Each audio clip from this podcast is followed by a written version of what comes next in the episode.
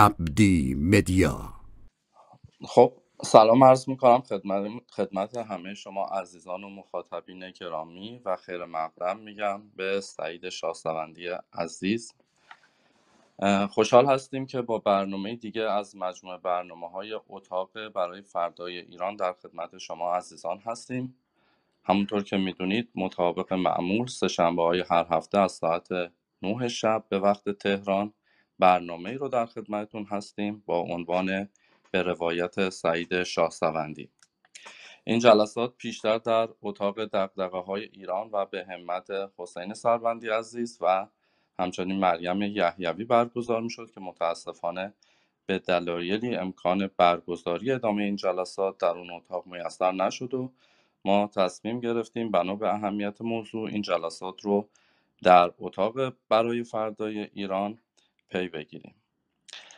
پیش از اینکه میکروفون رو در اختیار سعید شاهسوندی عزیز قرار بدم لازم می‌دونم دو سه نکته رو خدمتتون عرض بکنم. نکته اول در خصوص دسترسی به فایل های صوتی هست. دوستانی که علاقه‌مند هستن فایل های صوتی جلسات گذشته رو داشته باشن.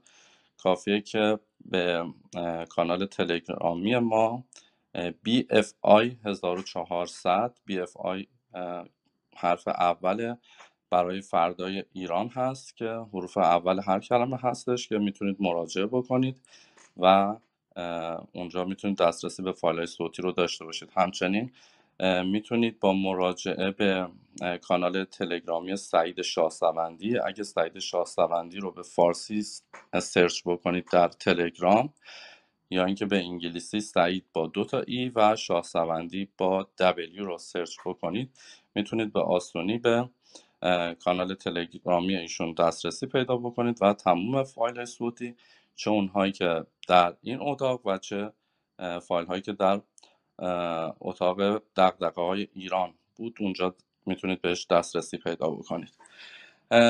زمان صحبت های سعید شاهسوندی یک ساعت و نیم هست. hand raise در طول جلسه باز خواهد بود. منتها ما تا 15 دقیقه به پایان سخنان ایشون کسی رو دعوت نمی کنیم به stage و بعد از اون شما رو دعوت می‌کنیم. کسانی که نقطه نظری دارن پرسشی دارن می‌تونن تشریف بیارن توی stage و نکات خودشون رو مطرح بکنن. همونطور که می‌دونید هفته گذشته سعید عزیز در خصوص دستگیری حنیف نژاد و هواشی اون صحبت کردن. در این جلسه قرار هست که به نقش احمد رضایی در نجات سازمان و شروع عملیات های مسلحانه کوچک بپردازم من بیش از این مصد اوقاتتون نمیشم. آقای شاهسوندی در خدمتتون هستیم. با سلام خدمت شما و همینطور همه دوستانی که در اتاق تشریف دارند و یا بعد از این به ما میپیوندند. طبق روال برنامه همونطور که اشاره کردید من در این جلسه یک به نقش احمد رضایی خواهم پرداخت که چگونه توانست سازمان رو از زیر ضربات پی در پی و پشت سر همه سواک به میزان زیاد و یا شاید بگم به طور کامل نجات بده و حتی توانست به کمک کنه که به فرار رضا رضایی کمک کنه که البته فرار رضا موضوع بحث این جلسه ما نیست. در جلسه بعد حتما به او خواهیم پرداخت. همینطور او توانست سازماندهی کنه عملیات کوچکی رو که برنامه ریزی کردیم ما و از طرح رد در آسمان بی و عملیات بزرگ برای همیشه در اون مقطع خدافزی شد. و در ادامه من در صحبت ها امیدوارم برسیم به مبحثی که چگونه نام سازمان مجاهدین بر این سازمان گذاشته شد چه کسانی دخیلی در این ماجرا بودند و اولین بیانیه اعلام موجودیت این سازمان مجاهد سازمانی که بعدا سازمان مجاهدین نامیده شد چه بود؟ و حالا اگر به نکات بعدی هم رسیدیم که ادامه میدم و در غیر این صورت به بعضی سوالات که در چارچوب همین بحث باشه یا بحث های پیشین در قسمت پرسش و پاسخ در خدمتتون هستم. قبل از اینکه وارد بشم دو سه نکته رو خوب یادآوری کنم به روال ادامه و اداره جلسه. یکی اینکه درست ما امروزه در دوازده بهمن 1400 یعنی پنجاه سال و یک روز بعد از شهادت و جانباختن احمد هستیم که بر حسب تصادف و حسن تصادف داریم نقش او رو در تاریخ مبارزات ایران بررسی می‌کنیم و به این ترتیب این حسن تصادف رو من عرض می نهم و به روان او درود میفرستم. دوم اینکه نکته است که به امر روز ما برمیگرده یک اشاره می کنم که درست در اوج اقتدار و استبداد رژیم پیشین اون به توصیه سواک که مقام امنیتی بودند یعنی مقام های با زابطین طبق قانون البته قانون داخل گیومه زابطین قضایی بودند در واقع این زابطین قضایی نبودند. اونها بودند که حکم زندانیان رو تعیین می کردند میزان حکم و حتی چگونگی آزاد شدنشون رو.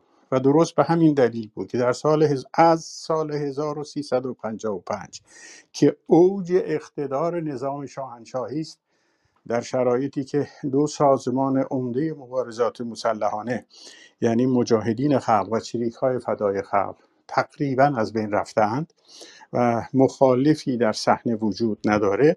استبداد شاه به جای اینکه درک بکند که اکنون موقع تغییرات هست در حالی درست نقطه مقابل رو پیش گرفت و استبداد رو بیشتر کرد و تصمه های بیشتری بر گرده های مردم و مبارزین زد. و این ترتیب بود که زندانی شاهد بودیم که زندانیان در درون زندان دوباره تجدید محاکمه می شدند امری که تا آن ایام در سیستم قضایی شاه یعنی سلطنتی حتی دوران رضاشاه وجود نداشت. شاهد این بودیم که شماری زندانی به وجود آمدند که بعدها ما که در زندان بودیم و خود اونها بر اونها نام زندانیان ملی کش گذاشتند. حتی به تنز گروهی به اونها فرجی هم می گفتیم یعنی باید یک فرج امام زمانی صورت بگیرد تا این زندانیان آزاد شوند. از این زمان هست که شاه زندانیان رو آزاد نمی‌کنه به بحانه های امنیتی و حتی شماری رو در زندان ها به محاکمه مجدد می‌کشه.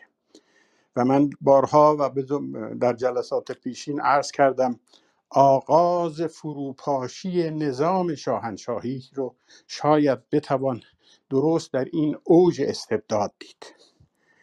و تاسف بار این است که امروزه حاکمیت جمهوری اسلامی گام به گام و شاید در زمینه هایی در ابعاد بسیار بزرگتر جا پای استبداد پیشین می‌گذاره. اگر بر تپه های اوین نه نفر توسط مقامات سواک از جمله به دستور ثابتی و بازجوها و شکنجهگرها اعدام شدند. در سالهای بعد این رقم به چند هزار نفر در زندانهای گوهردشت و اوین و شهرستانها تبدیل شد. و امروزه متاسفانه من میگم متاسفانه چرا که واقعیت این است که این انقلابی که صورت گرفت برای آزادی برای عدالت امروزه به این صورت در آمده که شماری فعالان مدنی رو از زن و مرد در زندانها تجدید محاکمه می کنند که نمونه برجسته اونها نرگس محمدی است. هم اکنون که داشتم این مطلب رو تهیه می کردم خبر خوبی هم به گوشم رسید. یعنی از خبرگزاری ها دیدم که خوشبختانه کیوان صمیمی عزیز یار دوران نوجوانی جوانی و میانسالی من و تا همکنون موقتا از زندان سمنان که تبعیدگاه او بود آزاد شده. امیدوارم که این موقت به دائمی تبدیل بشه.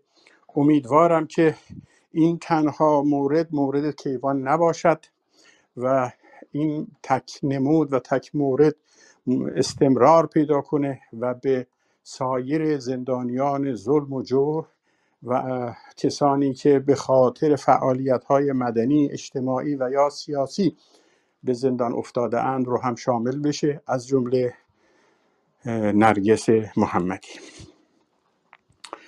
و بعد از این مقدمه می‌روم در ادامه بحث روال تاریخی بحثی که در پیش داشتیم.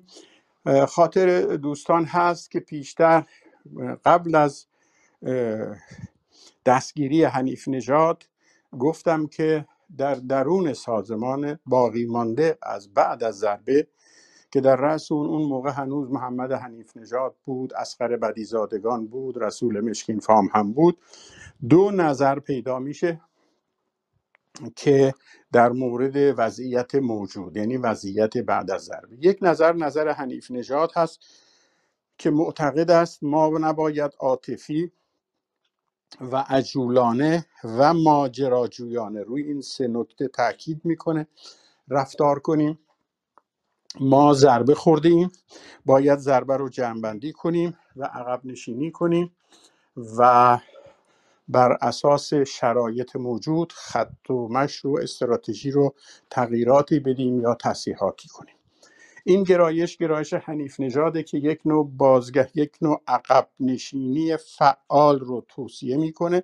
صحبت از وادادگی صحبت از تسلیم صحبت از اینها ابدا نیست بلکه یک نوع عقب نشینی و بررسی شرایط و جنبندی است. حنیف نژاد فردی است که در طول زندگی خودش نشون داده و همیشه از کلمات قصار او هست که جنبندی جنبندی جنبندی او کسی بود و یکی از ویژگی های او این بود که در پس هر حادثه در پس هر حادثه خوب یا بد هر حادثه کوچک یا بزرگ تلاش می‌کرد از خود حادثه فراتر بره و به نتایجی فراتر از خود حادثه برسه. این ویژگی حنیف نژاد بود و رفتار او در حتی با مقوله های اعتقادی و ایدئولوژیک هم همینطور بود. همچنانی که برخورد او با قرآن نه به عنوان یک کتاب مقدسی که بر سر در مراسم خط یا بر قبر مردگان خوانده می شود بلکه از دید او به عنوان یک کتاب راهنما یک هندبوک به قول امروزی ها بود. به هر حال حنیف نژاد معتقد بود که عقب نشینی کنیم اما جریان دیگری بود که قوی شد و قوی بود و اون هم عمدتا بچه ها و افرادی بودند که به اردوگاه های فلسطینی رفته بودند آموزش هایی دیده بودند و با رؤیاهایی برگشته بودند. و اینها در رأسشون اسقر بدیزادگان بود رسول مشکین فام بود و شماری از همون بچه هایی که از عملیات از اردوگاه های فلسطینی در برگشته بودن در اردن و لبنان. اینها برخورد عاطفی با قضیه می‌کردند و می‌خواستند که هرچه زودتر دست به عملیاتی زده شود که نتیجه او آزادی یاران و برادران زندانی باشه. یاد اونجا روایت هست گفته می شود که در یکی در همان خانه که حنیف نژاد دستگیر شد جلسه ای برگزار میشه و حنیف نژاد مخالفت می‌کنه از انجام نسبت به عملیات. ولی اونها تاکید می‌کنند به هر حال استدلال حنیف نژاد رأی میاره برنده میشه. حنیف نژاد برای انجام کاری از خانه بیرون میره. وقتی که برمیگرده باقی مانده افراد در منزل تیمی یا خانه تیمی به او اطلاع میدن که ما در غیبت شما دوباره بحث رو یا بهتره بگیم نه که دوباره بحث رو ادامه دادیم و دوباره رأیگیری کردیم. و رأی بر عملیات شد. مقصود اون عملیات های عملیات معروف به شهرام پهلوینی ها بود که قرار بود پسر اشرف که او رو بگیرن و گروگان بگیرن برای آزادی.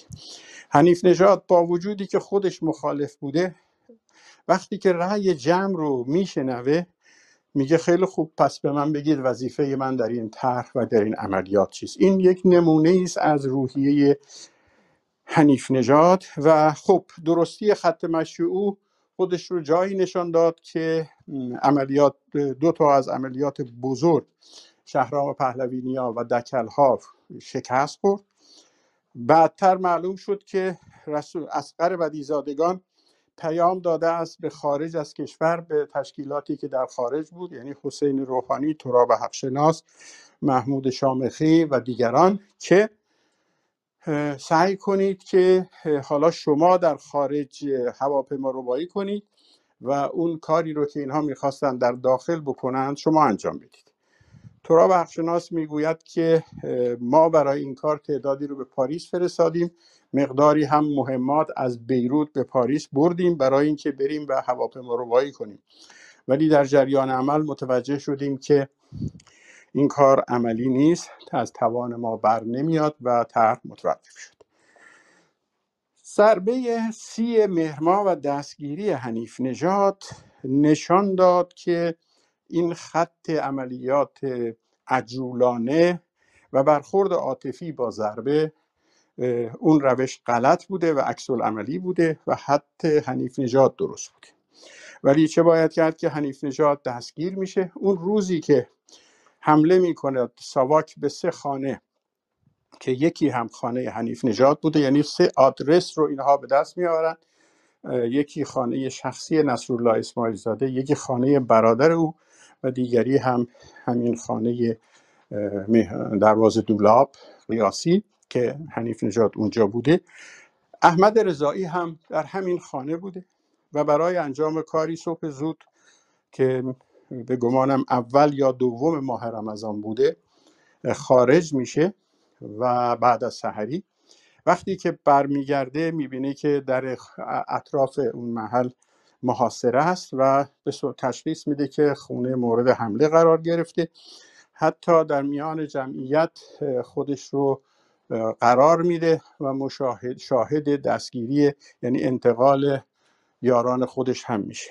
به این ترتیب دوران جدیدی آغاز میشه که دورانی که دیگه حنیف نژاد هم وجود نداره نیستش. پیشتر هم اسقر ودیزادگان دستگیر شده یعنی از تمام اعضای مرکزی و بنیانگذار دیگه خبری نیست. الا حسین روحانی که اون هم در خارج. در این ایام احمد می شود گفت واقعا یک تنه شروع می‌کنه به جمع آوری افراد. البته در ادامش دو نفر وارد تشکیلات میشن در وارد مرکزیت میشن. در بعضی منابع این نفرها به اشتباه یا به عمد نمی‌دانم. زین العابدین حقانی ذکر شده که این درست نیست. احمد رضایی همراه با بهرام آرام که اینها از قدیم هم هم رو می شناختند و بهرام آرام از کادرهای قدیمی سازمان بود و من قبل از شهریور پنجاه هم هنگامی که پیک شیراز تهران بودم با او در ارتباط بودم و از طریق او به خانه های تهران می‌رفتم و با هم در تماس بودیم. شماره یک تشکیلات احمد رضایی میشه شماره دوی تشکیلات بهرام آرام و شماره سه کازم زولنوار که او هم از کادرهای قدیمی و فعال سازمان و همشهری خود من بود و همو بود که به شیراز آمد خبر لو رفتن ما رو داد که معلوم شد معلوم شده بود که در سازماندهی جدید در یکی از خانه ها وقتی که چارت تشکیلاتی دوباره سازی می شده و مورد حمله قرار گرفته بود اون خانه ها توی چارت تشکیلاتی کازم به ما گفت که در شیراز هم توی این شکل چارت تشکیلاتی یک دایره ای بوده که روی او یا داخل او یا کنار او نوشته شده بود سعید ستار و ناصر. اسمهای کوچک ما سه نفر که می شود گفت در اون موقع تنها بازماندگان شاخه شیراز بودیم. از مجموع نزدیک حدود 20 نفر کادرهای سازمان در شیراز ما سه نفر دستگیر نشده بودیم. که سعید من بودم ستار زنده یاد ستار کیانی و ناصر. ناصر انتظار المهدی که البته این باعث شده بود اسم دوم او بود اسم اصلی او ابراهیم انتظار مهدی بود اسم شناسنامه ایش و همین هم باعث شد که مطمئن شدیم لو نرفته او و برگشت مدتی بعد از مدتی برگشت به شیراز تا در یک رابطه دیگر دوباره در سال 51 هنگامی که اومدن دستگیرش کنن فرار فراری کرد و دوباره به ما پیوست. در این ایام کاری که احمد می‌کنه به همت احمد و با کمک مؤثر بهرام آرام و کازم زلنوار تمام تلاششون اولا وضع کردن افرادی هستش که در اثر این ضربات ما قطع رابطه زیاد داشتیم.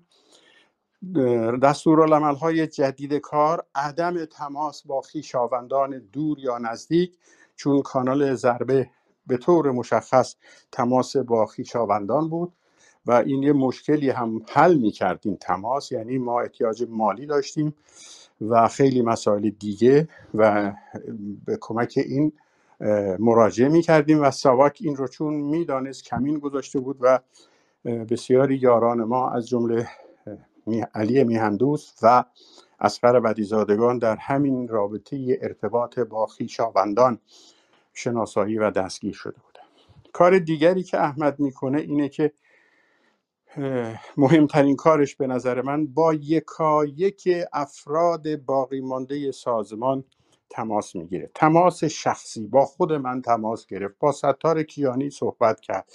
بعدتر با ناصر هم فکر کنم صحبت کرد و محور تمام صحبتاش این بود. من حرفای احمد هنوز در گوشم هست. در کجا این حرفها رو با هم می‌ذاریم؟ در کوچه های میان میدان خراسان و کوچه های لورزاده که یک منطقه است که بسیار کوچه پس کوچه های خوبی داره برای مخفی شدن و فرار کردن. قراری داشتم من و اونجا احمد رو وقتی برای بار اول ملاقات کردم که بهرام احمد رو آورد سر قرار و خودش رفت. احمد که اون موقع نام تشکیلاتیش هم مختار بود و هنوز در گوشم هست و مختار رو هم به یاد مختار سقفی گذاشته بود ازش پرسیدم. احمد گفت سازمان از بین رفته است. همین سراحت کلامی که الان بهتون میگم. بعد ادامه داد سازمان یعنی من و تو چند نفر دیگر. بعد ادامه داد که شرایط عوض شده. هر کسی که می‌خواهد ادامه بدهد باید دوباره اعلام کند اعلام موضع کند. و هر کسی که نمی‌خواهد هیچ حرجی بر او نیست. و حتی تلاش می‌کرد غیر مستقیم و ظریف به عمد افراد رو کمی هم کیش بده یا حل بده به اون طرف. برای اینکه افراد اگر آری می‌گفتند در یک آری توی رو و یا یک فشار نباشند. و می‌گفت اگر هستید یعنی به معنای واقعی یک اتمام حجتی کرد با همه افراد و من خوب می‌دانم که همه افرادی که اون موقع باقی مانده بودند تا اون موقع باقی مانده بودند به این پاسخ به این سوال او پاسخ آری دادند. و خب معلومه که این کار رو بعدا معلوم میشه که با نیروهای سازمان که در خارج کشور هم بودند با اونها هم البته با تاخیر و هر حال ارتباطات داخل و خارج با اون شرایط ساده نبود. معلوم شده در نوشته های تراب حقشناس و دیگران که با اونها هم اتمام حجت کرده یا بهتره به بیان امروز بگیم نظرخواهی کرده که آیا هستید یا نیستید. و این یکی از شاخصه های من شاید با اون دموکراسی که امروز ما می‌فهمیم خیلی فرق داشته باشه. ولی در عین حال با اون چه که بعدتر و بعدتر و بعدتر در سازمان ما و سازمان های دیگری که سالهای بعد ماندند که هر فردی که مایل نبود یا به هر دلیلی مخالف بود یا نمی‌کشید و مایل به ترک سازمان بود برخوردی دیگرگونه می‌کرد. البته من تاکید می‌کنم که این روش احمد منبعث و متأثر از مرام و منش حنیف نژاد بود. خاطرم هست حنیف نژاد بارها و بارها می‌گفت که در ورودی سازمان بسیار تنگ و در خروجی او بسیار گشاد است. یعنی این از آموزش ها و آموزه های او بود که برای ورود به سازمان باید تلاش کرد کوشش کرد و امتحان پس داد. وگرنه برای خروج از سازمان بارها گفت که در خروجی بازه. و خب در جریان ماجرای جدا شدن عبدالرضا نیکبین و یا دیگران کریم تسلیمی هم ما شاهد بودیم که این حرف رو در حد شعار نبود بلکه اجرا کرد.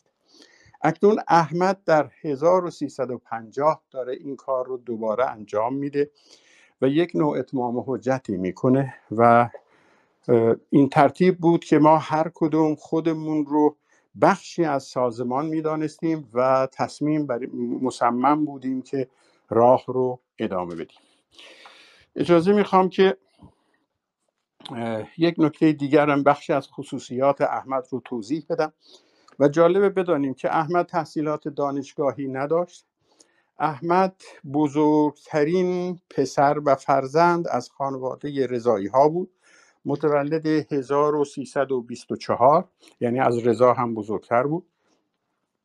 ولی به دلایل مختلف به تحصیلات کلاسیک آکادمی دانشگاهی نداشت اما دنیای ارتباطات داشت و حتی قبل از ورود به سازمان اون موقع این ارتباطات احمد از دید مسئولین تشکیلاتی و حتی خود حنیف نژاد عامل منفی بود و بعد احمد حنیف نژاد در بازجویی های زندانش هم به این اشاره کرده است. چرا که این روابط گسترده ای داشت احمد و کارهای مختلفی در زندگیش انجام داده بود. که من چند تاشو خدمتون بگم از یک طرف دست فروشی کرده بود بلیت فروشی کرده بود حسابداری کرده بود حسابدار شرکت سهامی انتشار بود. با بسیاری روحانیون تماس های یک به یک داشت نظیر آقای مهدوی کنی و شماری دیگر. از اون طرف با بسیاری روشنفکران چپ یا ملی هم و ملی هم در تماس نزدیک بود. با مصطفی شعایان رابطه نزدیک و دوستانه داشت. با باقر پرهام در ارتباط نزدیک بود. با دکتر حبیب الله پیمان روابط نزدیک داشت و شماری دیگر.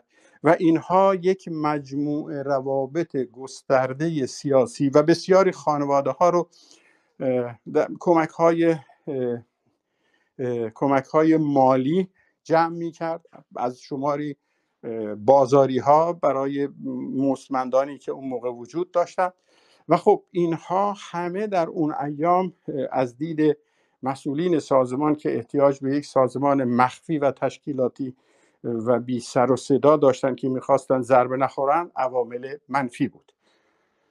تا اینکه سرانجام در 1340 به همین دلیل رضا رضایی برادر کوچکتر به عضویت سازمان در میاد و به فلسطین اعزام میشه و بعدتر در بهار 1150 به عضویت مرکزیت سازمان در میاد. اما احمد نه. احمد اما وقتی که این ضربه صورت گرفت و حنیف نژاد و بقیه از مدار رهبری سازمان خارج شدند و به زندان افتادند تمام نقطه ضعف هایی که پیشتر برای یک عنصر هنگام عضوگیری برای احمد در نظر می گرفته می شد تماما به نقطه قوت تبدیل شد. و این یه درسی هم بود شاید هم بعدتر برای ماها و همکنون یعنی یک مجموعه روابط گسترده پیدا کرد داشت احمد. که هر کاری رو که می‌خواست بکنه اگر جایی می‌خواست برای چند تن از یارانی که خونه نداشتند در مغازه فلان کفاش یا مغازه فلان بازاری یا مغازه فلان دانشجو یا شکلهای گوناگون امکاناتی که داشت. به علاوه اینکه جسارت غریبی داشت در خطر کردن و در سازماندهی. به خاطر باز همون روابطی که پیشتر در اونها زیسته بود. به بسیاری خانه های لو رفته پیشین سازمان که در اونها جاسازی هایی وجود داشت و پر از اسناد و مدارک بود بعد از حمله ساواک البته با دقت های لازم و محاسبات و کنترل های ضروری نه یک نفره به کمک دیگر دوستان یاران سر می‌زد و جاسازی ها رو خالی کرد. که خود همین هم بسیاری کمک کرد برای لو نرفتن بسیاری از سرنخها و اطلاعات. تهیه کمک مالی در اون شرایطی که دیگه سازمان تا پیش از اون از کمک اعضای خودش عمدتا تغذیه می کرد کسانی مثل مهندس هایی بودند و دکترهایی بودند که امکانات حقوقی خوبی داشتند. حتی خود سعید محسن و دیگران همه این حالا از بین رفته و خب مسئله اداره ما و گرفتن خونه هزینه های مربوطه و مسائل مختلف اینها همه پول می‌خواد و ما فاقد اونها بودیم. و این رو به کمک امکانات امکان سازی می‌کرد. من خاطرم هست که روزی عجب. روزی در میدان راه وقتی که از منیریه وارد میشیم زل غربی شمال غربی یک مغازه‌ای بود که آش میفروخت آش گوشت و فیرنی و کنارش یک باغچه کوچکی بود که این کارگرهای روزمزد می آمدن می ایستادند هم صبح هم عصر که اینها بعضیاشون عصر برمیگردوندن اونجا. کسانی که احتیاج داشتن بعضیاشون هم میمدن صبح اونجا وای میسادن. بعضی ها صبح های زود تا 9 ده 11 صبح هم بعضی اوقات اونجا پر از کارگر بود و من خاطرم هست که با پول اندکی که ما داشتیم محلی در شهباز جنوبی نزدیکی های تیر دوقلو ما اجاره کرده بودیم در پوشش کارگر. البته این دومین خانه بود خانه اولی که من خوب خاطرم هست ما گرفته بودیم یعنی من گرفتم در کوچه آهن محله دروازه غار بود. اونجا من به هیئت یک کارگر در آمده بودم و اون خونه که یک تو در تو بود یک قسمتیش باعث شد که بسیاری از یارانی که تا قبل از اون ما در قهوه خانه ها در بعضی اوقات شبها رو در اتوبوس ها سر می کردیم از, این از تهران به کرج و برعکس. بسیار دوران سختی بود. اون خانه بسیار به ما کمک کرد. بعدتر ما خانه گرفتیم در میدان غار و اونجا اعلام کردیم که کارگر شب هستیم. یک جا اعلام می کردیم کارگر روز هستیم و بنابراین شب و روز بین این دو محل تقسیم می کردیم و بعدتر خانه چند نفری گرفتیم در شهباز جنوبی و خب همه اینها هزینه هایی می‌خواست که به راحتی امکان تهیهش امکان نداشت. یه حداقلی پول در اختیار داشتیم. من خاطرم هست خونه که در شهباز جنوبی گرفته بودیم. من بودم و ستار کیانی و ناصر انتظار مهدی. و دیگه دو روز بود که پولمون ته کشیده بود. قرارها هم به دلیل محدودیت ها و مشکلات بعضی قرارها دو سه روزه شده بود. یعنی این نبود که هر روز ما همدیگر رو بتونیم ببینیم. و واقعا بهتون بگم چشم های ما همگی سیاهی می‌رفت و خب در حدی بود که آدم بعضی اوقات فکر می‌کرد بره یک جای گدایی بکنه. اینقدر گرسنگی به ما فشار آورده بود و چشمامون از گرسنگی واقعا سیاهی می‌رفت. قراری بود که در همون میدان راه آهن این رو برای فضای اون موقع ها بدونید که در چه فضایی داریم صحبت می‌کنیم. من و اون دو یار دیگر همه از شیراز آمده بودیم. بنابراین تهران رو به خوبی نمیشناختیم. اکثر ماها در نوجوانی فقط تهران و میدون توپخونه و اون مرکز شهر رو میشناختیم. بنابراین قرار میدان راهنی که قرار بود من برم و کازم زلنوار بیاد خوب خاطرم هست. از ترس اینکه مبادا قرار بسوزه و به قرار رزرو بیفته و یک روز بعدش یا نصف روز بعد به خاطر همون فشار و تنگ دستی من بسیار زودتر یکی دو ساعت زودتر رفتم. لابلای کارگرهایی که در میدان بودند خودم رو قشنگ استتار می کردم کاملا قیافه و ترکیبم اینطور بود. در همین حال یک ده تومنی بنفش رنگ رو دیدم که کنار همون نرده های کوچیک آهنی که تو باخچه که اون گوشه بود رو زمین افتاده. برای لحظه اصلا باور نمی کردم بعد همه اینها در ثانیه از ذهن من گذشت. بردارم بر ندارم. هزار و یک سوال تو ذهن من آمد. آیا مال این کارگرای بیچاره هست؟ اینا مزدشون ده تومن دوازده تومن در روز هست و من این پول ور دارم بعد گفتم خب اگه من بر ندارم یکی دیگه الان رد میشه اون ور میداره. بعد گفتم خب من دارم مبارزه می‌کنم برای این خلق. پس حق من هست که اینو بردارم.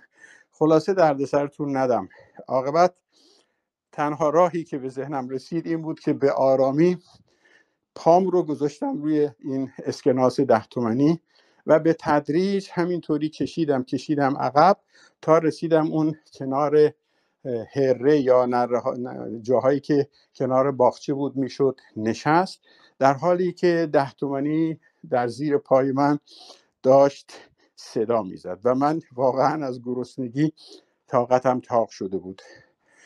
برای به خودم عهد کردم که اگر تو این فاصله تا کازم میاد کسی آمد جستجوی پولش کرد چون زمین رو نگاه می‌کنه اطراف رو نگاه می‌کنه ببینه اگر مال او بود کارگر یا هر کسی دیگه بهش میدم و صبر می‌کنم ببینم چی میشه. واقعا رب ساعت 20 دقیقه نشستم هیچ خبری نیامد و ولی تو این فاصله کازم آمد. و گفت اینجا چرا نشستی؟ چرا نشستی؟ پشو بریم. گفتم زیر پام یه ده تومنی هست و ماجرا رو براش گفتم. خوب خاطرم هست که او گفت یه خود دیگه بشینیم اینجا. و دقایق دیگر شاید 7 ده دقیقه دیگه نشستیم بیش از این نمی‌شد. و گفت نمیاد برداریم. من ده تومنی رو برداشتم. گفتم بیا بریم. من تو رو مهمون ما تا حالا دو روز هیچی نخوردیم. و رفتیم همونجا اون آش فروشیه که آش پنجزار بود فرنی هم پنجزار. گفتم این پول از این خرج می‌کنیم و من اینقدر گرسنه هستم که می‌خوام دو تا بخورم. و خلاصه تقوای انقلابی من و اون ده تومنی کازم اوکی داد و خودش یک دونه بیشتر نخورد و بعدا به ما دستور داده شد یعنی به عنوان یک ضابطه تشکیلاتی در آمد. بعدتر این اتفاقات تبدیل به یک ضابطه های تشکیلاتی می‌شد که همه افراد باید یک مقدار معینی پول که اون پول رو هیچ وقت مصرف نکنند به عنوان ذخیره داشته باشند. و این اولین تجربه بود که از این طریق از این ماجرای ده تومنی که من پیدا کردم منتقل شد به سازمان و بعدا هر کدام از افراد سازمان شاید 200 تومن شاید 300 تومن در همین حدود چون اون موقع پول خوبی بود باید همیشه توی جیبشون داشته باشن که در مواقع اضطراری استفاده کنند و این پولی بود که نباید به خرج مصارف روزانه می رسید از احمد رضایی گفتم و کارهاش و درست در این حیام هست که بعد از که همه یاران باقی مانده در واقع اجابت کردند و پاسخ مثبت به سوال احمد دادند سازماندهی راه انداختن سازماندهی تشکیلات ضوابط و مناسبات و احیاء سازمان در دستور کار قرار گرفت. و به همین ترتیب با سرعت کارها که پیش رفت باعث شد که ضربات که ما مستمر میخوردیم قطع بشه و ارتباط ضرب یعنی دیگه سر، سرنخهای اطلاعاتی ساواک از ما به طور کامل قطع شد و دیگه رفتیم تو مرحله دیگری که بحث شد که ما باید از کارهای کوچک شروع کنیم. عملیات کوچک به منظور اینکه یک تجربه اندوزی کنیم در عملیات و نمیشه حتی به لحاظ اصول منطق دیالکتیک هم از تغییرات کمی به کیفی. ما نمی‌تونستیم یک شبه راه صد ساله بریم. عملیات بزرگ به همین دلیل شکست خورد و دستور کار ماشین های پلیس در پاسگاه های کلانتری ها جاهای مختلف و همینطور کیوسک های پلیس و محل های از این قبیل. اینا اهداف ثابت بودند که اهداف ثابت در تقسیم بندی هایی که اون موقع صورت می گرفت ساده ترین نوع عملیات بودن نسبت به اهداف یا سوژه های متحرک که احتیاج به شناسایی و توانایی بالاتری داشت. و به این ترتیب این گوشه کنار شروع شد. در توضیح این که ممکن است حتی سوال بکنید که خب زدن یک منفجر کردن یا آتش زدن یک ماشین پلیس چه نقشی داره و چه تأثیری در سرنگونی و یا مبارزه انقلابی علیه حکومت شاه داره؟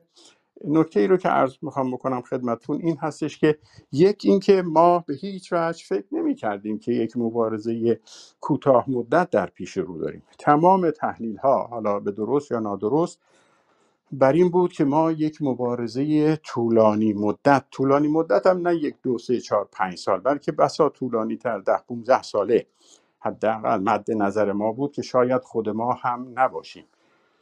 و بنابراین این نگاه این بود یعنی نه اینکه از این عملیات هدف ما نابود کردن رژیم. دومین هدفی که مطرح شده بود این بود که ما ضربه خوردیم.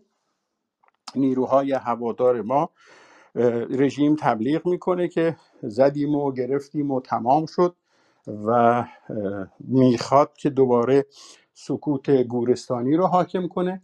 پس این عملیات خصلت تبلیغی هم داره و می‌تواند شعله امید رو هرچند کمسو در این خفقان و در این ظلماتی که رژیم تبلیغ می‌کنه که زدیم و گرفتیم و تموم شد و پایان اونها رو ما رو اعلام کرده بود نشان میدیم که امید هنوز هست و مبارزه ادامه داره. و این نقش بسیار بزرگی هم برای نیروهای هوادار ما داشت هم در لایه های مختلف اجتماع از دانشجویان گرفته تا لایه های مختلف هم برای خودمون. یعنی اینکه ما که دیگر حالا به در واقع اون دعوت احمد رو اجابت کرده بودیم برای ادامه مبارزه خب این مسئله مهمی بود که باید از کجا آغاز کنیم. به گونه ای می شود گفت که کاری که احمد کرد در ابتدا تلفیقی از دو خط حنیف نژاد و اسقر بدیزادگان بود. یعنی ما دیگه به اون عملیات پر سر و صدای بزرگ گروگانگیری یا زدن دکلها رو نیاوردیم ولی به طور کامل هم بی سر و صدا نموندیم. و این کار عملی بود. همزمان با سازماندهی همزمان با تماس با نیروهای هوادار باقی مانده که هر کدام از ما چه در شهرستان ها چه در تهران دوستان و آشنایانی داشتیم که پیشتر تا مراحل نزدیک عضویت هم آمده بودند ولی هنوز تو سازمان نبودن. دیگه حالا فهمیدیم. اونا فهمیده بودند که ما چه کاره هستیم. یه نکته دیگه این بود که در واقع دستگیری ها خواسته یا ناخواسته اسم ما رو مطرح کرده بود که یک و خب خیلی در تصور کنید که در شیراز چهره های معروفی دستگیر شده بودن. نظیر زنده یاد لطف علی بهپور که استادیار دانشکده مهندسی بود. و چهره نظیر جواد برایی که خب شاگرد اول دانشکده مهندسی بود و به هر حال بعدا کار می‌کرد. نظیر دکتر مهدی محصل که یک سال آخر اکسترن دانشکده پزشکی بود و در واقع اونجا دکتری می‌کرد و شماری دیگر. و شماری دستگیر شده بودند و شماری فراری بودیم و به همین دلیل خبر در گوشه و کنار شهر تهران و شهرستان ها پیچیده بود.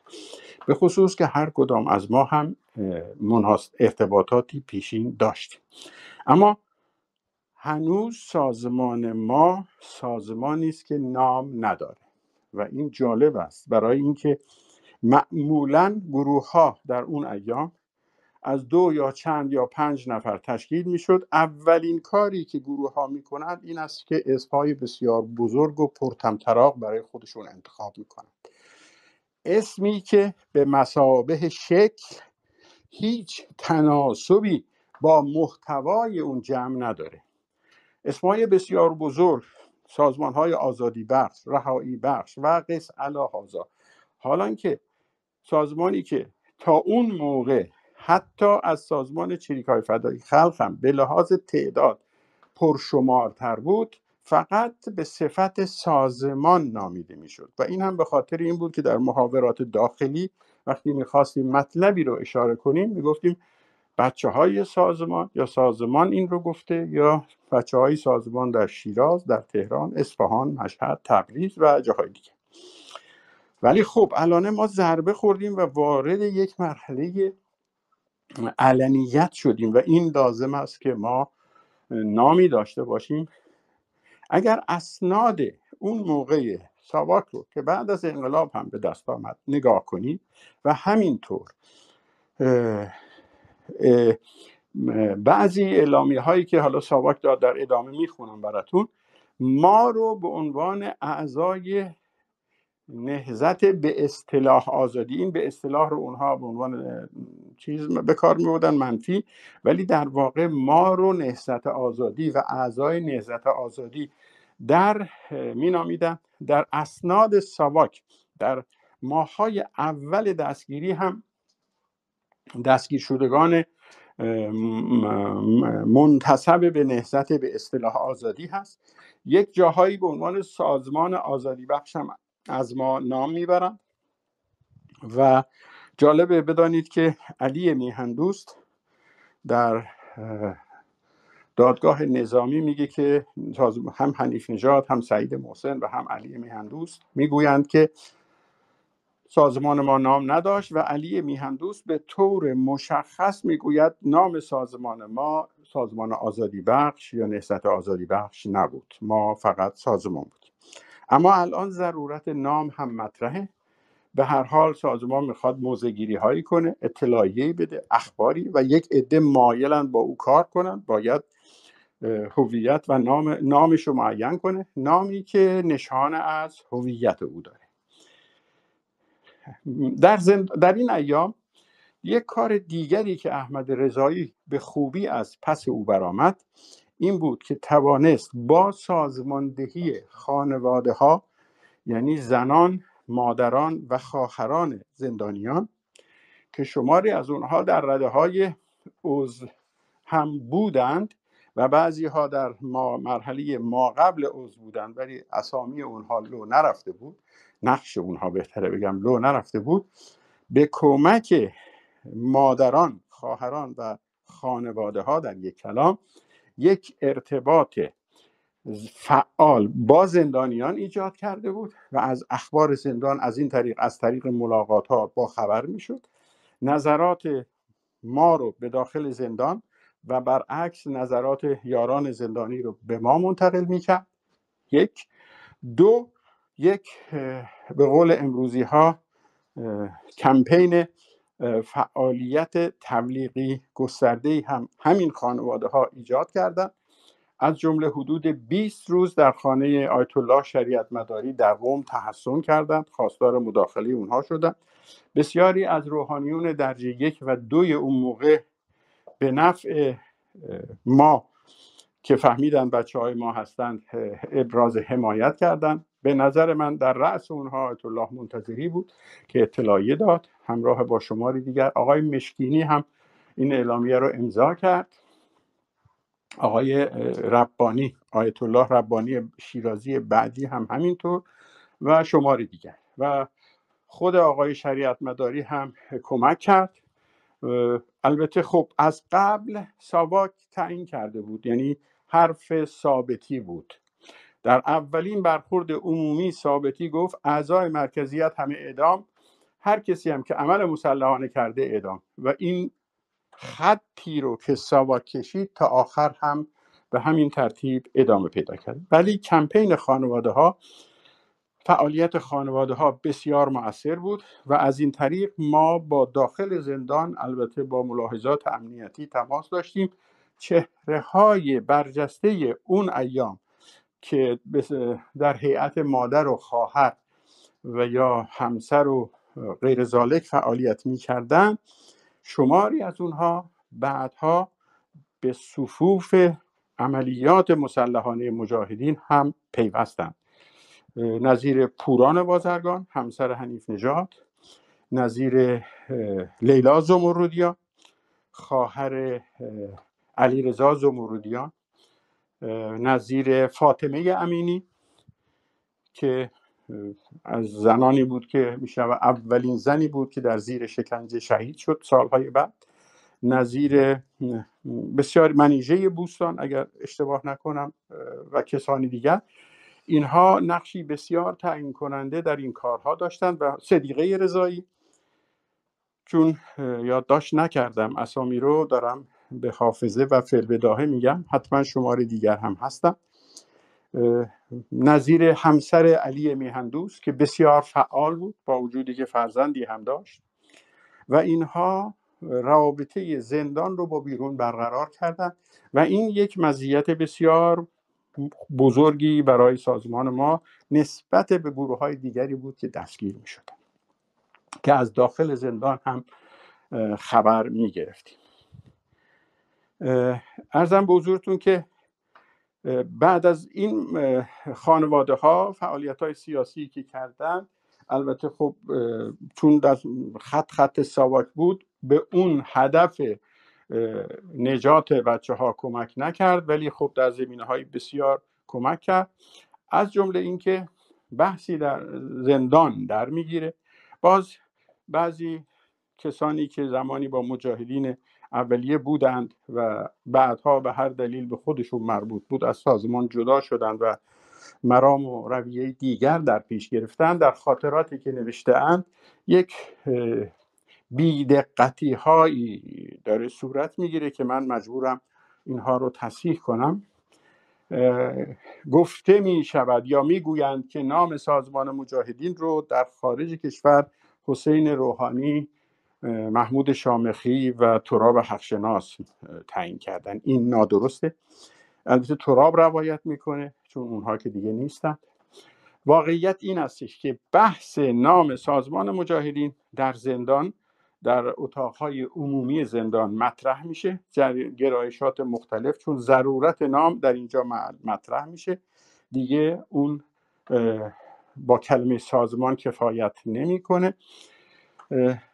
بر اساس تج... بعد البته یه نکترم به عنوان خاطره و تجربه شخصی خودم خدمتون بگم. زمانی که جریان سیاهکل پیش آمد من هنوز سازمان ما هنوز لو نرفته و من در شیراز یکی از عضوهای فعال هستم و ضمنا پیک و رابط شیراز تهران هستم. در بحث هایی که اون موقع درباره ضربه جریان سیاهکل ما اون موقع به نام گروه سیاهکل ابتداعا می‌گفتیم مطرح بود. یکی هم این بود که خب بعد هم شنیدیم و که چریک های فدایی تا اونجایی که دوستان به من یادآوری کردند و کمک کردند زندگیات فرامرز شریفی در طراحی آرم سازمان چریک های فدایی خلق نقش اول رو داشته که حالا اشاراتی خواهم کرد. این کار توسط چریک ها در اردیبهشت پنجاه صورت می‌گیره. یعنی زمانی است که ما هنوز لو نرفتیم. بحثی هم در سازمان در می‌گیره که ما چون به هر حال قرارمون این بود که در جشن های 2500 ساله و مهر ماه به خصوص عملیات بکنیم. خب, خب مسئله نام هم اونجا مطرح شده بود. نه به طور مشخص و دقیق ولی بحث هایی در اون سازمانی بود و کلمه مجاهد رو اونجا در اون جمع هایی که ما در شیراز هم بودیم بارها من شنیدم که ما باید به با تأسی به مجاهدین مشروطه و مجاهدین جنبش جنگل. به خصوص رو این دوتا ما بسیار تاکید داشتیم که حالا جهت اطلاع میگم اولین نشریه بیرونی سازمان که یکی دو سال بعد هم در خارج منتشر شد به نام جنگل هست. با همون آرم جنگلی ها که دو تا جنگل رو به طور متقارن از پشت به هم چسبوندن حتی آرم جنبش جنگل رو هم ما استفاده کردیم. و خب این دوتا به خصوص در مشروطه هم ما هم مجاهد مشروطه داشتیم و هم فدایان. البته جالب است بدانید که در مشروطه این هم یادم هست بحث می‌شد همون موقع ها که فدایی های مشروطه فدایی ها یا فدایان یا فدایی ها اینها بیشتر جریانات مذهبی فدایی نامیده می شدن و مجاهدین مشروطه بیشتر جریان های سکولار بودند که حالا این دفعه معکوس شد. یعنی ما مذهبی ها بودیم و مجاهدین خلق و اونها چریک های فدایی. به هر حال بحث نام هم در می‌گیره. در جمعی که اتاقای معروف به اتاق چل نفره بعد از بازجویی های اولیه افراد مختلف نظرات مختلفی میدن. روایت است از دوست عزیزم جناب میسمی لطف الله عزیز که او و جای دیگه باز یه روایت هست که سعید محسن می‌گوید ما اسممون رو بذاریم نهزت آزادی به اعتبار اینکه ما ریشه هایی از نهزت آزادی داریم. مسعود رجوی مخالفت می‌کنه به نظر من به درستی. میگه که نه نهزت آزادی ما ازش عبور کردیم. اونها جریانی رفرمیستی هستند ما جریانی انقلابی هستیم. و در مجموعه نظرخواهی ها صحبت از مجاهدین و خلق هم مطرح میشه چون فراموش نکنیم که قبل هم قبلتر هم چریک های فدایی خلق بدون نام ایران اولین آرم چریک های فدایی که توسط فرامرز شریفی گل پایگانی طراحی شد. عنوانش هست چریک های فدایی خلق. اگر در اینترنت سرچ کنید اون آرم اولیه رو می‌بینید. نام ایران نداره و یک دستی است.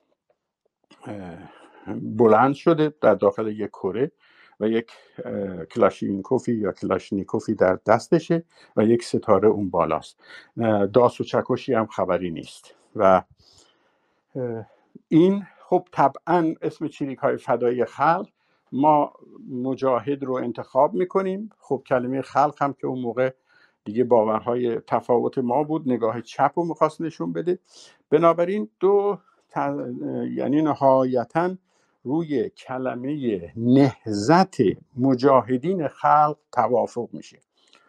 و این تقریبا بهتون ارز کنم برخلاف روایت تراب حقشناس این در خارج از کشور نامگذاری نشد در داخل کشور نامگذاری در زندان ها نامگذاری شد. نهزت مجاهدین خلق که همون ایام هم یارانی که در زندان بودند با همین عنوان سرود ساختند و باز دلیل محکمترش اینکه نامه ای که اسقر بدیزادگان در فاصله دو زندان دو اعدام میفرسته بیرون یعنی اعدام سی فروردین که یاران ما ناصر صادق علی میهندوست و رضا باکری و یک نفر دیگه حضور محمود اسکری زاده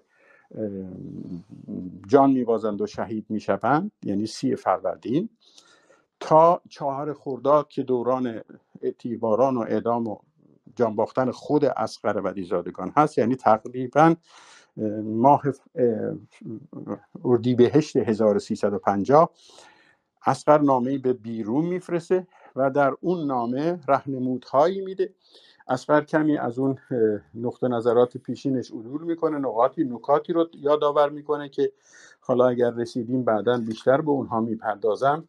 معروف است. این نامه البته گیر سواک میفته بعدتر و به خصوص در اون جایی که اسخر رهنمود میده که اون اشاره خواهم کرد چه رهنمودهایی میده. از جمله میگه که اکنون که دارم این نامه رو می نویسم تعداد آمار میده. میگه که این مقدار از چریک های فدایی کشته شهید شدن و پنج نفرم از نهزت مجاهدین خلق. یعنی در نامه اسقر بدیزادگان در اردیبهشت 1300 در اردیبهشت 1151 نام نهزت مجاهدین خلق آمده است. این رو به این دلیل گفتم که در, در پاسخ و در توضیح اون نادرستی و خطایی که نسبت به تعیین نام در خارج از کشور هست. نهضت مجاهدین خلق توصیه زندان هست به بیرون و خب مطلبی هست که به این بحث امشب ما کفاف نمیده. بنابراین به جلسه بعد خواهم پرداخت. مسئله فرار رضا رضایی از زندان هست در 27 آذر 1350 یعنی درست 57 روز بعد از ضربه شهریور یعنی سوم شهریور دستگیر میشه. الان این اطلاعات به بیرون می‌رسه و به این ترتیب هستش که در درون سازمان زمزمه هایی هست بر اساس نام ما که نام ما نهزت مجاهدین خلق هست که البته این بعد هم تصیحاتی صورت می‌گیره و تبدیل میشه به مجاهدین خلق ایران. از این ماجرا هم بگذاریم و برسم به یک نکته دیگر. همزمان در بهمن ماه در بهمن ماه 1350 در حالی که دیگه سرنخا تقریبا قطع شده و ما به طور نسبی جا افتادیم در مناسبات مخفی تشکیلاتی. من خاطرم هست که همون با دو سه قراری که با احمد داشتم بعدا دیگه قرارهای من با کازم زلنوار و بهرام آرام بود. شبی من در حوالی گمرک شاهپور این سه تا گمرک رو اون موقع ها می‌گفتن. نام های جدیدش رو من نمی‌دانم.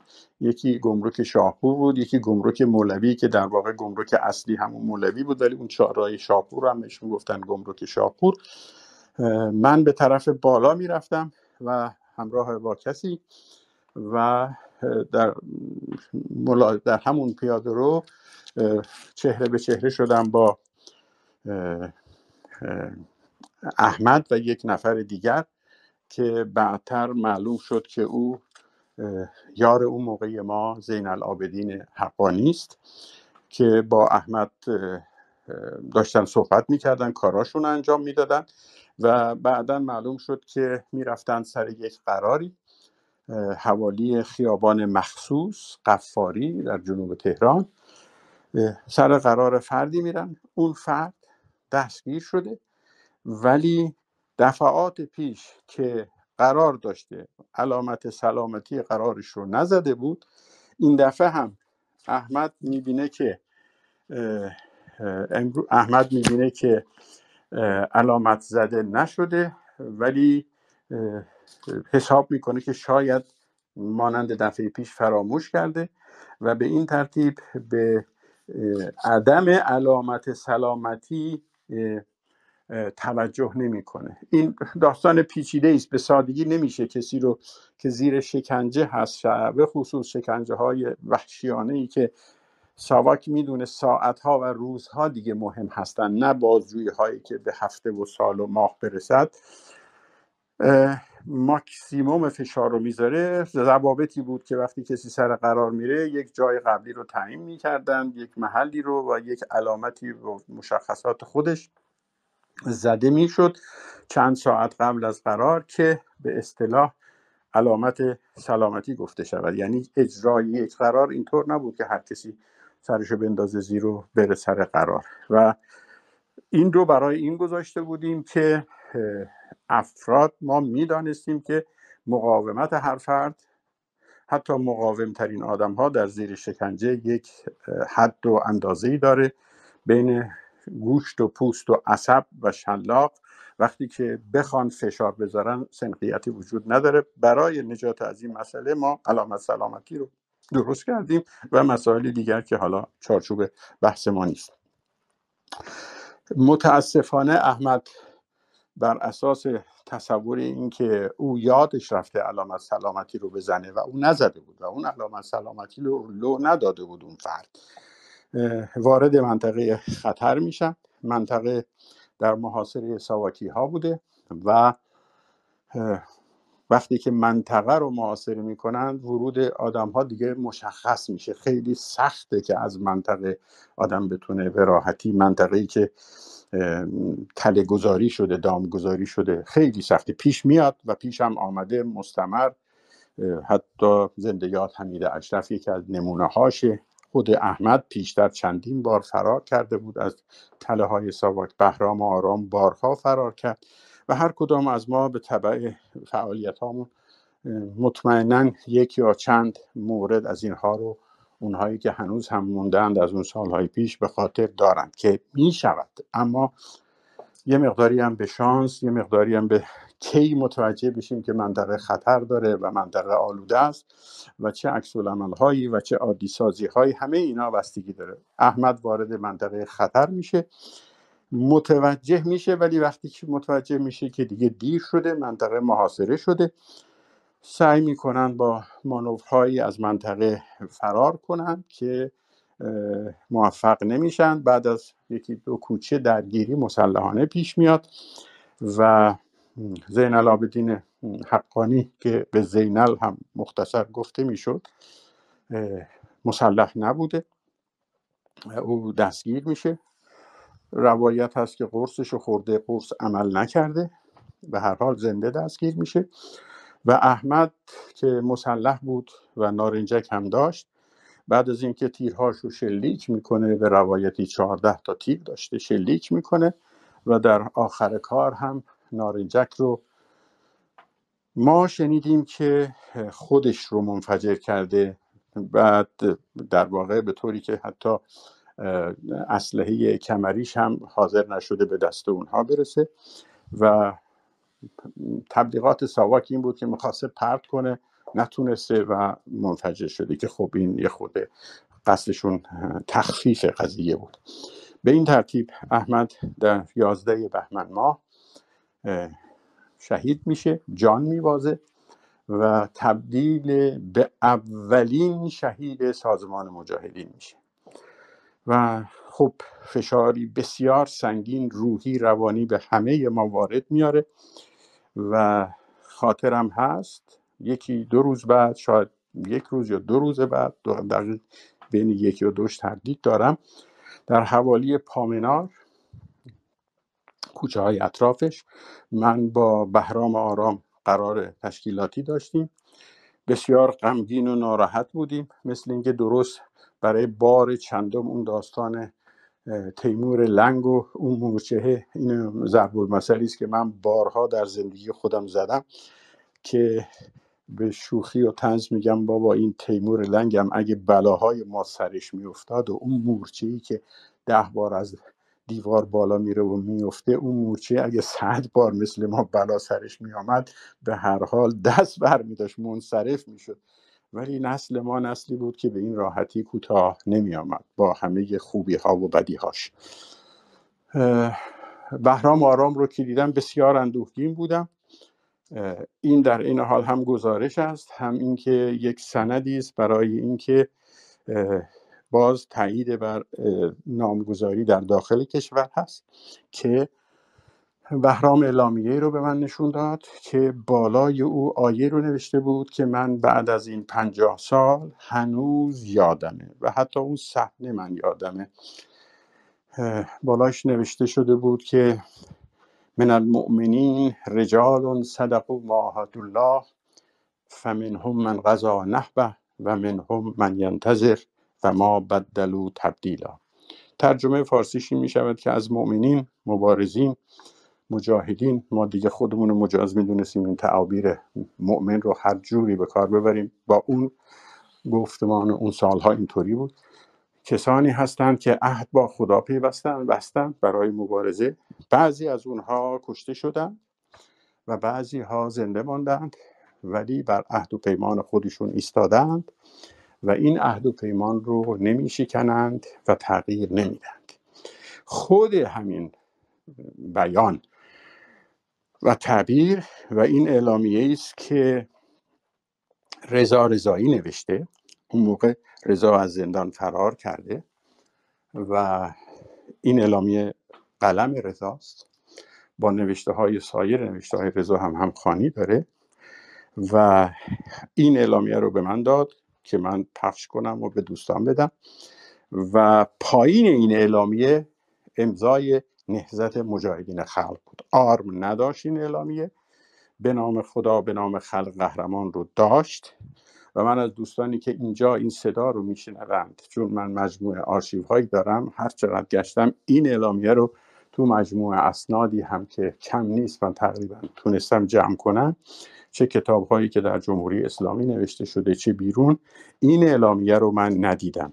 اگر دوستانی دارند بسیار ممنون میشم که کپی از اون رو برای من بفرستن تا حفظ بشه. و هر حال اعلامیه ای که جان باختن و شهادت احمد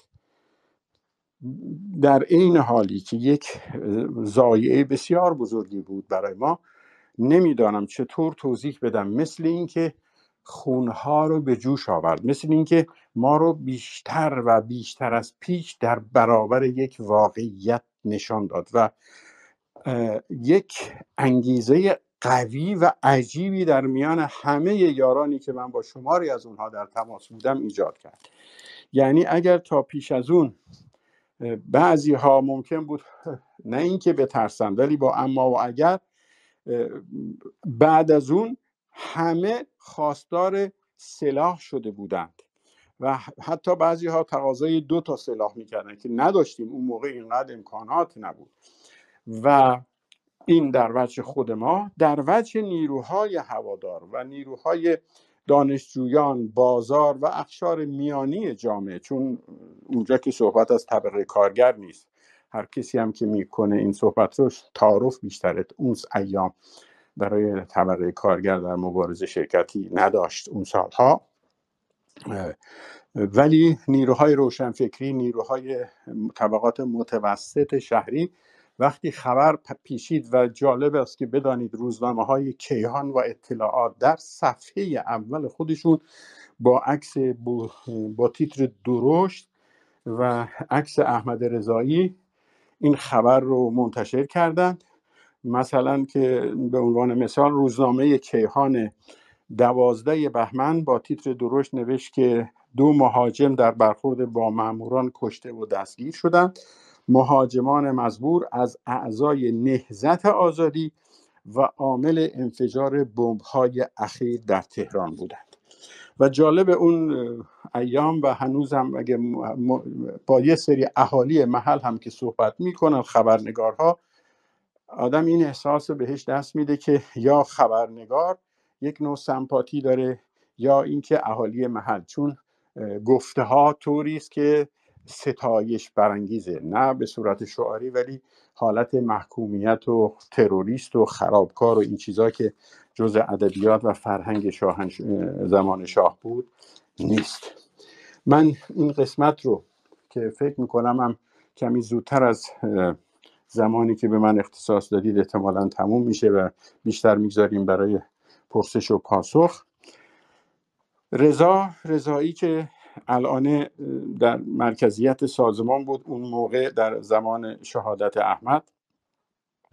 همراه با خود احمد و بهرام آرام و کازم زلنوار با این وضعیت رضا میماند در رأس سازمان و بعدتر رضا نامه هایی به نامه هایی می نویسد که به خانوادهش و به دیگران که این نامه ها به دست آمد و من قسمتی از اون رو که خطاب به خانواده و مادر خودش نوشته. یکی دو فرازش رو می‌خوانم که نشان دهنده نگاه اون موقع ما به مبارزه مسلحانه است. نه نگاهی که ترقه در بکنیم یا بمبی منفجر کنیم یا به اصطلاح ماجراجویی های به اصطلاح که در واقع بیشتر سبقه تروریستی داره بلکه یک اهدافی پشتش بود که قبلا تو قسمت استراتژی گفتم ولی این نامه ای که رضا به مادرش میمیسه که با عنوانش هم هست سلام بر مادر شجاع و فداکارم و می‌خواد به او دلداری بده و در واقع بگه که احمد شهید شده. خب البته اونها از طریق روزنامه خبردار شده بودن. در فرازی از او میگه که احمد دوست بزرگ و صمیمی مردم بود. و یک لحظه در زندگیش از یاد دوستهای مردم قافل نبود. از یاد دردهای مردم قافل نبود. ببخشید معذرت می‌خوام. و یک لحظه در زندگیش از یاد دردهای مردم قافل نبود. همیشه به من سفارش می‌کرد که اگر من شهید شدم از طریق آدرس هایی که نوشتم به خانواده هایی که کمک از ما دریافت می کنند کمک کن. یعنی احمدی که جزء نفر اصلی سازمان هست در این سالها هنوز روابط کمک های اجتماعیش رو به خانواده های نیازمند ترک نکرده که سهل است حتی این کار رو به برادرش برادر کوچکترش رضا رضایی هم توصیه می‌کنه که وقتی من کشته شدم این کار رو ادامه بده که در حالی که رضا میشه گفت اون موقع دیگه رهبر اصلی سازمانه. و نقل قول دیگری هم رضا از احمد می‌کنه. میگه که او می‌گفت یعنی احمد که چه اهمیت دارد که ما شهید شویم؟ در حالی که می‌بینیم که به جای هر شهیدی و هر تفنگی که بر زمین میافتد صدها و هزاران پیکارجوی مجاهد سر بر می آورند. کلمه مجاهد رو هم توجه کنید. و تفنگ به دست می گیرند. او راست می گفت زیرا که احمد با شهادتش راه شجاعت راه فداکاری و ایمان به حق را به مردم آموخت. البته برای اینکه به درستی و انتقاد دوستان گاه و بیگاه هم شده حالت قدسی و قدیس نسازیم. این حرف رضا در مورد احمد هم درست است و هم درست نیست.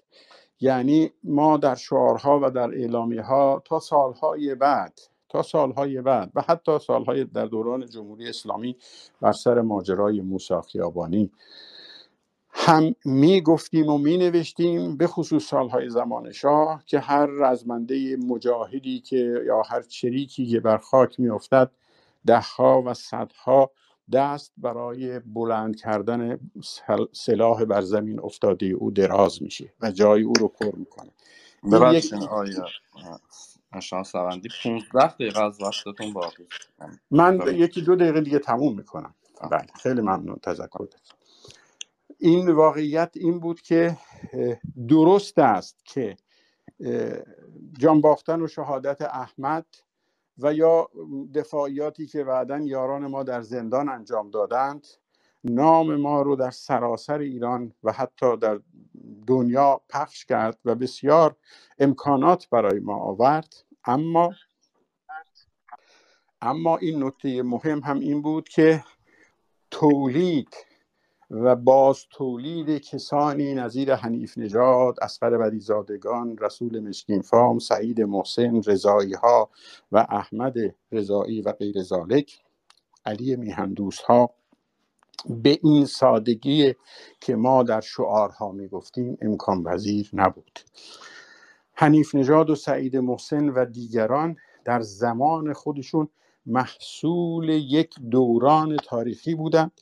که وقتی اینها از بین رفتند به هر ترتیب حالا چه اعدام چه زندانی به خصوص چون بعدا هم دیدیم که بنا به گفته ثابتی همه یاران مرکزیت تا در دسترسشون بودن اعدام شدن. داستان بهمن بازرگانی و مسعود رجوی رم پیشتر گفتم و بعدترم باز بیشتر خواهم گفت. ولی به این ترتیب اینجور نبود که بشود کیفیت های از دست رفته رو به این سادگی بازسازی کرد. به این ترتیب هستش که احمد رضایی به عنوان اولین شهید سازمان مجاهدین اگر حافظه من خوب یاری کرده باشه اولین اطلاعیه سیاسی شایدم سیاسی نظامی اصلا اعلام شهادت احمد رضایی بود. یعنی ما یک شکست رو در یک بیانیه مطرح کردیم یک ضربه رو ولی از توش نتایج مثبت و تهییجی گرفتیم و خاطرم هست که اون ایام این کار رو هم می کردیم که اولین شهید جنبش فتح فردی بود به نام احمد موسا و این مشابهت اسمی رو ما به فال نیک گرفتیم و اونها همیشه در جنبش فتح در اون سالها عرض می‌کنم هر وقت می‌خواست گرامی داشتی برگزار کنه نام احمد موسا به عنوان اولین شهید جنبش فتح مطرح می‌شد. به این ترتیب هستش که در سالهای بعد نام و یاد احمد رضایی مهدی رضایی رضا رضایی سلیقه رضایی و کلا خانواده رضایی ها به عنوان یک خانواده مجاهد پرور و خانواده ای که قربانیان بسیار و مبارزین بسیار به جنبش دادند شناخته میشه. و به این ترتیب من قسمت اول صحبتم رو همینجا با یاد این عزیز به پایان می‌برم. اگر مطلبی از مطالبی که آماده کرده بودم از قلم افتاده باشه که حتما اینطوره در قسمت پرسش و پاسخ در خدمتتون خواهم بود. من تمام. سپاسگزاری می‌کنم از شما جناب سعید شاهسوندی عزیز. آقای تقیه رحمانی اگر نکته داریم بفرمایید در خدمتتون هستیم نه نه من ببخشید من کار داشتم دیر اومدم نه فقط همین هستم. دوستان سوالی دیگه دارن من هستم. خیلی ممنون. می‌کنم. در خدمت آقای محمد یادگاری هستیم. سلام عرض ادب. خدمت شما دوستان جناب آقای شاه سوندی آقای رحمانی رفتم بالا. چیکار می‌کنه؟ بگو نکنه اینجوری. فکر کنم دارم بله. مثل اینکه یه میکروفون باز بود. بله بله. آقای شاه سوندی آقای احمد رضایی به شدت فعال هستن. جوری که حالا من البته متوجه نیستم اینکه گفته میشه روزی 20 قرار می‌رفته. به چه معناست؟ شاید شما ابعاد این قضیه رو یک مقدار باز کنین. یعنی نرم این قرار رفتن ها چقدره که این 20 قرار در روز رفتن تو اون شرایط بعد از اون ضربه بسیار بزرگ دیده میشه. یک بحث بنده این هست که نهایتا اگه بعد از احیانا شهادت ایشون این قرارهایی که برقرار می‌شد نهایتا به چه شکل مجددا با افراد جدید؟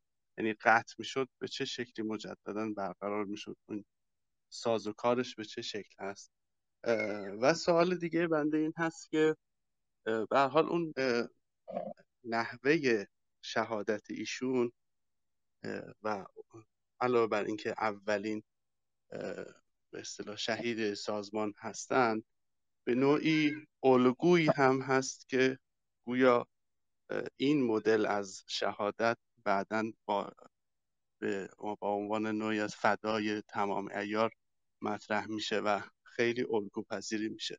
حالا من می‌خواستم بپرسم که این جمله آقای احمد رضایی که ما حق نداریم زنده به دست دشمن بیفتیم و نهایتا نوعی از مبارزه که حالا نمی‌خوام تعبیر نهایتا انتحاری به کار ببرم ولی روشی هست که تنه می‌زنه به اون سبک از مبارزه رو.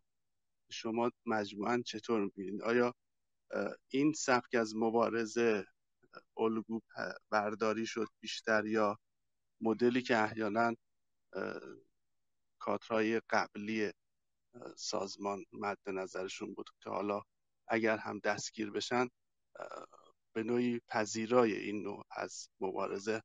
به شکلی می‌خوام ارز کنم که سریحتر گویا مبارزه آقای رضایی. ممنونم مرسی.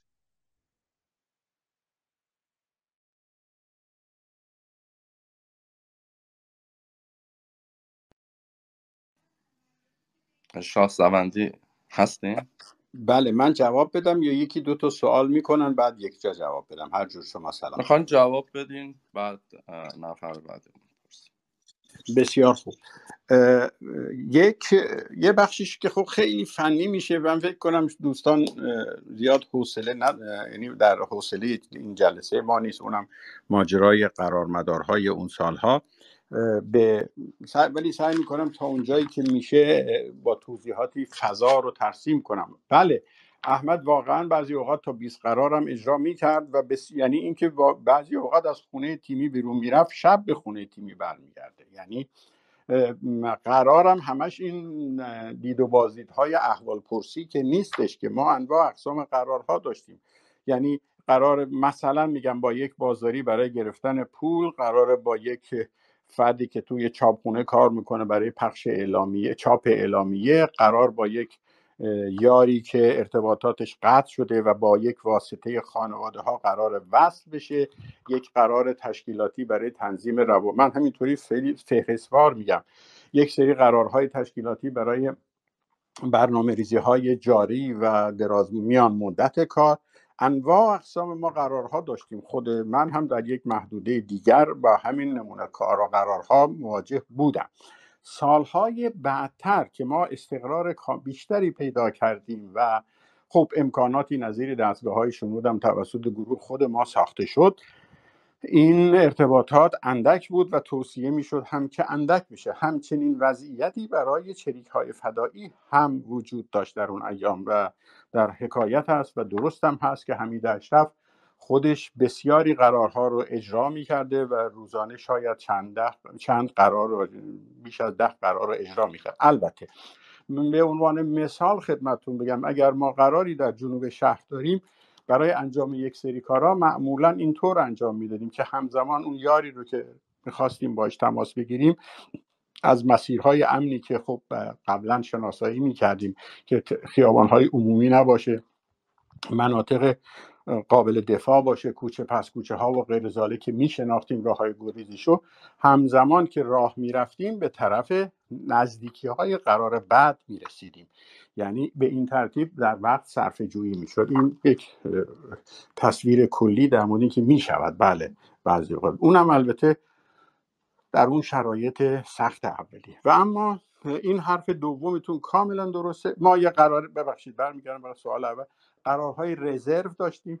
یعنی قرارهای رزرو یا ذخیره بود که اگر به هر دلیلی اتفاقی میافتاد ما یه قرار اجرا نمی‌شد. خب اگر اجرا نمی‌شد فرد گم می‌شد. و بعضی اوقات می‌دیدیم ممکنه طولانی مدت بشه و به این منظور ما قرارهای مختلفی هم برای رزرو داشتیم و داستانهای مختلف. و اما قسمت الگو شدن شهادت احمد کاملا حق با شماست. این جمله ای که نقل کردید من به این صورت نشنیدم در مورد احمد ولی مشابهات اینا هست. تنها مختص به احمدم نیست. حتی زنده یاد پویان هم این مطلب رو به تعبیری داشت و که حتی بعدها ما جاهای خود تو نشریه سازمان هم نقل شد.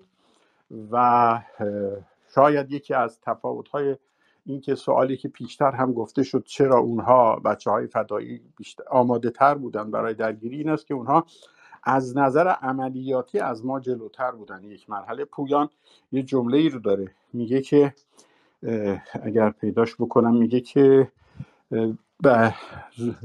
ماندن در با تعبیر حضور ذهنی ندارم. می‌خوام اگه بتونم از رو عینا براتون بخونم. میگه خلاصه دردناکترین مرگ مرگ در سنگر هست و توصیه در اون کتاب رد تئوری بقا صحبت از تهاجم حد اکثر می‌کنه و این که تهاجم می‌کنه که تهاجم بهترین دفاع هست. این فضای اون سال هاست. ولی ارزم به حضورتون که بله خوشبختانه پیداش کردم. براتون از روش می‌خونم که عین عبارت از نشریه جنگل اولین نشریه سازمان که مار 1152 هست. به نقل از نوشته هیچ مرگی بیش از در سنگر ماندن و شلیک نکردن زودرس نیست. فضا رو دارم عرض می‌کنم خدمتون. این که آیا اون مش درست بود یا نبود خب این یه بحث دیگری است. میشه روش خیلی صحبت بکنیم. درست میگید. شهادت احمد تبدیل به یک الگو شد. تبلیغات سازمانی هم که نیاز بود و شرایط هم ایجاب می کرد یعنی جامعه هم یک گفتمانی بود که جامعه اون گفتمان رو میپذیرفت. به امروزه خودتون نگاه نکنید یا ما یا من که امروزه گفتمان ها اینجور گفتمان ها اگر هم کسانی بخواند نمی‌تونند انجام بدن که خب مقصودم رو می‌فهمید. مقصودم که جریان پرت از مردم و منزوی از مردم و این درسته. ولی در این حال یک نکته ای رو هم بیان می‌کنه. این داستان عملیات یعنی در واقع زنده دستگیر نشدن. خلیل الوزیر ابو جهاد نفر شماره دوی سازمان الفت که بعد از عرفات وقتی یاران ما به فلسطین رفته بودند و بعدتر به ما انتقاد می‌کرد و موقعی که عملیات شروع شده بود و یاران ما اونجا بودند که شما این عملیات خوردن قرص سیانور یا منفجر کردن خودتون کشته شدن رو او نادرست می‌دانست.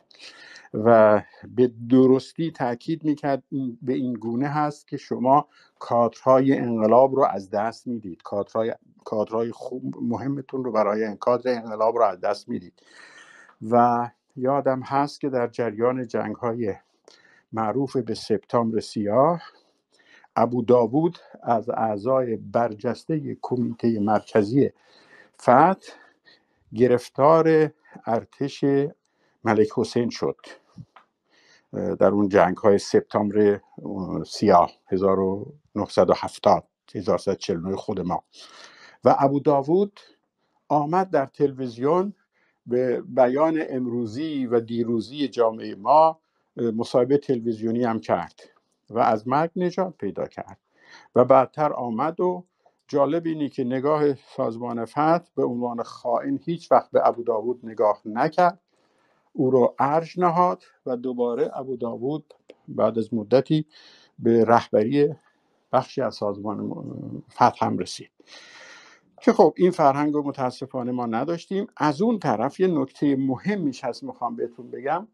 شکنجه هایی که بر یاران ما و رفقای فدایی اعمال می‌شد در زمان شاه تا کسی نبوده باشه این حرف های من من مصنوی هزار صفحه خواهد بود. یعنی اینکه ساواک با تجربه اندوزی از سازمان های اطلاعاتی اسرائیل و آمریکای لاتین و تشکیل کمیته مشترک می‌دانست. شما تصور کنید تمام بازجویی قبل از دوران مبارزه مسلحانه فرد ممکنه یک ماه دو ماه بازجویی می‌شد سه ماه بازجویی می‌شد. حالا تمام این فشارهای سه ماه رو شما روی فرد در فاصله یکی دو سه چهار پنج ساعت متمرکز می‌کنند یعنی تمام تلاش ها رو این هست که رد فرد رو بگیرن آدرسش رو بگیرن و این تقریبا مقاومتش به این سادگی نیست. یعنی ما در شعارها می‌گفتیم که ببینید مثلا اسقر ودیزادگان رو اطلاعات شهربانی گرفت تا نخواهش هم سوزاند. ساواک هیچ وقت این کارو نمی‌کرد اگه گیر ساواک میافتاد. ولی ساواک کاری می‌کرد ده برابر درد و شکنجهش بیشتر از شهر اطلاعات شهربانی باشه. چون اونا نادان بودن در بازجویی و اینها متخصص بازجویی بودند. یعنی طوری می‌زدند که باز هم بتوانند بزنند. در یک چنین شرایطی ما زندگی کردیم که فرد اون وقت فکر می‌کنه که من که به هر حال کشتنی هستم اعدام شدنی هستم. حالا از طریق منم به یارانم ضربه بخوره و این پارادوکس مبارزه ما هم بود. ولی حرف درسته یعنی جنبش از بسیاری کادرهاش محروم شد. و ما دیدیم همون مقداری که باقی موندند مسمر یک کارهایی شدند. بعد در حالی که خب خیلی هایی که بالاتر و مهمتر بودن از دست رفتن. من از این فرصت استفاده می کنم ربطی به سوال شما نداره ولی این توضیح رو ضروری می‌دونم که حنیف نژاد در وقتی که به زندان افتاده بود بزرگترین توصیهش این بود که بیهوده دفاعیات ایدولوژیک نکنید. به همه افراد پایین تر از کادر مرکزی تأکید می‌کرد و از جمله به احمد حنیف نژاد برادر کوچکتر خودش انتقاد کرد که تو در اتاق دربسته در مقابل سواکی ها چرا دفاع ایدولوژیک کردی که ابد بگیری؟ چرا که حنیف نژاد. و کلا سازمان ما نسبت به سازمان چریک های فدایی یک تفاوت نگاه داشت نسبت به استمرار مبارزه. چریک های فدایی چه در موتور کوچک موتور بزرگ احمدزاده و چه در رد تئوری بقای پویان بر این باور بودند که ما راه رو باز می‌کنیم کشته میشیم بعدی ها میان راه ما رو ادامه میدن. در سازمان حنیف نژاد سازمان مجاهدین این نقطه نظر وجود نداشت. نقطه مقابلش اصل بقای پیشتاز و سازمان پیشتاز بود. یعنی ما معتقد بودیم اینو قبل از دستگیریمون هم بود بعدش هم بود که ما باید باشیم سازمان پیشتاز و عنصر پیشتاز باید باشد تا بتونه ادامه بده. یعنی این مطلب درک شده بود اما خب شرایط بعضی اوقات اجازه نمی‌داد. و حنیف نژاد درست در همین راستاست که حتی میگه خیانت نکنید. این درست نقل قولی است که پوران بازرگان میگه. به پوران میگه به بقیه بچه ها از طریق اون می‌رسید به بچه ها خیانت نکنند. یعنی خیانت یه مرز مشخصی داشت. اما لازم نیست شعار بدن. من خوب خاطرم از اون سالهایی که ما مخفی بودیم. گروهی بود کوچک. یادشون بخیر ولی به هر حال به نسبت ما و چریکای فدایی گروه بسیار کوچکی بودن ولی بسیار پر سر و صدا گروه ستاره سرخ. و اینها دفاعیات بسیار پرشوری کردند که از حد و اندازه سازمانی اونها خیلی بالاتر بود. نتیجهش اینه که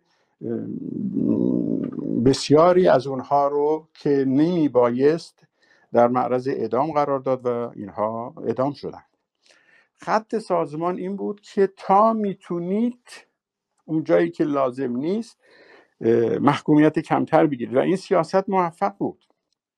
حنیف نژاد در اجرای این سیاست تا اونجا پیش رفت که عملیات گروگانگیری شهرام پهلوینی ها رو به, به فریب داد ساواک رو و گفت که او و اسقر ودیزادگان و رسول مشکین فام و محمد سیدی کاشانی بودن. حالا اینکه اینا اصلا نبودن.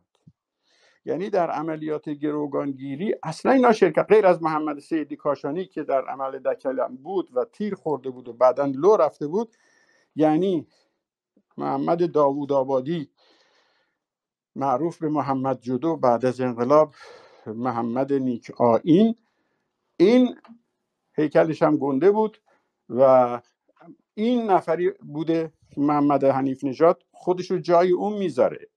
یا اکبر نبوی نوری نفر دیگری بوده که حسین که اسقر بدی زادگان خودش رو جای اون می‌گذاره. و یا حسین قاضی جزء عاملی بوده. اینطور شد که اکبر نبوی دو سال زندان گرفت آمد بیرون و اومد به ادامه مبارزه داد. این فضای سازمان بود تو اون سالها که اصل بقای پیشتاز خب اون موقع رهبران متوجه بودند.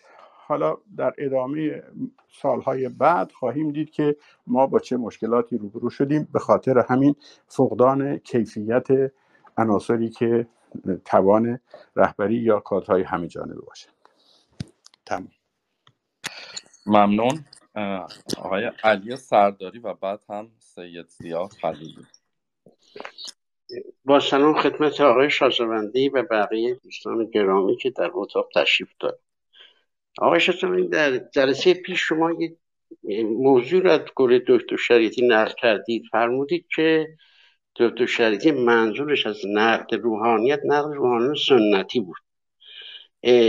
در صورتی که بافت مجموعه روحانیت بافتش سنتیه. یعنی روحانیونی که تون چارچوبن که به صلاح فقهشون بر اساس قاهل انبار مجلسیه تقریبا سنتیه یعنی تو این بافت روحانیون نواندیش وجود نداره. مجموعشون سنتی و دکتر شریعتی مجموعه رو نقل می‌کرد. نه یکی نه دوتا رو. به این بافت رو نقل می‌کرد. بعد من یه فاکت دیگه که از خود دکتر شریعتی هست تو مجموعه آثار 26 میگه که نه آقای خمینی. و نه آقای طالقانی و و و نه اینا تفکری نداشتن به ما ارائه بدن. ای کاش اینا تفکری داشتن به ما ارائه می‌دادن. ما استفاده می‌کردیم. من از روی مجموعه اصلا نمی‌خوانم. من تو مجموعه همه دارم. جز این چه پیدا نکردم بگم از روش بخوانم. دیگه ولی نقل به مضمون می‌کنم. یعنی در اون زمان نقد آیت طالقانی نقد آقای خمینی هزینه بسیار زیادی داشت. آقای خمینی به این نقد پرداخت آقای تو شریعتی به این نقد پرداخته که حتی آقای خمینی رو آقای طالقانی رو از نقد بری نکرد. اما پرسش دوم. طبق گفته که شما امشب فرمودید در ارتباط سازمان رفتار سازمان دستگیریاش کاراش نشان میده که سازمان برای بعدا بعدش نه بر پیشگیری داشت نه پیشبینی داشت نه برنامه. این همینطور میرد جلو یه ضربه که موقع جیج می‌شد. چیکار کنه چیکار نکنه. اون وقت بعد با اون ادعایی که داشتن ژاندارم منطقه دولتی ایران دستشانده امپریالیست به صلاح جهانخوار. آیا با این پیش نداشتن با این پیش نداشتن میشه با این رژیم برخورد کرد؟ آیا این کار به صلاح اتخاذ شیوه درست بود؟ چه حتی بعد دستگیری همه اونایی هم که از جمله شما اومدید و خط ادامه بدید کوچکترین تجدید نظر نکردید. همون خط ادامه دادید و جلو رفتید. حرف من تمام. خیلی ممنون. بله آقای سید زیای خلیلی. سید زیای خلیلی تشریف دارن؟ بیژن زنگنه. آقای احمدزاده یه نکته یه نکته کوچیک.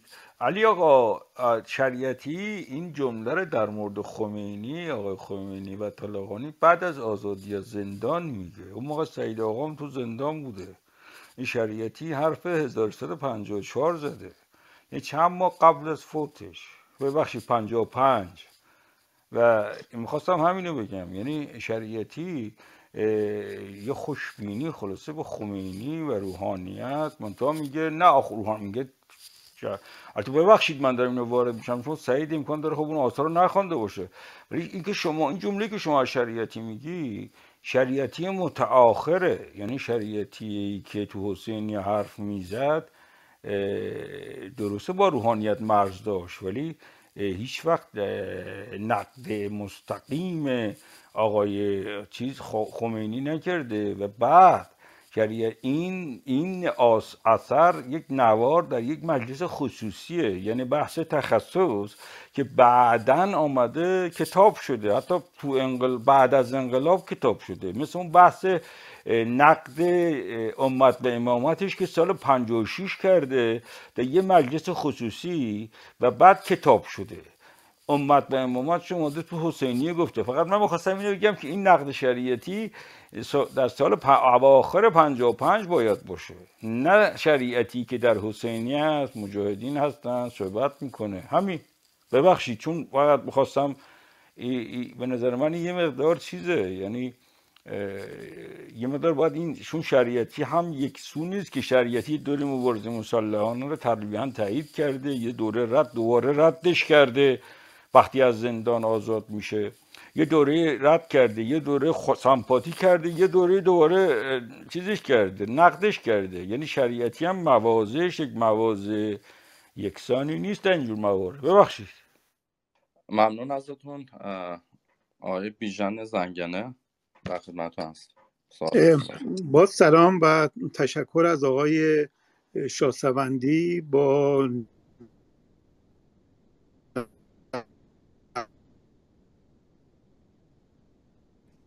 صداتون خوب نمیاد. نمی‌دونم اگه جای بهتری بیسیم من صداتون رو ندارم.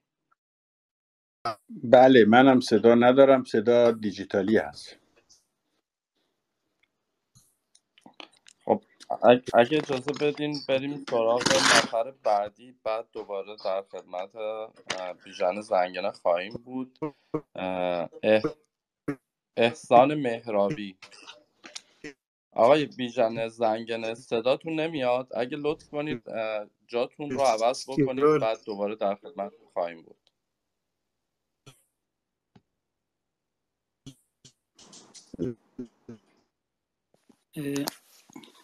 من سلام ارز کنم خدمت های شاسمندی و دیگر دوستان. به موضوع اسم سازمان اشاره کردیم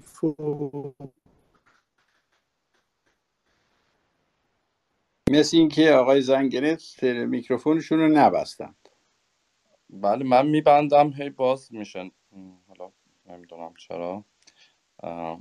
اجازه بدیم بله. خب بفرمایید آیا احسان. به موضوع اسم سازمان اشاره کردین. موضوع آرم سازمان و اون شعار چی؟ اون دوره رضا رضایی و بهرام آرام چیز شده یا دقیقا اگه مال چه دوره ای بوده؟ یه کمی که این گروه هایی که به نوعی حالا عنوان میشه که مثلا از سازمان جدا شدن. حالا نمی‌دونم این روایت هستن درست هست یا نه که آیا اینها اصلا از سازمان جدا شدن یا هیچ وابستگی از اولم نداشتن و این تصور بوده که اینو جزء سازمان بودن و جدا شدن مثل گروه خورداد خونین که آقای احمد رضا کریمی در واقع از اعضای اون بوده. درباره اون گروه هم توضیح بدین. حالا گفته شده که این خورداد خونین مثلا سال 51 بوده. اینها یا از ابتدا وابستگی به سازمان داشتن یا اینکه این بحثی که نقل میشه اینا جدا شدن اشتباه است؟ مرسی.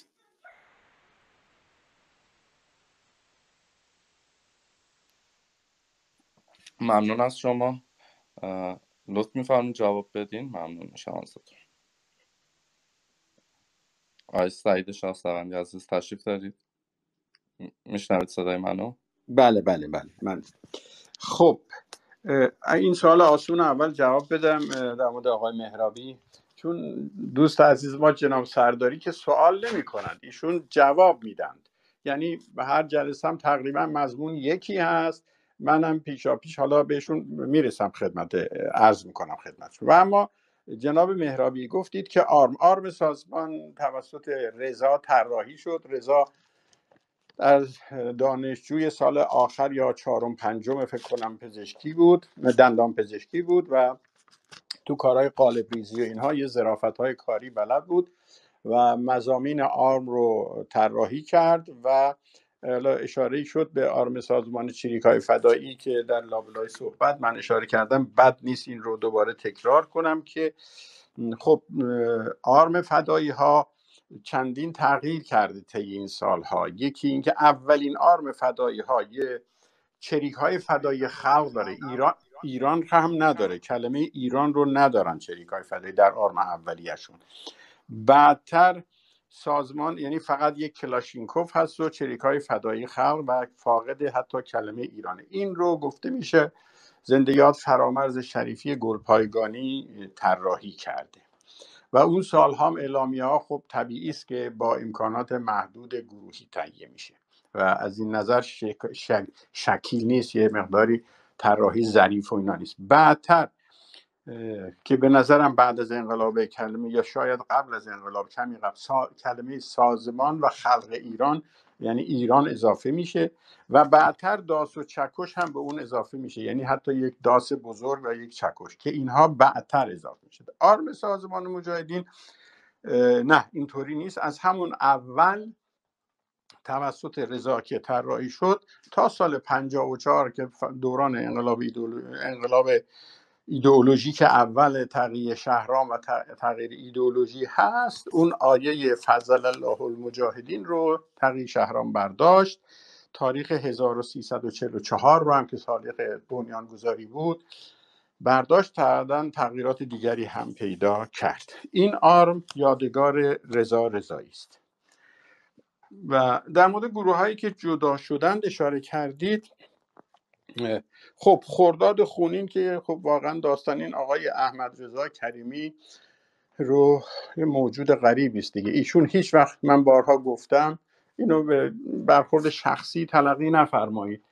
ایشون هیچ وقت عضو سازمان نبود. چه به صفت فرد و چه به صفت جمع. هیچ وقت ایشان عضو سازمان نبوده ولی یه آدمی بوده و هست. حالا هستش رو نمی‌دانم. یه آدمی بوده تا اون موقعی که من می‌دونم. که با روابط بسیار گسترده بیدر و پیکر و یه مقداری هم مشکلات فردی شخصیتی. یعنی من خاطرم هست با فردی به نام آقای وفایی در تماس بودم. گفت یکی از بچه ما یه مدتی قطع شدیم بعد از کازم زلنوار سر قرار دستگیر شد و اینها. تیر خورد و دستگیر شد. تیر به خودش زد و دستگیر شد. مدتی رابطمون قطع بود. در صدد ارتباط بودیم. یک هواداری داشتیم یا سمپات می‌گفتیم به نام آقای وفایی. که الانم به من کلی فوش میده دستش درد نکنه تو لیبرتی هستش توی آلبانی هست. این گفت من با یکی از بچه سازمان تماس دارم. مشخصاتش رو خواستم بدون ذکر نام تمام مشخصات رو داد گفتم این یا ساواکی یک شیاده. این درست عین حرف منه. گفتم این یا یک ساواکی یک شیاده. رابطه هم قطع کن و منم با این وفایی رابطه رو قطع کردم. چندی بعد خبر دستگیری این آمد و چندی بعدتر هم وفایی رو دستگیر کرد. احمد رضا کریمی هر جا می‌رفت ذهن فعالی داره و داشت و داره. خودش رو به عنوان سازمان جا می‌زد. اداهایی در می آورد برای جلب توجه کسانی که بودن باش ارتباط بودن که زیر کتش اسلحه داره نداره فلان. بعدم که دستگیر شد ضربات مهلکی زد به مبارزین. من تأکید می کنم تا قبل از دستگیری وحید افراخته و وحشتناک ضرباتی که افراخته زد به دلیل جایگاه ویژش رکورددار ضربه زدن به مبارزین تا قبل از افراخته در اختیار احمد رضا کریمی است که بعد از انقلاب هم داستان ها داره و بس حاضر این اگر مقصودتون این گروه دیگر گروه دیگری که اون سالها از سازمان بگن جدا میشن نبوده ولی بعد از ماجرای تغییر ایدولوژی کسانی که بودند یا در مدار عضویت یا ما قبل عضویت اینا رفتند و برای خودشون گروه های کوچک متفاوتی تشکیل دادند. و ارزم به حضورتون که در مورد جناب سرداری عزیز من والا دیگه حرفی ندارم بزنم. یعنی من حقیقتش الا این که بگم دستامو ببرم بالا تا شما راضی بشید. برای جلسه بعد دوباره همین بحث رو پیش نکشید. برای اینکه تقریبا مضمون ثابتی داره حرف شما که من هر کاری هم بکنم متاسفانه شما قانع نمیشید. یک من کارشناس آقای دکتر شریعتی نیستم. دو من به ایشان احترام عمیق می‌گذارم. سه فرق است بین یک فرد و یک سازمان و اینها هیچ کدام رو شما نه متوجه میشید نه نمی‌خواید متوجه بشید. ببخشید یه خود سریح صحبت می‌کنم. میان یک فرد و یک سازمان اصلا مقایسه دو تا پدیده ناهمگن هست. هر کدام وظایف تعریفات و کار بردهای متفاوتی دارند. من یک بار در مورد زندیات دکتر شریعتی گفتم آژیتاتور آقای حسین رفیعی بهشون برخورد. آژیتاتور من به عنوان مثبت گفتم یعنی کسی که می‌تواند تهییج کند نیرو بسیج کند. ولی توان سازماندهی کار یک فرد نیست. هر چند که این فرد فرد عزیزی به نام دکتر شریعتی باشد. حتی فردی خیلی بالاتر از این نظیر مارکس باشد. یک فرد نمی‌تونه کار یک سازمان رو بکنه. اینا دو تا کاربردهای متفاوت دارن و من تعجب می‌کنم شما مستمرا این مسئله رو تکرار می‌کنید. آقای رحمانی خدا عمرتون بده اومدید به کمک من.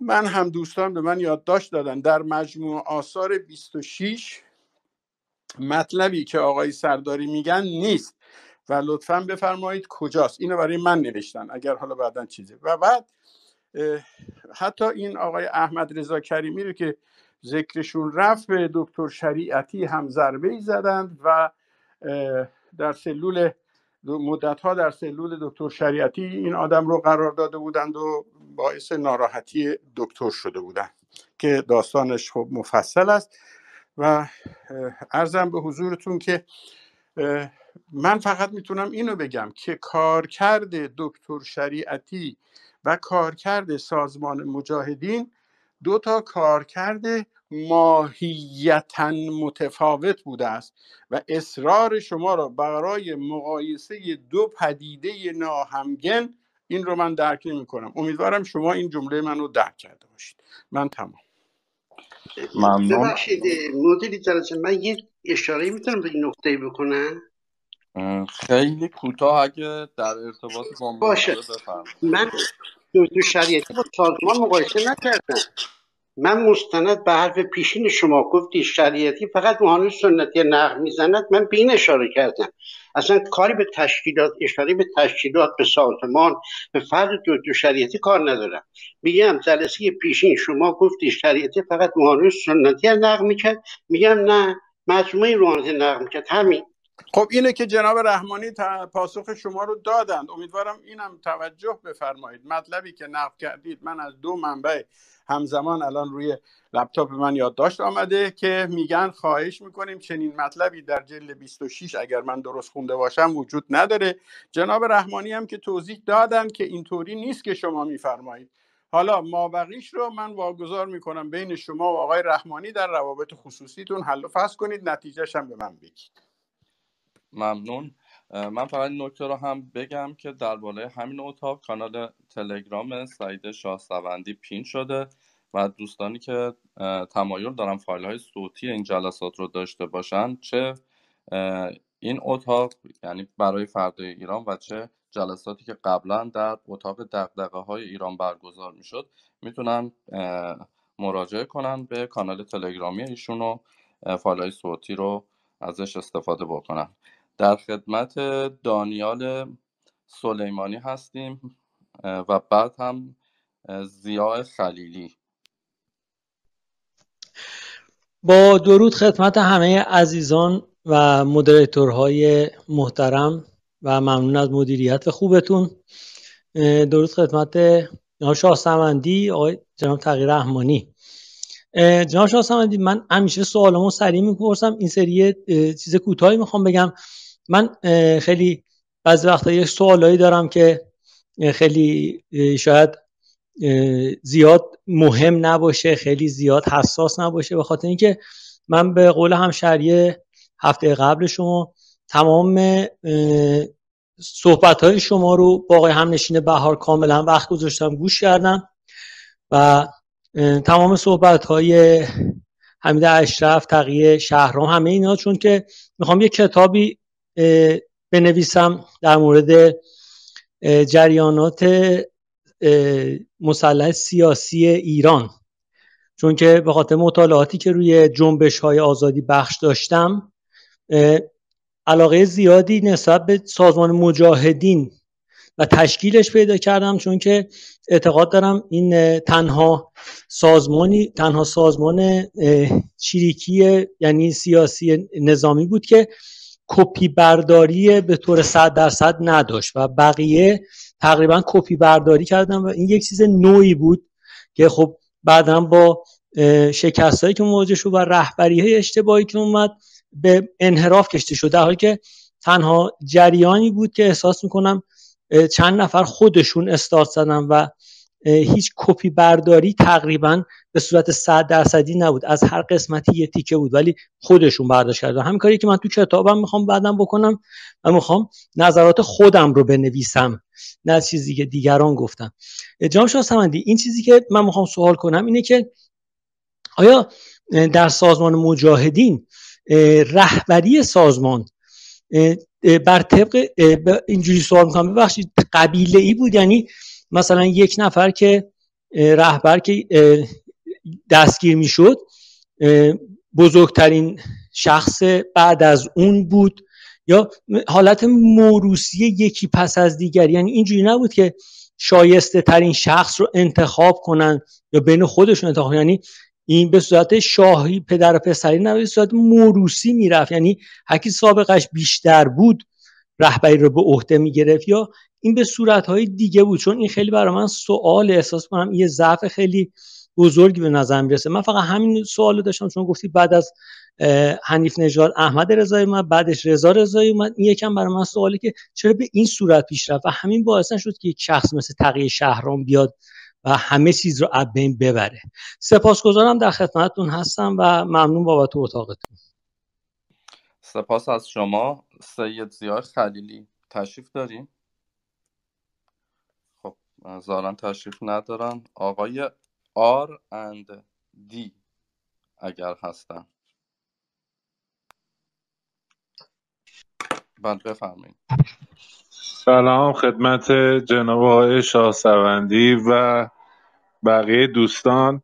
من با اجازهتون یه نکته دارم که خیلی دوست دارم. شخصیت آقای شاهسوندی جوریه که خب تو این مبارزین چپ معمولا خیلی کم پیدا میشن افرادی که در واقع افرادی که پشیمونن یا حالا نگیم تواب ولی از گذشته خودشون نادمن و به نقد گذشته می‌پردازن آقای شاهزوندی چون سر موزه هستن هنوز و نکته مثبتی که دارن اینه که به نقد خودشون پرداختن و با ادبیات الان صحبت می‌کنن.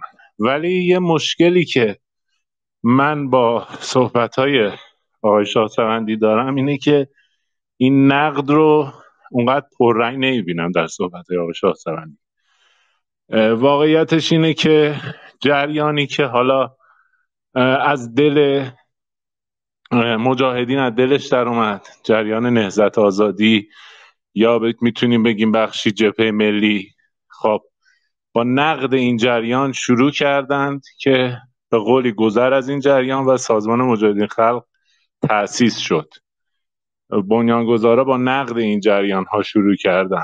ولی ما الان چیزی که اتفاقی که میفته طی این خاطرات ما همون جوری که آقای شاهزوندی فرمودند تاریخ و اگه قرار باشه محلی برای باز آموزی یا درس گرفتن یا نکاتی باشه که به درد الان جنبش آزادی خانه و مبارزات مردم ایران بخوره باید با نقد همراه باشه.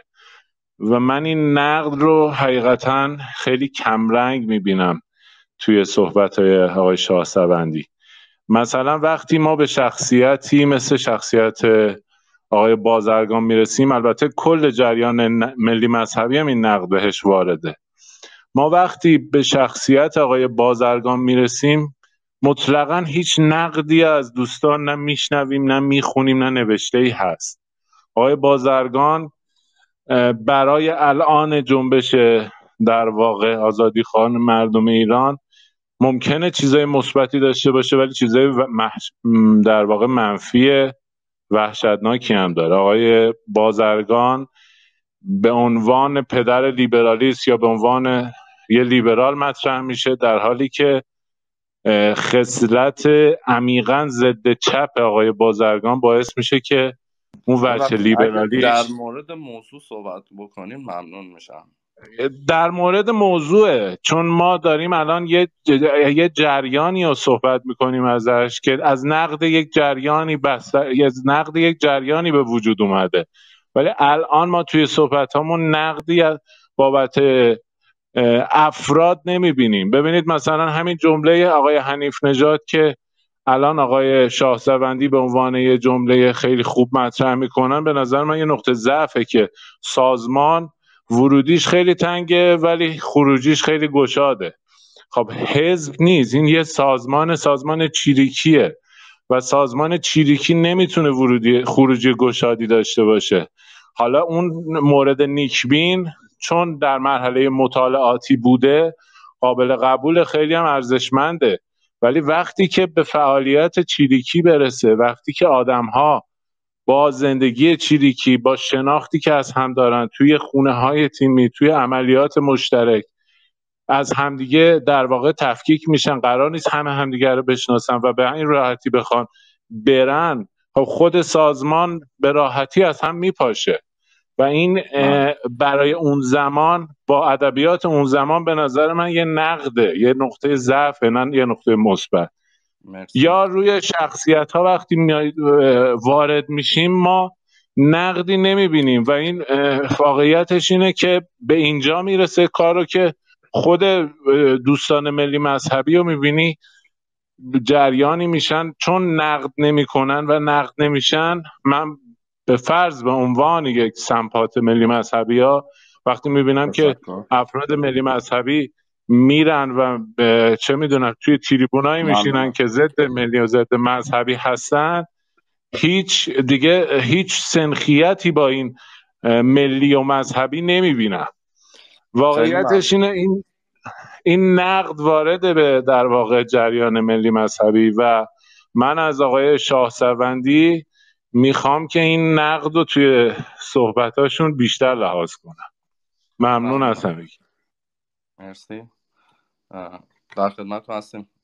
سعید شاه سوندی خب اولا جناب دانیال یا دانیل یا دانیال سلیمانی پرسیدید که رهبری قبیله ای بود موروسی بود یا شایسته سالاری بود. شاید پاسخی از به دوست عزیز ارنده هم باشد. من تلاشم اینه. نمی‌دونم چقدر موفق شدم. فضای اون سالها رو تا اونجایی که می‌تونم و خودم هم درگیر بودم تصویر بدم.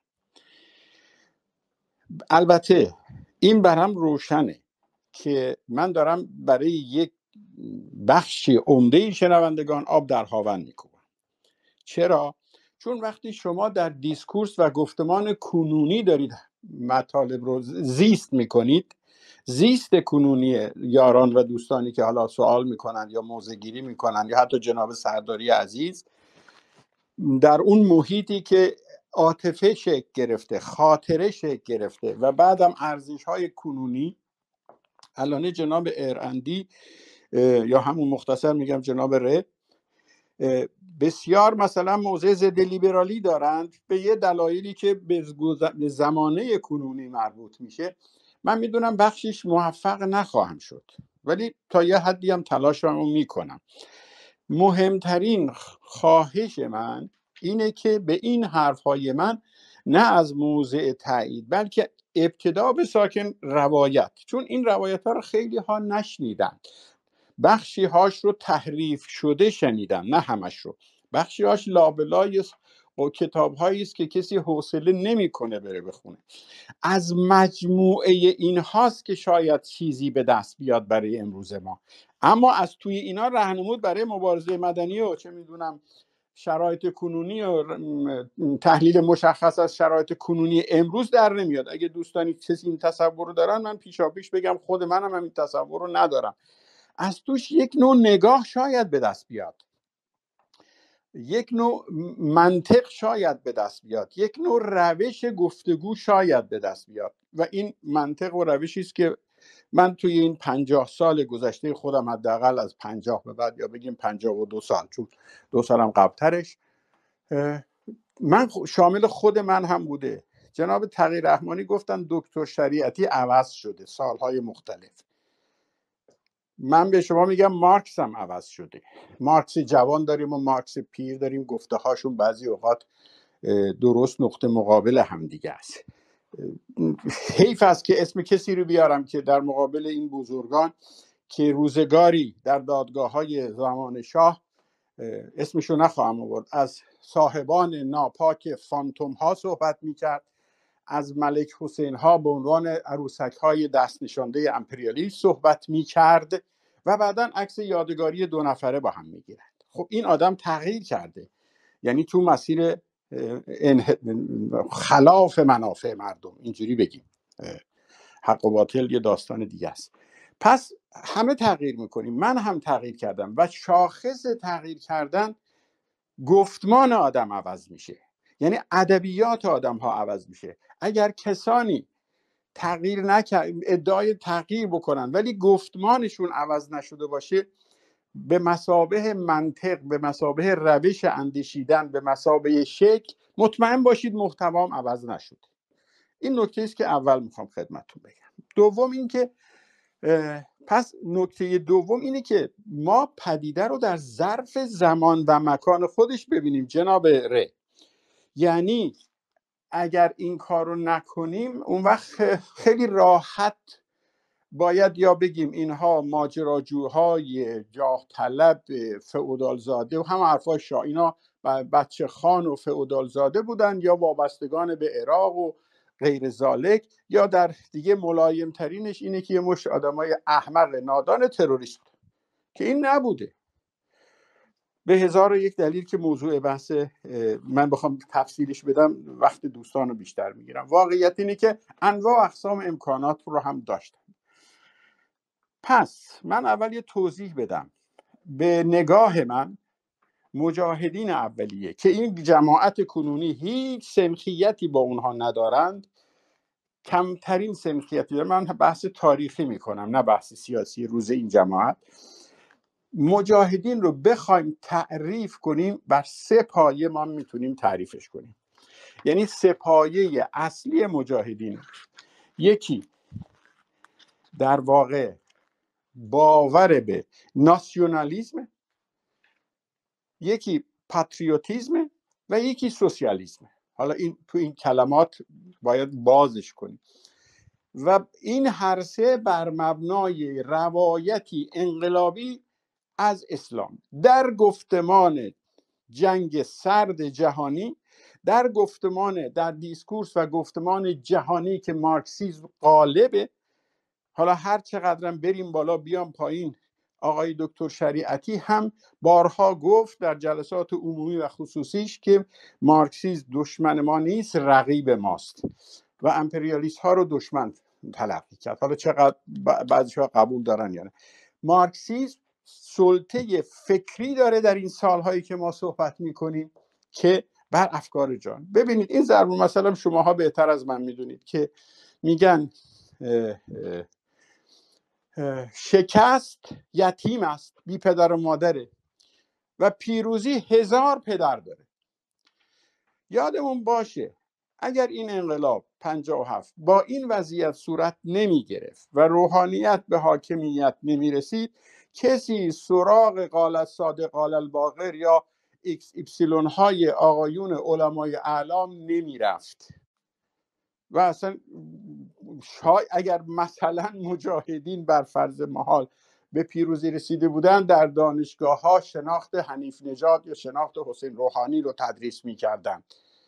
همچنان که این اتفاق در اتحاد جماهیر شوروی سوسیالیستی افتاد و تا زمانی که مسلط هستند و پیروز هستند در زمان ناپل اون همین اتفاق افتاد. دیگه شماها تاریخ رو بهتر از من می‌دونید. وقتی ناپل اون از ینا رد می‌شد مارکس احساسی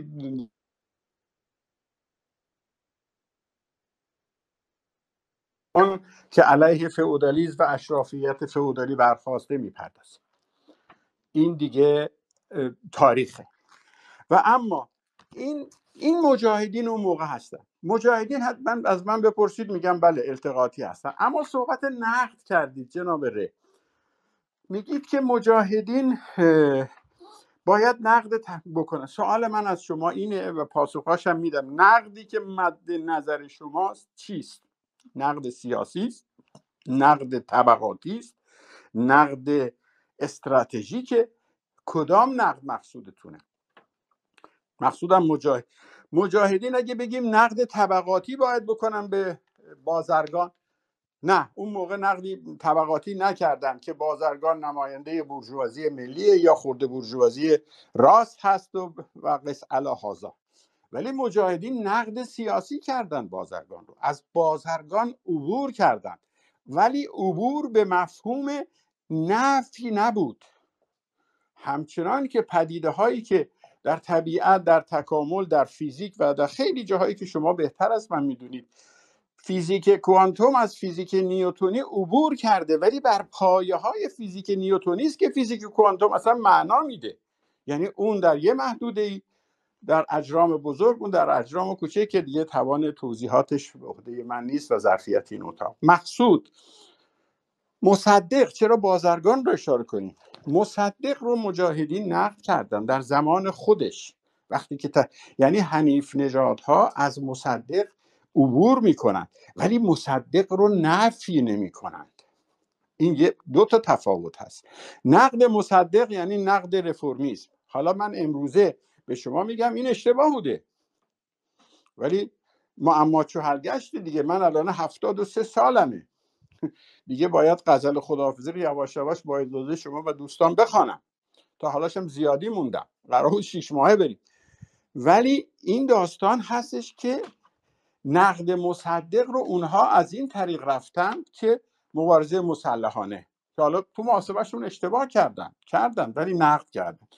گفتن مصدق حزب نداشته. رفتن حزب درست کردن تشکیلات درست کردن. اما سازمان درست کردن. شما میگید چرا حزب درست نکردن؟ منم به شما میگم حق با شماست. زمان شاه حزب تشکیل نمی‌تونست بشه. اینم بهتون میگم. یعنی این دیدن جنبه های متفاوت و گاه متضاد یک تحلیل و یک وضعیته. یعنی یک وضعیت بعضی اوقات وجوه متضاد داره. من در جمعی با دوستان صحبت می‌کردم. و یکی این بود که خب دوران صبر و انتظار الله یار صالح. خب اینم ایراد به ما می‌گرفتن که چرا شما صبر و انتظار رو پیش نگرفتید؟ الله یاساره کارش درست بود. من چه جوابی دارم بگم که نسل اون روزگار نمی‌تونست خط صبر و انتظار الله یار صالح رو پیش بگیره. نتیجهش هم این شد که اون خط بعد هم دیدیم که هیچ مسمر سمری در جامعه نشد. پس عبور نقد بازرگان و پدر لیبرالیزم و خصلت ضد چپ خب اینا رو که بخشیش خب ما می‌دونستیم دیگه. بازرگان یکی از نقد هایی که ما بهش داشتیم از همون دوران حنیف و این محصول تغییر شهرام و دستاوردهای اون نیست اینه که بازرگان رفرمیسته و اصلا اون جمله معروف بازرگان یعنی که آقا ما رفرمیستیم بترسید از اینکه رادیکال ها بیان پدرتون در بیارن. و درستم گفت و درستم تشخیص داد. ما درست تشخیص ندادیم گفتیم 15 خرداد پایان رفرمیزم نبود. 15 خرداد پایان رفرمیسم نبود. هنوز جاد داشت. اما درایتی می‌خواست و پیچیدگی. حالا صحبت حزب و سازمان کردید اون زمان شاه امکان پذیر نبود تشکیل حزب. وقتی شاهنشاه آریامر میگه دمام حتی دوتا حزب دست نشان دارم میگه درش رو تخته کنید و گل بگیرید و حزب رستاخیز رو به تقلید از حزب بس با همون تعریف. رستاخیز همون ترجمه فارسی بعث هستش. به تقلید از احزاب بعث سوریه و عراق. حالا کارشناسای کمکش کردن کی بوده اینم پیدا کنید پرتغال فروش را. میاد حزب رستاخیز رو تشکیل میده. دیگه جایی برای این حرفا نیست. ولی من به شما یه چیزی میگم. بعضی اوقات انسان ها جوان ماها از یک سوراخ چند بار یا دو بار گزیده میشیم. بله اگر از من بعد از انقلاب بگید من میگم آره اون موقع فوقه بود که ما می‌تونستیم از یک سازمان بسته به یک سازمان باز و حزب تبدیل بشیم. تلاش های صورت گرفت ناموفق بود. در مورد اینکه افراد چجوری انتخاب می شدن و حتی چطوری عضو خطاب می شدن چطور بالا می آمدن یک نوع انتخاب طبیعی بود. کلمه طبیعی رو می‌ذارم داخل گیومه یعنی اینکه شما حتی در طبیعت یک انتخاب طبیعی شاهد هستید. اونی که قوی تره اونی که تواناتره رئیس گله میشه به قول شما خطاب کردید. من به عنوان توهین نمی‌گیرم. یعنی چی؟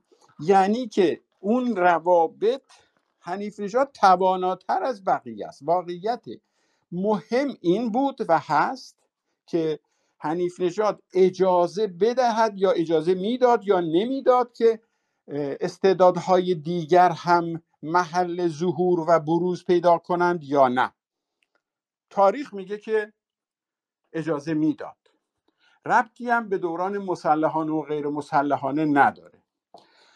چون توضیح داده میشه که اون به خاطری که هنوز دوران سیاسی اینا رو کسانی می‌گویند مقصودم شما نیستید می‌خوان توجیه کنند کشتن مجید شریف واقفی رو و اینکه زیل عنوان ضرورت مبارزه چریکی. نخیر اینطور نیست. نمونه خود بنده. نمونه مرتزا سمدیه نمونه خود شریف. چرا؟ ما وقتی که با شریف با گروه شهرام اختلاف نظر پیدا کردیم یک شاخه از سه شاخه سازمان دست ماست. شریف مرکزیت مرتزا هست من هستم و زیر مجموعه ما. خب اون بلایی که اونها سر ما آوردن ما هم می‌تونستیم سرشون بیاریم یا نه؟ خب هم اونا چریک بودن هم ما چریک بودیم. شاید بهتون بگم این مسئله رو شخصیش نمی‌خوام بکنم. توانایی های شاخی ما به دلیل عملیات نظامی هم از اونا بیشتر بود. اینو همینجوری سربسته از من قبول کنید خواهشم. یعنی مرتزا بود من بودم خود مجید بود و امکانات فنیمون هم که بیشتر بود. نشریه امنیتی سازمان رو هم ما تهیه می‌کردیم. بیسیم ها رو ما تهیه می‌کردیم. پس ما می‌تونستیم امکانات مالیمون هم بیشتر بود. اصلا ما سر سوزنی هیچگاه بر این که به اینها ضربه بزنیم نابودشون کنیم و اینها اومده بودن سازمان ما رو قصد کرده بودن. یعنی ما خودمون رو محق می‌دیدیم. ولی هیچگاه نه تنها این نشد. روزی که مجید می‌خواد بره سر قرار من بهش گفتم بذار من جای تو برم. گفت نه ما هنوز در تعهد تشکیلاتی اینا هستیم. یعنی ما هیچگاه ضربه زدن به اینها رو مد نظر نداشتیم. سهل است. من و مرتزا به زندان افتادیم در اثر همون ترور و اینها. و ما ردهای بهرام آرام رو به راحتی داشتیم. چون به هر حال چهار سال آدم مخفی باشه می‌دونه شریک تو کدوم مناطق تردد می‌کنه و قص الهازا ما تمامش رو زد عمل کردیم که ساواک رو به فریب بندازیم. خب ما نکردیم. خب ما هم چریک بودیم. سمدی یکی از چریک های خیلی خوب بود. منم بد نبودم. پس بنابراین این الزامن اون اتفاقی که افتاد برای حذف شریف واقفی ناشی از مشی چریکی نبود. همچنانی که بعد از انقلاب ما می‌تونستیم باز بشیم و خب نکرد آقای رجوی نکرد. حالا اون نکردشو فرصت شد خواهیم دید. من در جلسات پیشم گفتم که یعنی ما بعضی اوقات افراد نقش بازی می‌کنند و انتخاب افراد بر اساس آمادگی یه معیارهایی وجود داشت اون موقع ها که دوران چریکی. یعنی توان سیاسی توان تشکیلاتی تیزهوشی آمادگی برای مای در رأس آمادگی فداکاری. ما خیلی کسا داشتیم که خیلی خوب میفهمیدن. تئوری شاید خیلی کتاب خونده بودن. نمونهش بعدا خود این آقای رجوی بود دیگه. ولی عوضی اومده بود تو سازمان. توی اون سازمان چریکی عوضی اومده برای که حالا به کسی توهین نشه دوست دیگری هست که بعدها جدا شد. انسان بسیار محترمی هم هست. من بارها گفتم ایشون اشتباهی اومد تو سازمان مجاهدین. این معناش این نیست که ایشون آدم خوبی نیست یا اینکه این سازمان سازمان تاپی است. برای ظرف اون سازمان و اهدافش بعضیا مناسب نبودن. منتهای مراتب حرف آخر اگه دلتون رو خنک می‌کنه و خوشحال می‌کنه منم باش موافقم ما دموکراتیک نبودیم و نمی‌تونستیم من باشیم. برای که دموکراسی رو از کجا باید یاد بگیریم؟ از پیشینیانمون؟ بله. از مصدق از بازرگان. خب اونا رو که ساواک شاه و نظام شاهنشاهی سرکوب کرده بود و ما در انقطاع تاریخی با پیشینیانمون بودیم. همین صحبت هایی که امروز من در خدمتون هستم شاید من شایدشو میگم شاید تلاشی باشه که این انقطاع دیگه بار دوم تکرار نشه. ضمن این که می‌دونم امروزه گفتمان اصلا این نیست که گفتمان چریک چریکی ولی بسیاری نکات باریکتر از مو در لابلای همین گفتمان ها هم هست که یکیش مثلا اینی که آقا ما مجاز نیستیم برای مبارزه با دشمن یا با حاکمیت. به هر کاری و به هر چیزی و به هر کسی تن بدیم و اقدام بکنیم. خب این همون مطلبی میشه که شما گفتید که یک نیرو نباید برای مبارزه سیاسیش با هر نیروی مخالف حاکمیت موجود هم آش بخوره. امیدوارم این توضیحاتم کافی بوده باشه. خیلی ممنون. در خدمت بازرگان امیری هستیم مگه تشریف دارن. آقای بازرگان امیری. اگر نه آقای علی امیر امیر امیر املو. آقای امیر املو اگر آقای املو. آقای املو ببخشید. آقا اول از سلام می‌کنم از به جناب شاهسوندی عزیز و آقای مهرد عزیز. و خسته نباشید. من دو تا سوال خیلی کوتاه دارم و یک نکته از جناب شاهسوندی گرامی. آقای شاهسوندی با توجه به تمام صحبتاتون من دو تا سوال رو مطرح می‌کنم جمع پرسشی هم داره به شما می‌دونید که هر به سالگرد بنیانگذارا میشه. آقای عباس داوری رو میارن و خلاصه اون نقل قولی رو می‌کنه که قبل از شهادت تیرباران آقای حنیف نژاد آقای حنیف نژاد مرس زده و آقای عباس داوری مرس و پیام رو گرفته و خلاصه اون داستانی که مسئولیت رو به مسعود گذار بکنم و خلاصه یک جوری اون داستان حضرت محمد خودمون که هر کس که من مولای او هم علی مولای اوس و اون داستان علیوم اکملتم لکم دینکم و الی آخری که خودتون می‌دونید. این تو چه حد واقعیه؟ این یک. باز هم آقای داوری و دیگران.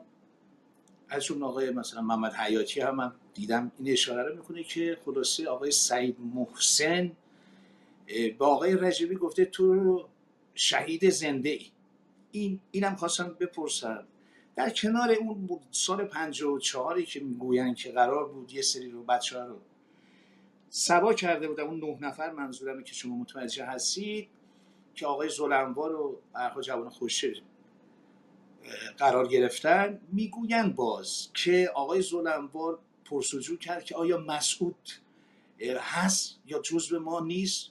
خلاصه وقتی که فهمید که مسعود توی اون گروه نیست یه حالت رضایت خاطری بهش دست. تا چه حد این نقل قول ها واقعی است؟ اگر شما اطلاع دارید. این مسئله. یک یه نکته هم خیلی خلاصه مطرح می‌کنم. ببین آقای جناب شاسوندی شما و هر کسی من شما و دیگران اجازه داریم نقد بکنیم نسبت به همه مسائل. نگاه جدیدی پیدا بکنیم نسبت به قضایای مختلف.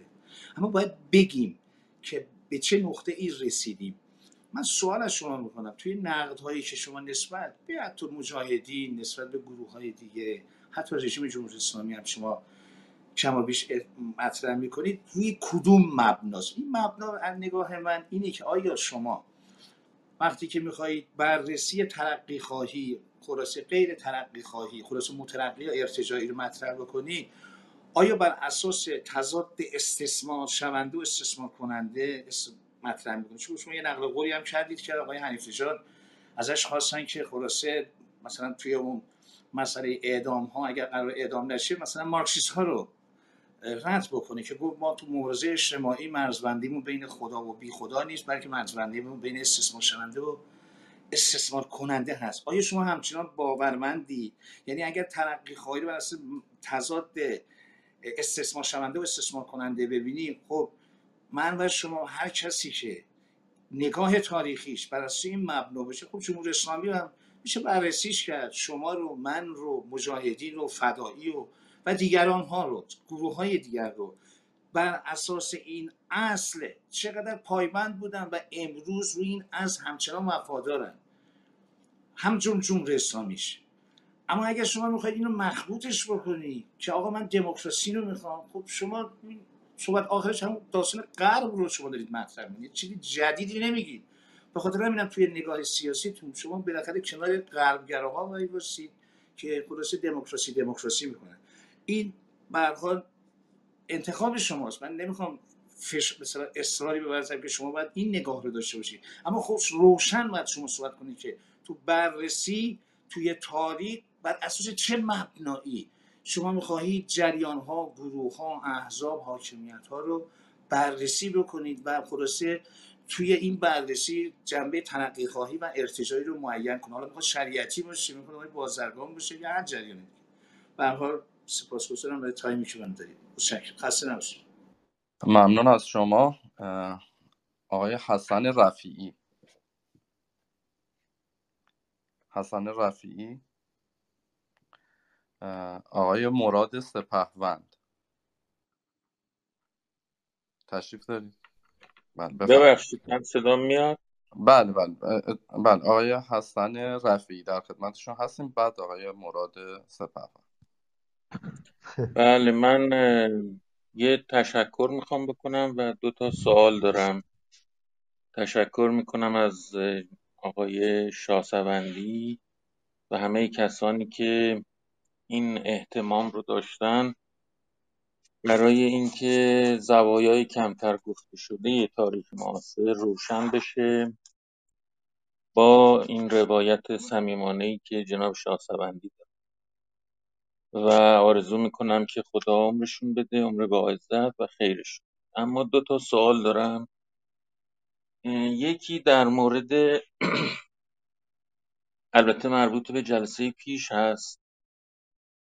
در مورد اعدام مرحوم حنیف نژاد که جناب شاهصبندی فرمودن که ساواک سه تا شرط گذاشت که اگه مرحوم حنیف قبول می‌کرد از اعدام در واقع رهایی پیدا می‌کرد و ایشون قبول نکرد.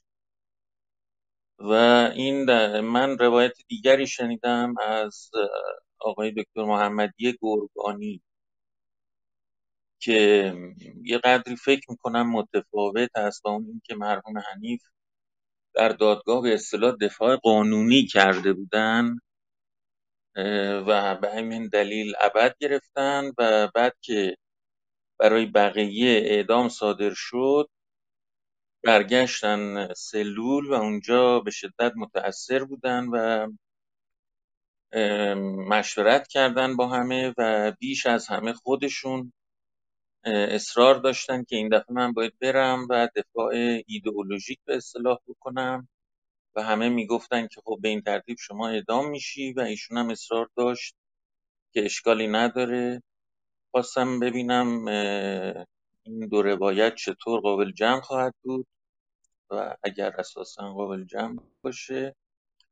و سوال دیگرم در, مورد در یه خورده کلیتر هست. به هر حال محمد حنیف نژاد احمد رضایی این بزرگان چطور میشه که از دل یه همچین نهزتی دو تا جریان زاده میشه یکی رجبی یکی شهرام که هر دوی اینا حداقل دو تا وجه مشترک دارن. یکی خودشیفتگیشونه و یکی دیگه برادرکشی. آقای شاسوندی در طول این سالها به این موضوع حتما فکر کردن. دوست داشتم جوابشون رو بدونم ممنون. خیلی ممنون. جناب آقای مراد سپهوند. بفرم خیلی ممنون. میکروفونتون بسته است. اگه لطف کنید باز کنید بعد بفرمایید. میکروفونتون رو یک بار لطفا بزنید. روش دوبار بزنید دوباره بسته میشه.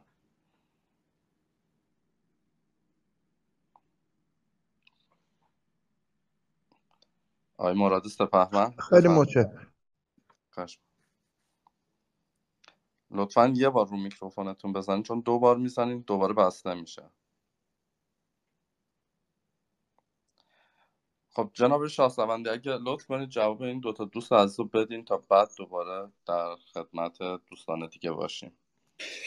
بسیار خوب. جناب آیروملوی گرامی با سلام. نقل قولهای عباس داوری بسیار آب توشه به اصطلاح خودمونی ها و به دلایل گوناگون. من اشاره می کنم قسمتیش رو بقیهش رو توصیه می کنم به سایت دوست من جناب همنشین بهار مراجعه کنید.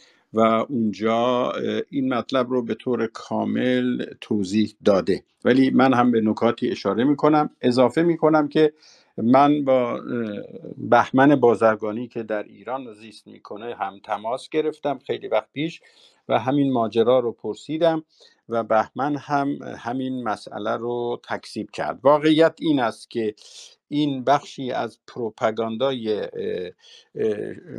شخصیت سازی حول مسعود رجویه که سازمان رو هم متاسفانه به این روز انداخت و این تنها مورد نیست. من موارد دیگریش رو هم شاهد بوده و در دوران خودم که در بخش تبلیغات کار می‌کردم شاهد بودم.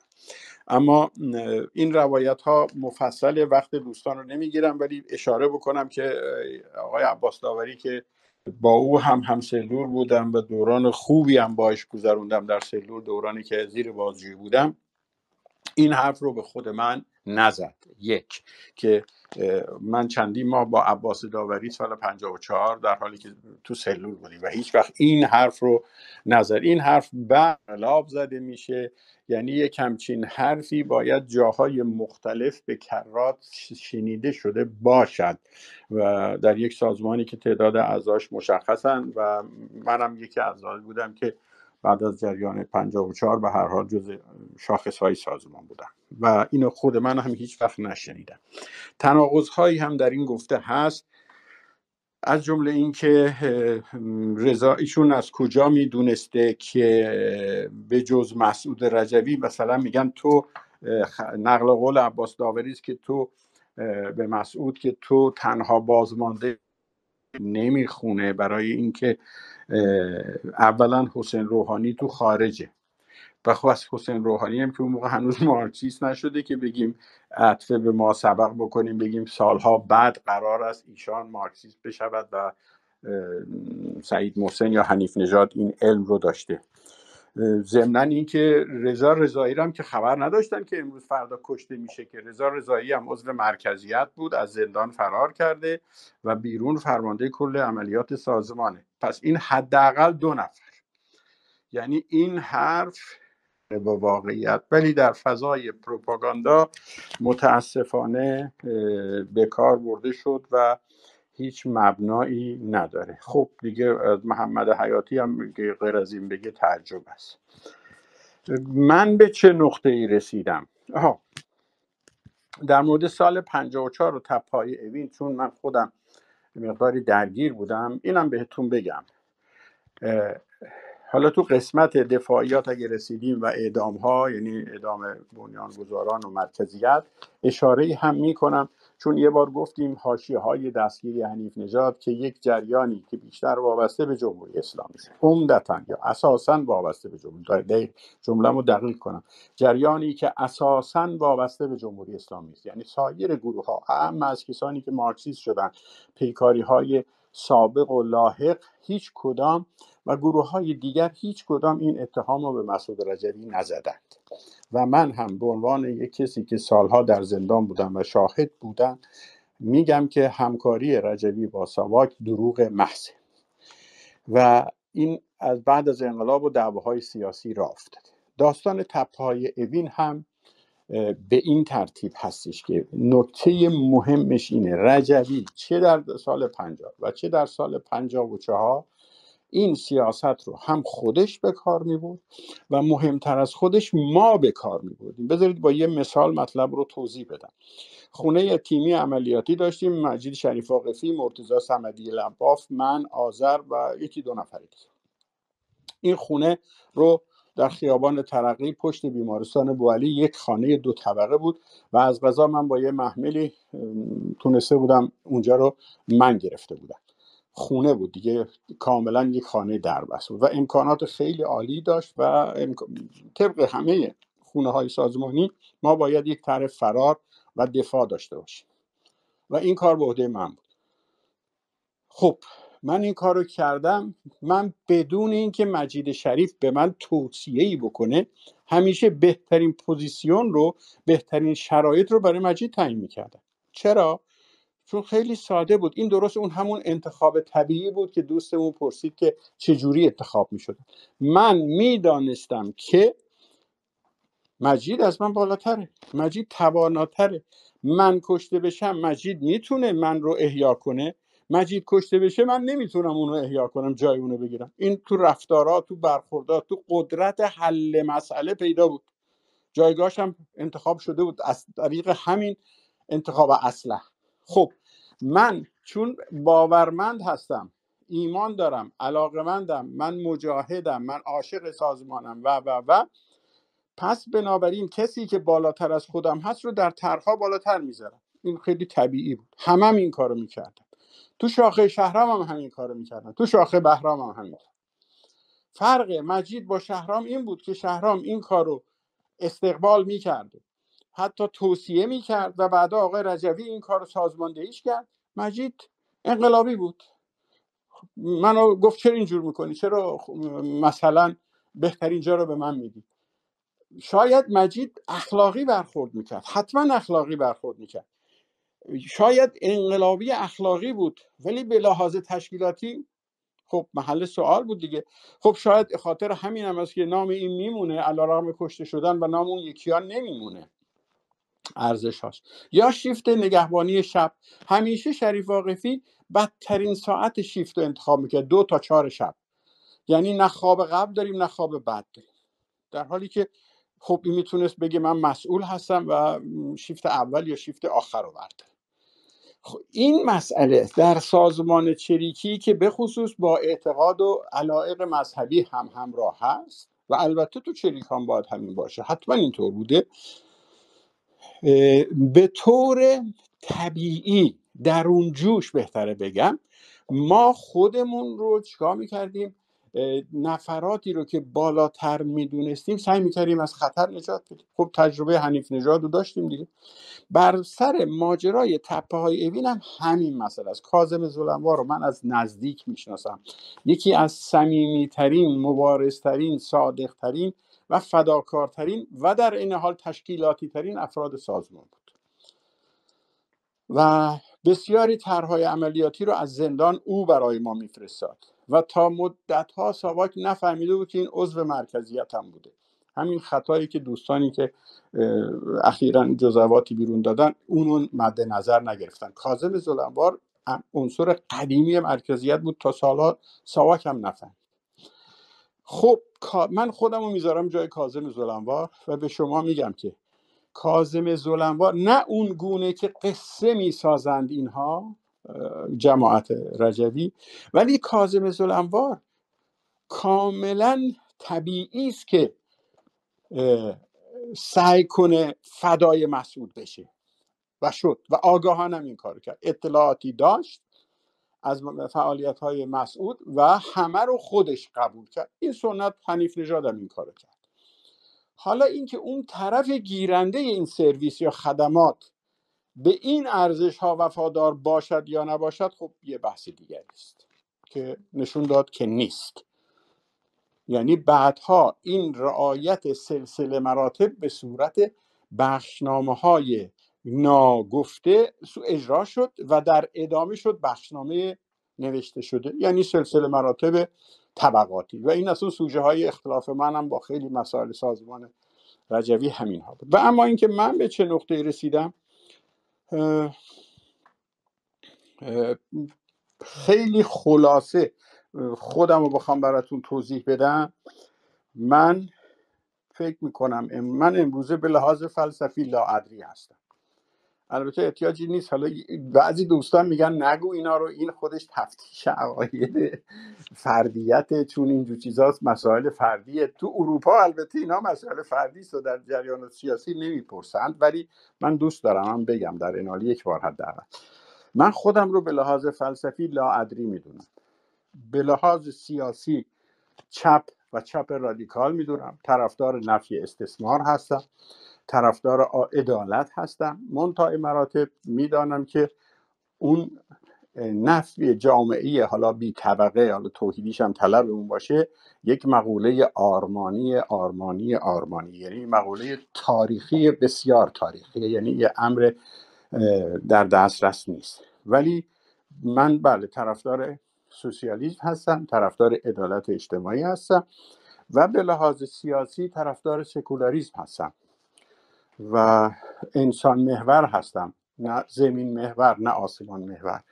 حالا کسی به آسمان باور داره من ضد او نیستم مسئله خودشه. گرفتاری های زمینیمون به اندازه هست که دیگه من خودم رو مشغول آسمان نکنم. مسئله استثمار رو گفتم من بنابراین یک خودم رو یک سوسیال دموکرات حالا با اجازه شما و بزرگترها و پدر و مادرم که روحشون شاد باشه سوسیال دموکرات چپ. حالا این وضعی که خودم وضع کردم شاد این کلمه رو چون سوسیال دموکرات خودش چپ هم هست ولی جناح بندی هست. یعنی من خودم رو اینطوری تعریف می‌کنم. و در عملکرد سیاسی به تمامیت ارزی ایران باور دارم. آرمان من هست. به استقلال باور دارم. یعنی اگه روزی استقلال ایران توسط قدرت های خارجی مورد حمله قرار بگیره بدترین حکومت در ایران وجود داشته باشه من به دفاع از تمامیت ارزی و استقلال مملکت هم می‌پردازم و البته دعواهای خانگی هم به جای خودش محفوظه. امیدوارم این توضیحات من کافی بوده باشه. اگه نیست بعدا در خدمتتونم. ممنون. با توجه به اینکه به دقایق پایانی اتاق هم می‌رسیم ما رایس هند رو بستیم. من به ترتیب دعوت می‌کنم از مراد سپهوند زیاء خلیلی و جورج یک یک لحظه یک لحظه معذرت می‌خوام. من متاسفانه خطا از من ببخشید که من وارد صحبت شما شدم. دو تا از سوالات رو در لابلای این سوالات جواب دادم ولی کامل نه. در مورد آقای رفیعی که گفتند در مورد سه شرط اعدام حنیف نژاد ایشون دقیق روایت نکردن. گفته هفته پیش من رو یا شاید توجه نفرمودن. وقتی که این طرح مطرح میشه اون سه شرط ساواک مطرح میشه بحث میشه در سازمان و در درون زندان که این توطعه است. نه اینکه ساواک می‌خواسته اگر این ستا رو این نگه نجات اعدامش نکنه. نه مطلقا اینطور نیست. وقتی که رسول مشکین فام و خیلی ها که رده های پایین تر رسول فام اوز مرکزیت نبود اون موقع و اعدام می شود حنیف نژاد که بنیان گذاره که دیگه جای خود داره از هر شمسه ابد دادن به حنیف نژاد برای فریبی بود که چون دادگاه اینها علنی یا بهتره بگیم نیمه علنی بود ولی مطبوعات و خبرگزاری ها می آمدن رژیم می‌خواست از این مسئله هم استفاده کنه. بنابراین دادگاه اول ابد داده بود که خب این ذهنیت بچه ها رو به ملاحظه کاری و محافظه کاری واداره. روایت جناب گرگانی رو یه خود من تردید دارم درستیش رو به خصوص که خب ایشون اون موقع ها مثل ما بیرون بود و بعدم توی ماجراهایی دستگیر شد. و از دید من این روایت روایت اول درسته. و اما اینکه چرا این جریان یعنی جریان حنیف. از درونش بی تردید. دو جریان انحرافی حالا چپ و راست به وجود میاد یا بهتره بگیم افراطی چپ و افراطی راست به وجود میاد. حتما اشکالات ساختاری وجود داره که اگر ادامه برسیم به سالهای 54 متفصیل خواهم گفت. جالب است بدانید که بقایای جریان پیکار یا بقایای جریان آقای تقی شهرام. همون موقع خود تقی شهرام یه تحلیل می‌کرد. من نوتش رو میگم بقیهش رو می‌ذاریم برای بعد. می‌گفت سازمان چون اینا نمی‌تونستن بپذیرند که این سازمان مذهبی است. و حتی با تحلیل های طبقاتی سازمان مذهبی و فلان میشه یک سازمان خورده بورژوازی. در بهترین و خیلی محترمانه ترین می‌شد خورده بورژوازی چپ. و این با سازمان پلورتراییایی که اونها ادعا داشتن نمایندگیش هستن دو نمایندگی می‌کنه دو طبقه مختلف.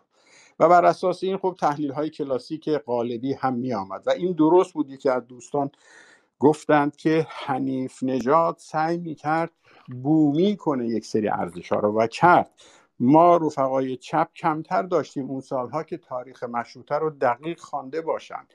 در حالی که آموزش های در حالی که کتاب چه باید کرد لنین و تاریخ حزب کمونیست شوروی رو کلمه به کلمهش قال قال لنین قال استالینشون از همه ما بهتر بود و این جملات رو قالبی به شرایط روز نصب اتصال می‌دادن. حتی گروهی بود که اسمهای تشکیلاتیشون هم لیمپیاو و احمد ماو و احمد صبوری شده بود. احمد ماو و غیر تا این حد.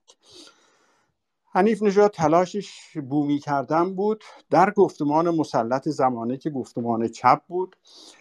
اینکه اینها معتقدند تقی شهرام و منطبهش و بعدی ها اخیرا هم این جو سنگین تر شده که سازمان مجاهدین اگر بگن خورده برجوهایی بوده یه مشکل دارن طبق تحلیل های طبقاتی خب توی مارکسیست شدی توی یک سازمان خورده بورژوایی باید بری بیرون.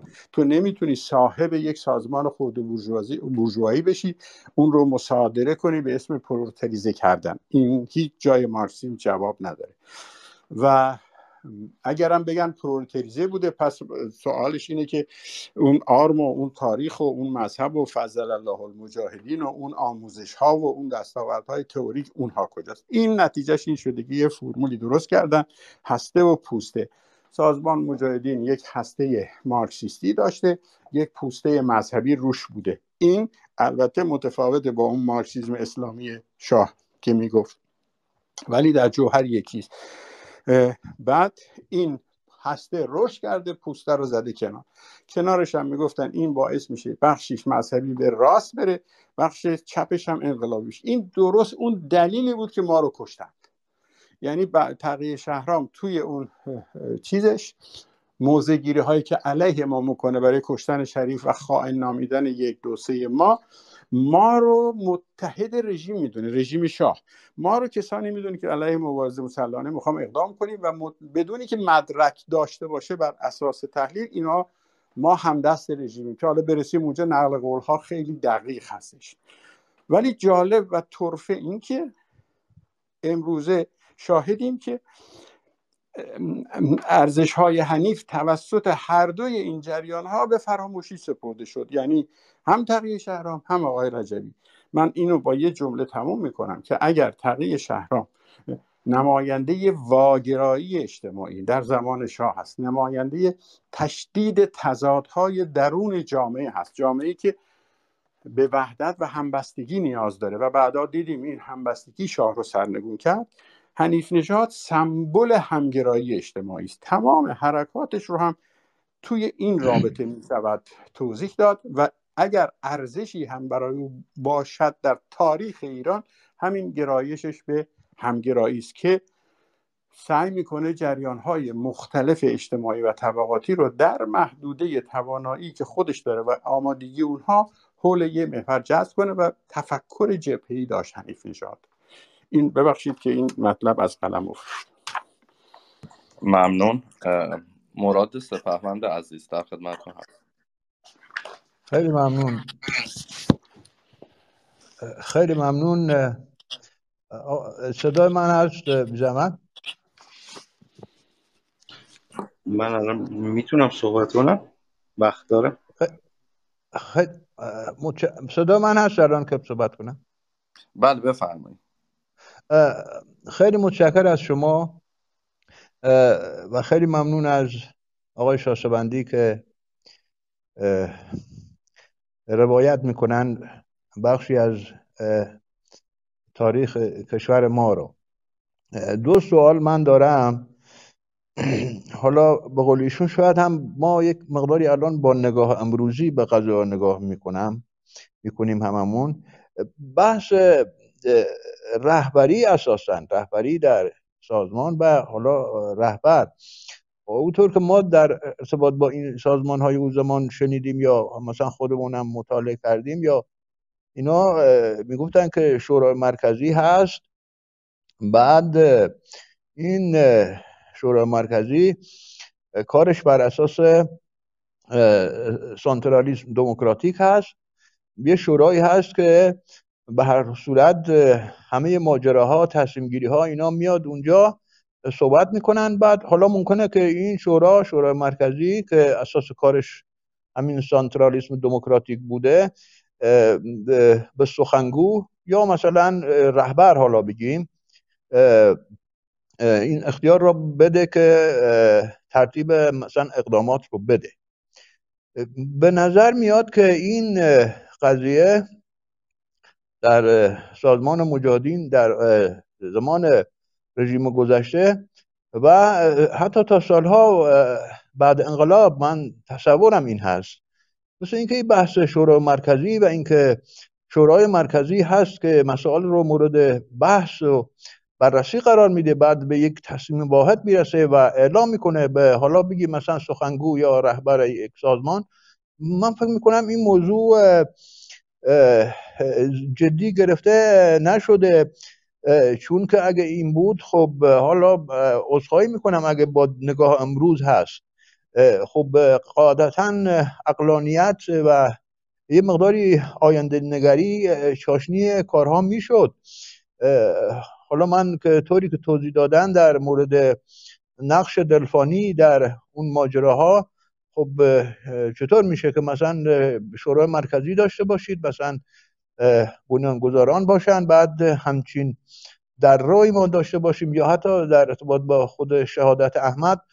خب چطور میشه که عنصر مهمی بره برای کار سر قرار بعد هیچ پوششی داده نشه این شخص خودش به تنهایی پوشش داده نشه و مثلا حالا مثلا چند نفر از این عناصر پلیس سواک اون رو کاری بکنن که به شهادت برسه. من خواهش می‌کنم که اه، دیدگاه خاصی تعصب خاصی نداره. این موضوع رهبری و رهبر رو خواهش می‌کنم که بازش کنن تا سالهای تا سالهای بعد انقلاب. چون مهم هست که تصمیماتی که گرفته می‌شده آیا مثلا یا مثلا بعد ضربه ای که به بنیانگذاران می‌خورن من احساسم این هست که ما شورای مرکزی منسجمی نداشتیم. احساسم این هست عرض کنم. این این موضوع خوا- تقاضا می‌کنم که پاسخ بدید. حالا سوال دومی هم دارم. اون اگه حساسیت هست یا اذیت میشن می‌تونن جواب ندن. بدون چیز میگم.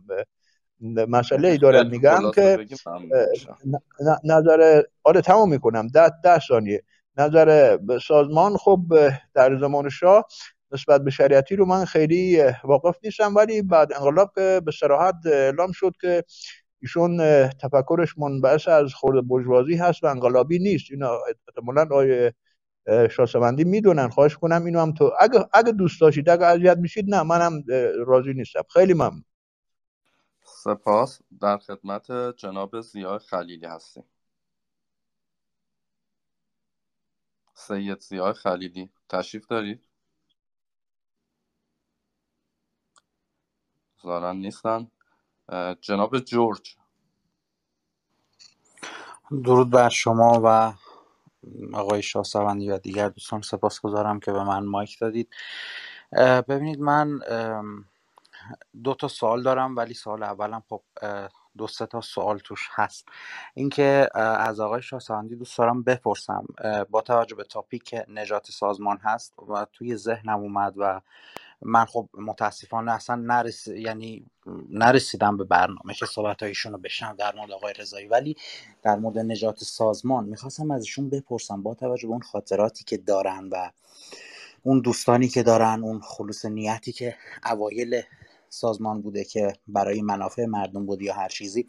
آیا آقای شاه سوندی برای نجات ایران حاضر هستند به همین سازمان مجاهدینی که در حال حاضر هست. به پیوندن برای صرفا برای نجات مردم ایران اگر حاضر هستن. اگر نه تحت چه شرایطی حاضرن ایشون برای نجات سازمان و نجات مردم ایران دوباره به سازمان بپیونده؟ اصخایی می‌کنم. یک مایک باز هست. بله بس سپاسگزارم. سپاسگزارم. این یک سوال و سوال دوم من در مورد خانم زهرا مریخی آقای جعفرزاده هستن که اینها اساسا چه نقشی داشتن چه جور آدمایی بودن از کی به سازمان اضافه شدن. و اینکه یک سری صحبت ها خانم بتول سلطانزاده و آقای مهران فامیلیش رو الان حضور ذهن ندارم. ایشون گفته بودن که یک زمانی مثل اینکه خلبان بودن و خب توی اشرف بودن و دوره ها دیدن و از اینجور حرفا و ایشون اصخایی می‌کنم. که آقای مراد رو اگر ببندید. صدای من در میگرد خودم آقای مهداد.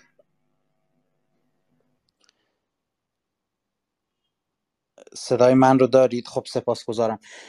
می‌خواستم ازشون بپرسم آیا روایاتی که این دوستان دارن از جمله اینکه ایشون رو زندانی کرده بودن دو سال در اشرف و خب حالا تلویزیون رو دو شاخش رو از بیرون می‌زدن قطع می‌کردن نمی‌دونم جهت اینکه ایشون شکنجه کنن بعد از دو سال اطلاعات ایشون از درون اشرف پاک بشه یا هر چیزی و بعد ایشون رو بفرستن بیرون یا حالا هر چیزی. آیا اینا واقعیت داره و صحبت هایی که خانوم بطول سلطانزاده می‌کنه و دیگر خانوم هایی که اومدن از جمله همین مواردی که نمی‌دونم دور آقای رجوی می نشستن نمی‌دونم ای اساسا این سوال تو این مرحله به جا هست یا نه؟ و اگر به جا نیستشون می‌تونن موکول کنم به جلسات بعدی و من سوالم رو بعدا بپرسم. سپاس گذارتونم ممنون از شما. زیاد خلیلی تشریف دارید؟ بله بله بله. من هستم خدمتتون. عوض می‌خوام. من اسپیکرم مشکل داشت که دوبار تا اومدم رسیدم. سلام به همه عزیزان به خصوص شاستوندی و جعفر عزیز که بعد از چندین سال صداشو شنیدیم با جعفر خدمتتون که ارز کنم وقت رو تلف نمی کنم دو تا مورد بود. یکی این که آقای شاهسوندی به یک قسمتی اشاره کردن که در مورد اون حالا اون ده تومنی و بعد شکلگیری یه دستور سازمانی که یه مقدار پول حتما باید باشه. بعد میاد جلو و شکلگیری اون دستورات جدید هست که اون خونه های انفرادی. یعنی ببینید می‌خوام آقای شاهسوندی آیا شما هم فکر می‌کنید که در حقیقت اون کسی که سازمان رو عملیاتی کرد به معنای اینکه جون گرفت تونست عمل کنه؟ چون اولیه که هیچ عملی نتونستن انجام بدن. آیا احمد رضایی بود؟ یعنی منظور من عملیات سازمان به معنای واقعی هست. یعنی چیزی که برنامه داره دیگه حالا و به جزئیات می‌پردازه. این سوال من هست و یه کامنت هم دارم خدمت عزیزان. من خدمت آقای رحمانی آقای تقی رحمانی هم عرض کردم. این جلسات بعضی از عزیزان با جلسه محاکمه سعید شاهسوندی اشتباه می‌گیرن. خواهشن خیلی وقت دیگران گرفته میشه و به حاشیه برده میشه. بس و باعث میشه که سریع جلو نره این جریان. و اینم هست که تا اینجایی که به حال درک و برداشت من بوده این که شما نمی‌تونید سازمان رو یک خط حساب کنید. وقتی که عزیزان می‌خوان سوال کنن کدوم سازمان؟ سازمان اولیه سازمان احمد رضایی سازمان تغییر شهرام. بگیرید تا بیاد بساط خلیفه گریه مسعود رجبی اینها دوره های متفاوت. و کنش های متفاوت هستن. یعنی این سوالاری که می‌خوام بپرسیم از آقای شاهسوندی اول ببینید تو کدام مقطع زمانی هست و ایشون چه تاثیرش تو مقطع چی بوده. من سپاس دارم از عزیزان. ببخشید که اطاله صحبت شد. اما آقای شاهسوندی محبت کنن پاسخ بدن. آقای نظر ایشون هم همون هست که احمد رضایی در واقع سازمان رو عملیاتی کرد و در ضمن خودتون هم بعد از این جریان که احمد رضایی تماس گرفت چه تحولی توی رتبه بندیتون و صعودتون به بالا ایجاد شد. متشکرم. بازم عذرخواهی می‌کنم. ممنون از شما. جناب شاهسوند در خدمتتون هستم. بله چشم. ارزم به حضورتون که بذارید من از نقطه که درست شروع کنم. اشتباه نگفته باشم. سوال آقای حسن رفیعی رو که من پاسخ دادم. سوال جناب سپهوند والا این چیزایی که شما گفتید اینا رو کاغذ بود. خود شخص بنده هم برای خیلی ها آموزش می‌دادم یعنی هم تو زندان هم بیرون زندان. و به قول قدیمی ها خداوند از گناهان ما بگذره. منتهای مراتب. بله رو کاغذ سانترالیزم دموکراتیک هست شورای مرکزی هست تشکیل کنگره هست. در آموزش های درباره سازمان که من زمانی که در بخش آموزش بودم اینا رو هم تنظیم می کردیم ولی از من بپذیرید صادقانه و با شرافت کامل منی که خودم در بخش آموزش بودم. که تمام این جزوات از بخش ما تنظیم می‌شد و بعدتر در بخش تبلیغات بودم و بعدتر در جز چند نفر اول رادیو تاسیس رادیو بودم هیچ وقت به عمق این عبارات گوش نمی کردیم یعنی ما سر در سودای دیگری داشتیم. یعنی مسئله کنگره در این سازمان تا اون موقع که من یادم یک بار کنگره تشکیل نشد. در حالی که در قانونهای نوشته شده کت و کسی هم سوال نکرد. ببینید من یه مثالی که شاید ربطی داشته می‌زنم. اسلامی ندوشن. محمد علی اسلامی ندوشن. وقتی که مرحوم احمد شاملو در دانشگاهی در فکر کنم به اکلی در امریکا اون حرف های ناشایست رو درباره فردوسی زد. و بعدتر ادامه داد به موسیقی کلاسیک ایران توهین کرد و فلان. خب خیلی ها بهش تاختند به شاملو. در حالی که شاملو در جاهایی پیشتاز یک مسائلی بود ولی صلاحیت این مطلب رو نداشت. و این هم یکی از بلیه های جامعه ماست که کسی که در توانایی قسمتی داره رو می‌خوایم در همه جا واردش کنیم و اونم میرد متاسفانه. ولی ندوشن یک چیزی گفت که من سالهاست بیش از ده 20 سال تو گوشم تنین اندازه. اون گفت که من تعجب نمی کنم. حالا عین جملاتش رو اون قسمتش رو من نقل قول مستقیم نمی کنم. تعجب نمی کنم از کسی که در پیران سر چند نقطه بیاد به فردوسی توهین کنه.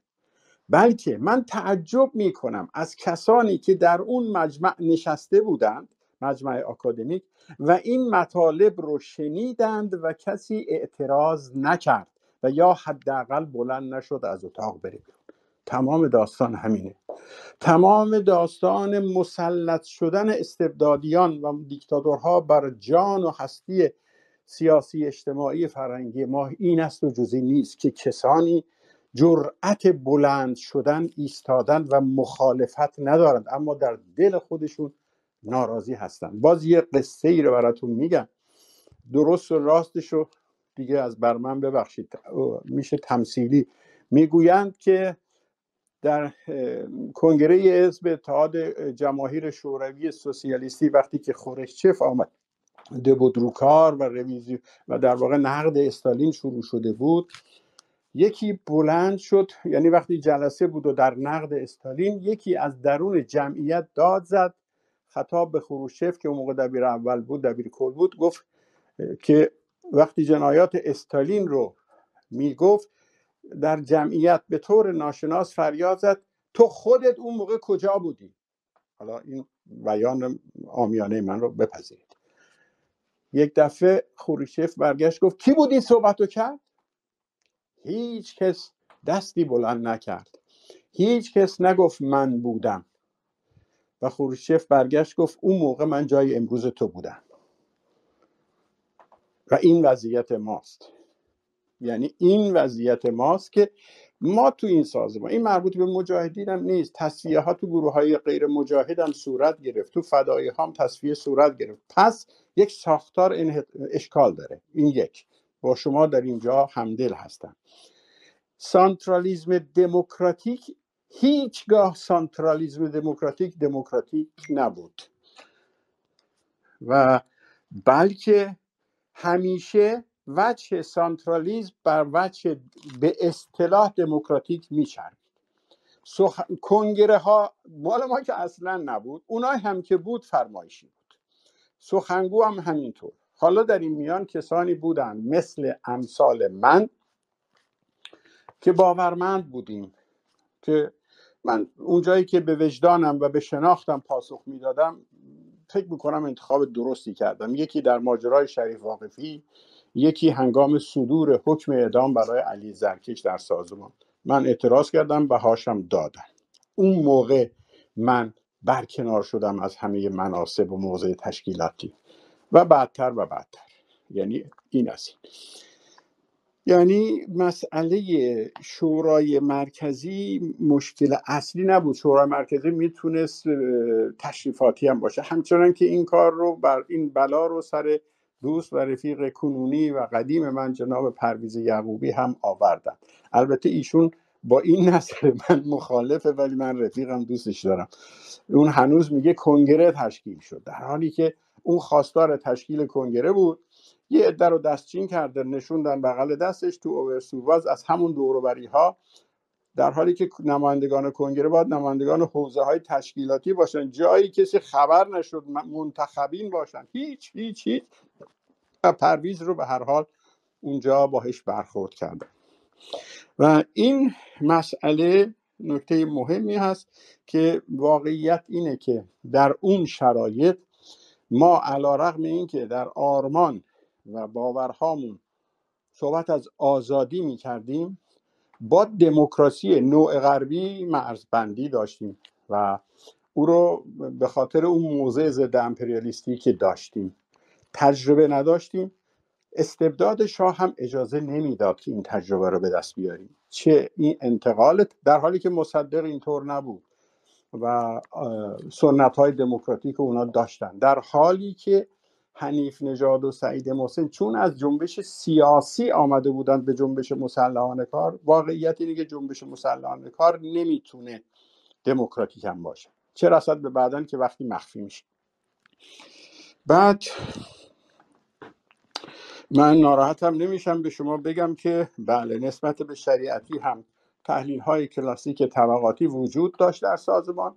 من زندان بودم سالش و هفت در بند دوی اوین جزوه منتشر شد این عنوان چپ و راست و بعد بعد از اون یک جزوه تحلیل دکتر شریعتی و اتفاقا برخلاف تصور من من مثلا اگه من قرار بود تحلیل طبقاتی بکنم دکتر شریعتی رو روی محور طبقاتی خورده برجوازی چپ تحلیل می‌کردم به خاطر مبارزاتش و اینها و این تحلیلی که آقای رجبی کرد خورده برجوازی راست تحلیل کرد و این خیلی برای من تعجب آور بود. علایه حال این جزوه هیچ وقت پخش نشد. هیچ وقت پخش نشد. در همون سطحی که گفتم در یه مدار مشخصی خونده شد. جز آموزش هایی که بعد ما اونو بکنیمش کتاب مطلقا اجازه ندادن. و جالب اینه که در اولین سالگرد دکتر در مشهد شماری از افراد سازمان حنیف نژاد ابریشمچی اینا تو مشهد هستن و هنوز تو زندان اوین نیستن. مواضعی که مهدی ابریشمچی سخنرانی می‌کنه در زندان مشهد دوستانی که هستن می‌تونن گواهی بدن و به من خبر دادن که با مواضعی که بعدا رجوی تنظیم می‌کنه علیه دکتر شریعتی همخانی نداره. این جواب جناب سپهبند. برسیم به دوست عزیز من آقای جورج. برای نجات ایران حاضر هستم به سازمان بپیوندم. این سازمان ال- این تشکیلات کنونی تشکیلاتی ضد دموکراتیک ضد مردمی و ضد منافع ملی مردم ایران. قرار نیست هدف وسیله رو توجیه کنه اون سیاست ها رو ما سالها رفتیم. دشمن دشمن من هم دوست من نیست مطلقا. ضمن اینکه اصلا نگاه من دیگه اون نگاه سابق نیست. برای آزادی مردم ایران اگر جان ناقابل من ارزشی داشته باشد قلمن قدمن درمن و نهایتا جانم رو شعار نمی‌خوام بدم. اگر برای آزادی مردم ایران بگید من هر توا هر کاری رو بتوانم انجام می‌دهم. اما این سازمان که دوباره بپیوندیم به این سازمان این سازمان اون سازمان که من دارم روایتش رو می‌کنم یک جریانی است که مربوط است به یک دوره تاریخی ایران و دیگه وجود نداره و دیگه هم ضرورت وجودش هم وجود نداره. و امکانش هم وجود نداره. یعنی این مربوط است به یک برهه از تاریخ جامعه ایران که این شرایط عوض شد. اونچه که هست حالا میگن بعضی اوقات تاریخ دو بار تکرار میشه یکیش تراژیکه یکیش کومیکه. من عین همین عبارت تکرار کومیک تاریخ رو در 1367 67 بله. طی نامه ای به رجوی طی نامه مفصلی نوشتم و به او گفتم که تو کاریکاتور و مینیاتور دیکتاتورهای هستی نظیر استالین و اون موقع خب آیت الله خمینی را نام آوردم. تو نامه من هست کتاب من چاپ شده. می‌تونید به سایت من مراجعه کنید. نامه حدود هفتاد صفحه است که کسی اون موقع جرأت نداشت اینجوری به رجوی نامه بنویسه.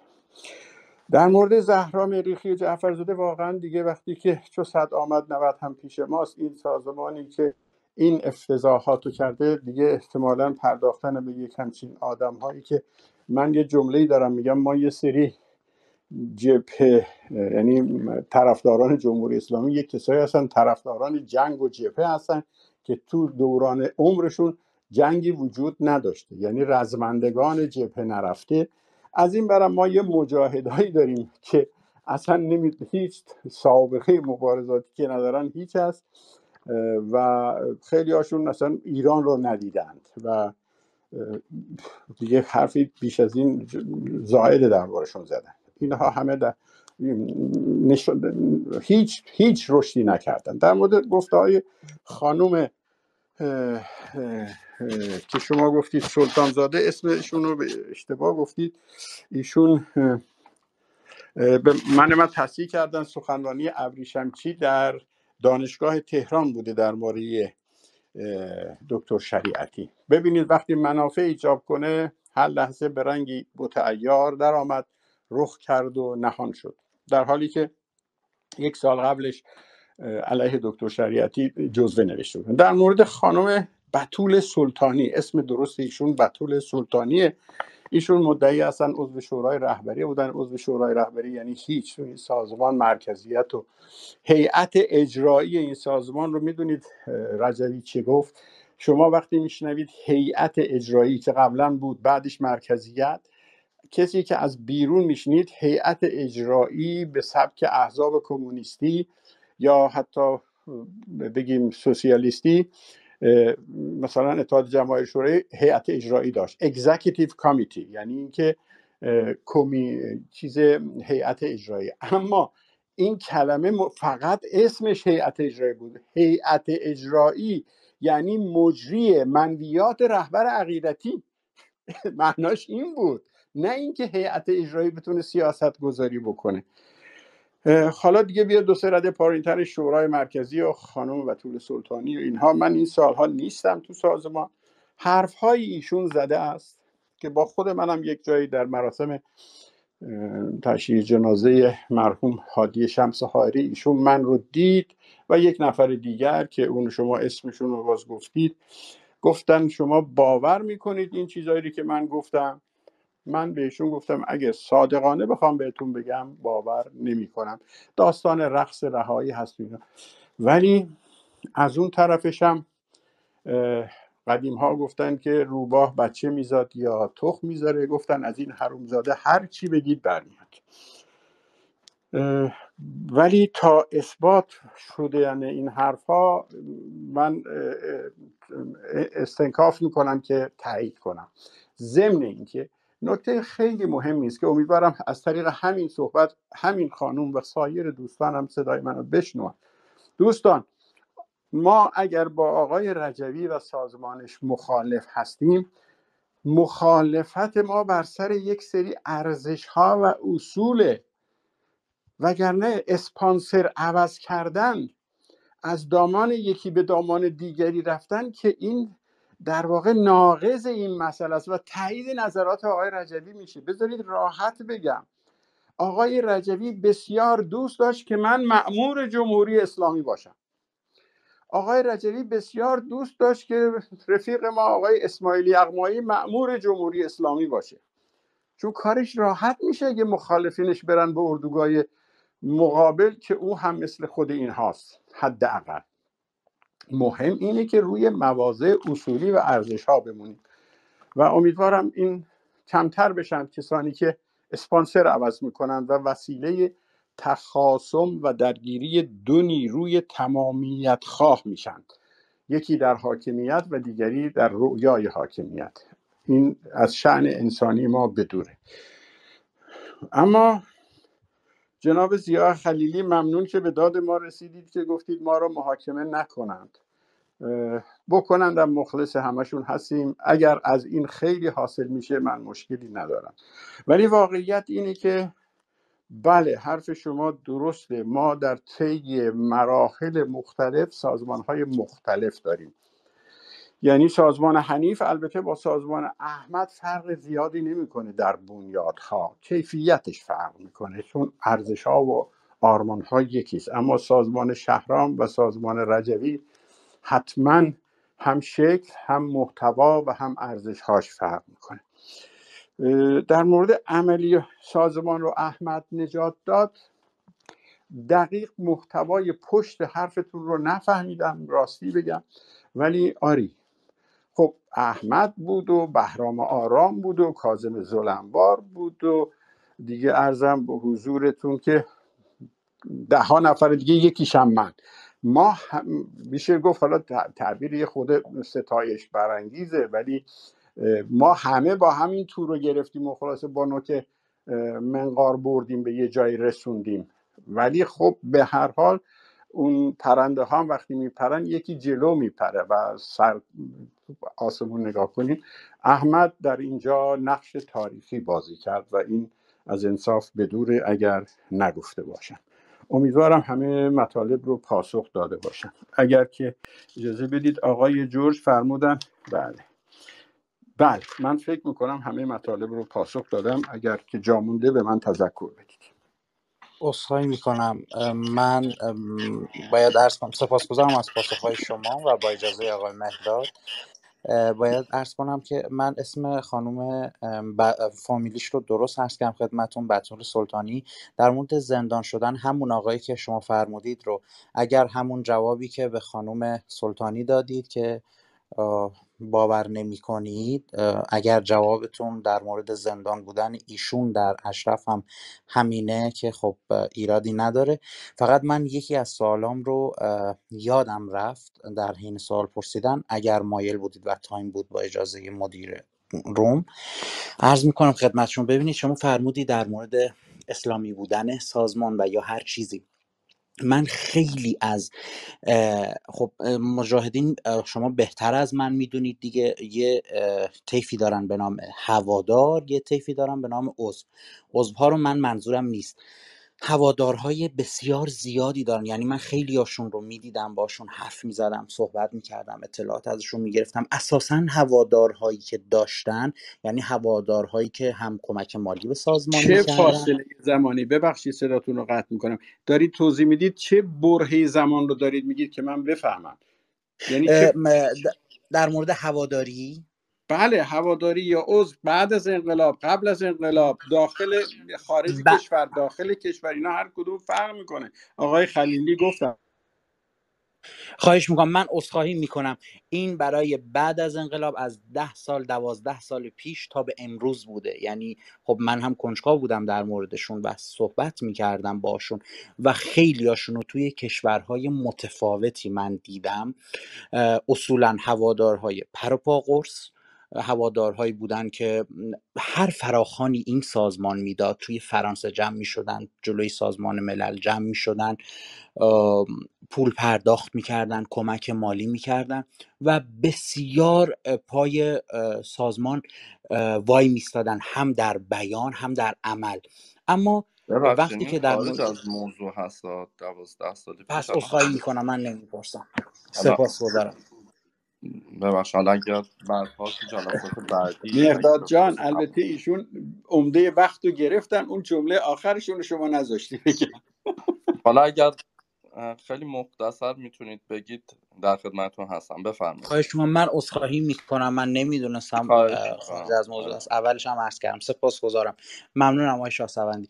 ببینید خلاصش رو عرض کنم. اینها کاملا مخالف اسلام هستن. اصلا اسلام رو قبول ندارن خیلی هاشون و می‌خوام ببینم که آیا سازمان سیاستش این بوده که اینها رو اینجوری جذب کنه یا اینها اصلا بر چه اساسی؟ به نظر شما شما که نمی‌تونید قطعا در مورد افکار اون هوادارها صحبت کنید ولی چیزی که به نظر شماست با تجربه تجربه که دارید اساسا اینا چجوری باید جذب شده باشن وقتی ایدئولوژی سازمان رو به عنوان اسلام و دین و اینجور چیزها قبول ندارن اما پر و پا قرص با این سازمان موندن؟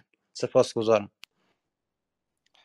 ممنون. اگر آقای آزادم هستن ایشون هم صحبتشون رو بفرمایم بعد دیگه چون نفر آخر هستن بعد شما جواب ممنون. بله. با سلام خدمت خانم ها و آقایان حاضر در جلسه. سلام و خسته نباشید با آقا سعید که واقعا هنوز فکر کنم گرم نشدن. تشکر می‌کنم از مسئولین روم که خیلی کار واقعا سال... صالحات و باقیاتی رو انجام دادید.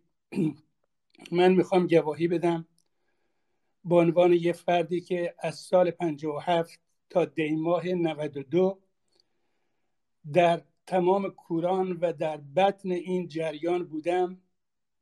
خیلی از این موضوعاتی که آقا سهیل صحبت کردن من اینا رو به طور واقعی یا اصلا نشنیده بودم یا اینکه تحریف شده مثل همون نمونه که علی آقا گفت در رابطه با اون حرفایی که عباس داوری زده بود. حقیقتا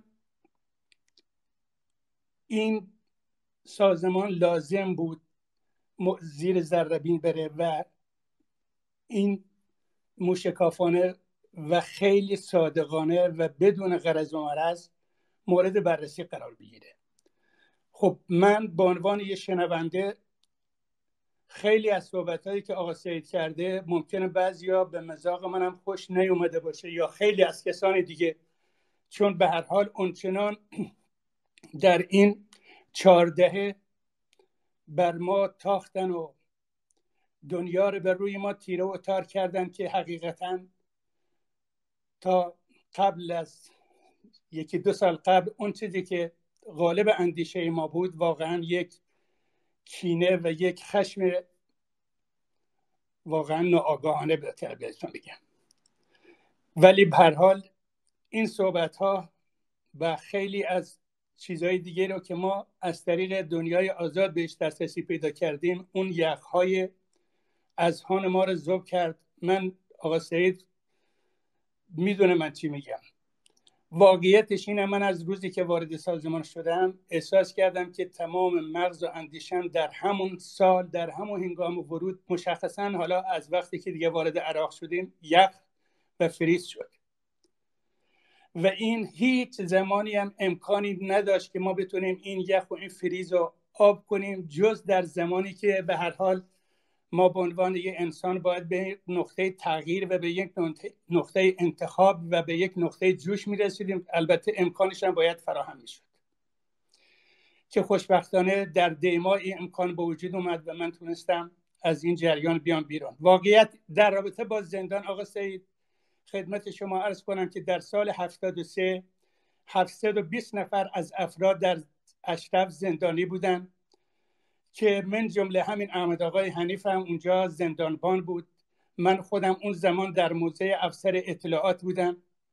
خدمت شما عرض کنم که من اعتراض کردم که چرا بچه ها رو می‌برین؟ خود من هم یه مدتی در اون بازداشتگاه به سر بردم و بعدا آقای رجوی ما را خواست و با همون چیزایی که خودتون بهتر می‌دانید با یه هدیه و کادویی و بعدش هم از ما به اصطلاح دلجویی کرد. در رابطه با اون موضوعات رقص رهایی و این چیزا هم که گفته شده بود من خودم برای اولین بار که اینو شنیدم مثل اینکه برق سفاز به من وصل کنن. درست مثل شما که گفتید که اگر صادقانه بخوام بگم نه. ولی واقعیتش اینه آقا سید بود ولی نه به این صورت. بود. دو تا سوال داشتم آقا سید از شما. یکی در رابطه با اون ملاقاتی که مسعود گفتش که چهار خرداد صبح چهار خرداد من درخواست کردم اجازه ملاقات دادن. من رفتم لبهای داغدار محمد آقا رو سعید و اسخا رو بوسیدم. اینو می‌خواستم بگم حالا اون روایت های مال محمد حیاتی و مال رحمان رو که اونا اونجا هم زیاد ما جدی نمی‌گرفتیم. یکی هم در رابطه با یه جایی توی بحثاتون شنیدم شما گفتین که حالا شاید من اینجوری برداشت کردم که رجوی قبل از سال 60 خروجی نداشته ولی من یک روایت می‌خوام خدمت شما عرض کنم که روایتش به نظر خودم موثقه چون به حال من اون زمان حوزه فعالیتم توی استان کرمان بود و به سیستان و بلوچستان هم تردد داشتیم. رجوی حالت دقیق تاریخش رو نمی‌دونم ولی یک بار از مرز سیستان و بلوچستان از ایران خارج و از طریق ترکیه وارد شد. نمی‌دونم شما تو اون نشست بودین یا نه که یه بار رجوی گفت حتی این برادر رحمان برای من آفتابم آورده بود. چون گفت اونجا می‌رفتیم تو هتلاشون اونجا چیزای شرعی و اینا رایت نمی‌شد. به هر حال گفتم اگه در این رابطه هم نکته ای دارین بگین. ولی من خودم این روایت رو از یکی از اون کسانی که دستن در کار بود شنیدم. با تشکر. ممنون از شما. دو تا سوالم هست که در بک چنل پرس، پرسیدن دوستان اگه جعفر عزیز اون سوالا رو مطرح بکنم ممنون میشم که دیگه شما صحبت های اختتامی رو بفرمایید. سلام. سوال هایی که گفته شده یکی اینکه حالا با توجه به اینکه موضوع روی عملیات مسلحانه کوچک بود و فرمودید که بود تبلیغاتی در واقع توی اینجور چیزها مهمه. الان همین هفته گذشته از صدا و سیمای ایران مجاهدین تصویر رجوی رو پخش کردند و مرگ بر خامنه ای گفتند. آیا می‌تونید حالا یه توضیح هم در این مورد بدید. یه قیاسی شاید. آیا این رو هم به این شکل با اثر تبلیغاتی مؤثر می‌دونید؟ یا مانوری که روی در واقع جذب کمک های مالی که می‌کنند میدن. اینکه حالا کمک میلیون دلاری دارن از طرف ایرانیان و اینها. این رو خوشحال میشم اگر نظرتون رو بگید. مرسی از شما جعفر قدیم خانی عزیز که خیلی هم زحمت می‌کشن تو برگزاری این برنامه ها. ازشون تشکر می‌کنم. جناب شاستوندی در خدمتتون هستیم. با سلام. از کجا شروع کنم؟ از جناب جورج در مورد اسلامی بودن هواداران گفتند و اینکه خیلی هم فعال هستند و تظاهرات می‌کنند و ولی ضد اسلام هستند و اینها. ببینید این وقتی که این سازمان به نقطه ای می‌رسه که یه جمله داشت رجوی انقلابی بودن مهم نیست. انقلابی ماندن مهم است.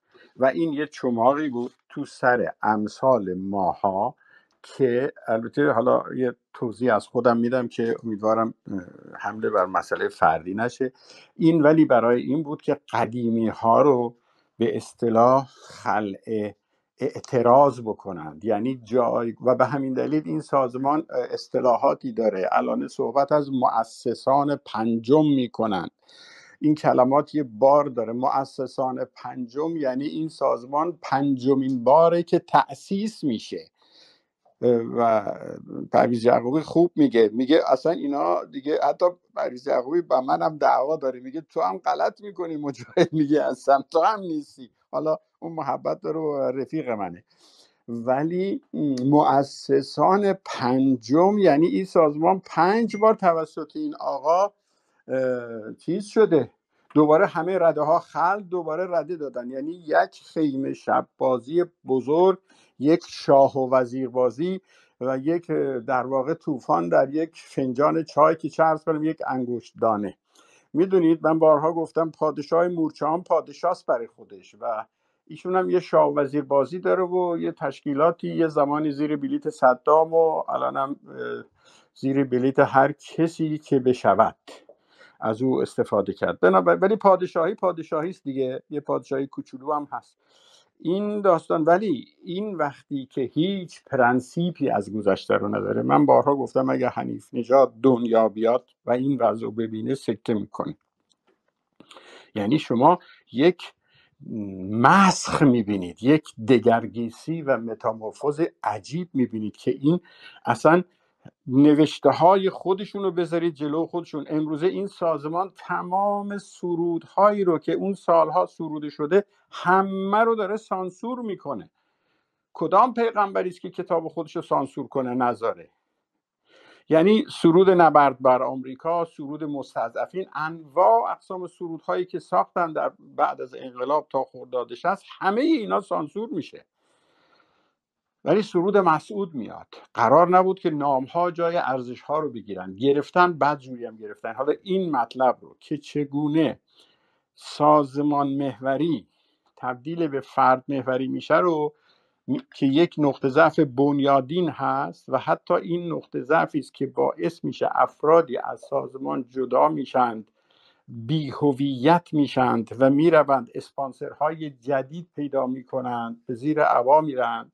یا به زیر قبا میرند یا ارزش هاشون رو چنان از دست میدن که به جان واقعا به هیچ چیز دیگران ان- در حد انسانی هم ره نمی کنند انگار که می‌خوان تلافی سالها رو در بیارن خب این ناشی از اینه که این آدما چیزی نتونستن کسب کنن.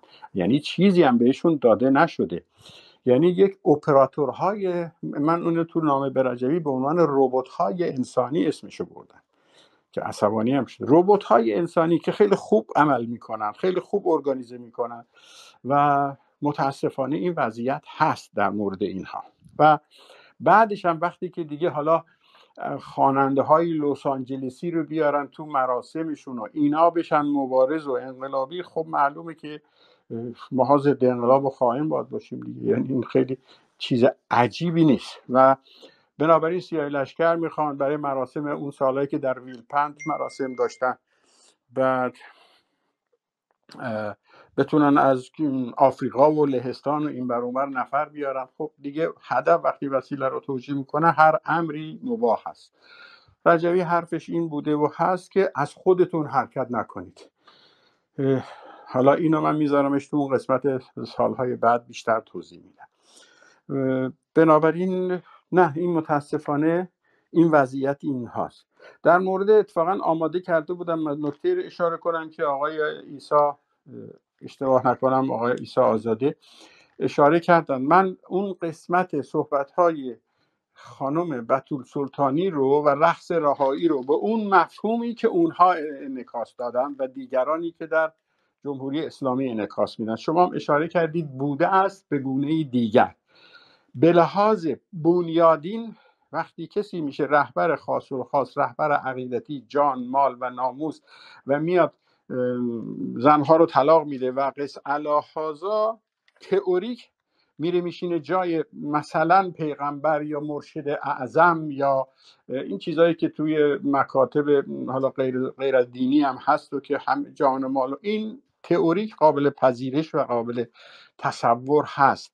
ولی برای یک سازمان سیاسی انقلابی و فلان و فلان با اون ادعا خندهدار است. بدانید که در این سازمان هنوز محمد علی توحیدی هستش که صحبت از نفی استثمار می‌کنه. و بهتون بگم تو جلسات خصوصی قمپوز ضد امپریالیستی هم در می‌کنن. شما حتما آقای ایسا بودید که وقتی مثلا برج های دوقلو رو زدند آقای مسئول رجبی میگه ببین ارتجاع اسلامی که این کارو می‌کنه حالا ما که انقلابی هستیم چیکار می‌کنیم؟ البته اینا همش چیز دیگه ادعاهای بی یه جشن گرفتیم سید جان اون ورش پیدا شیرینی پخش کردیم البته سه روز بیشتر طول نکشید بعد پشیمون شدیم.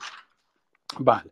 ارزم به در مورد اسیر شدن و اسیر گرفتن و زندانی کردن من با شما موافقم. این کار صورت گرفته به تواتر رسیده. آدم هایی که آدم می‌تونه مطمئن بشه و دروغ نمیگن.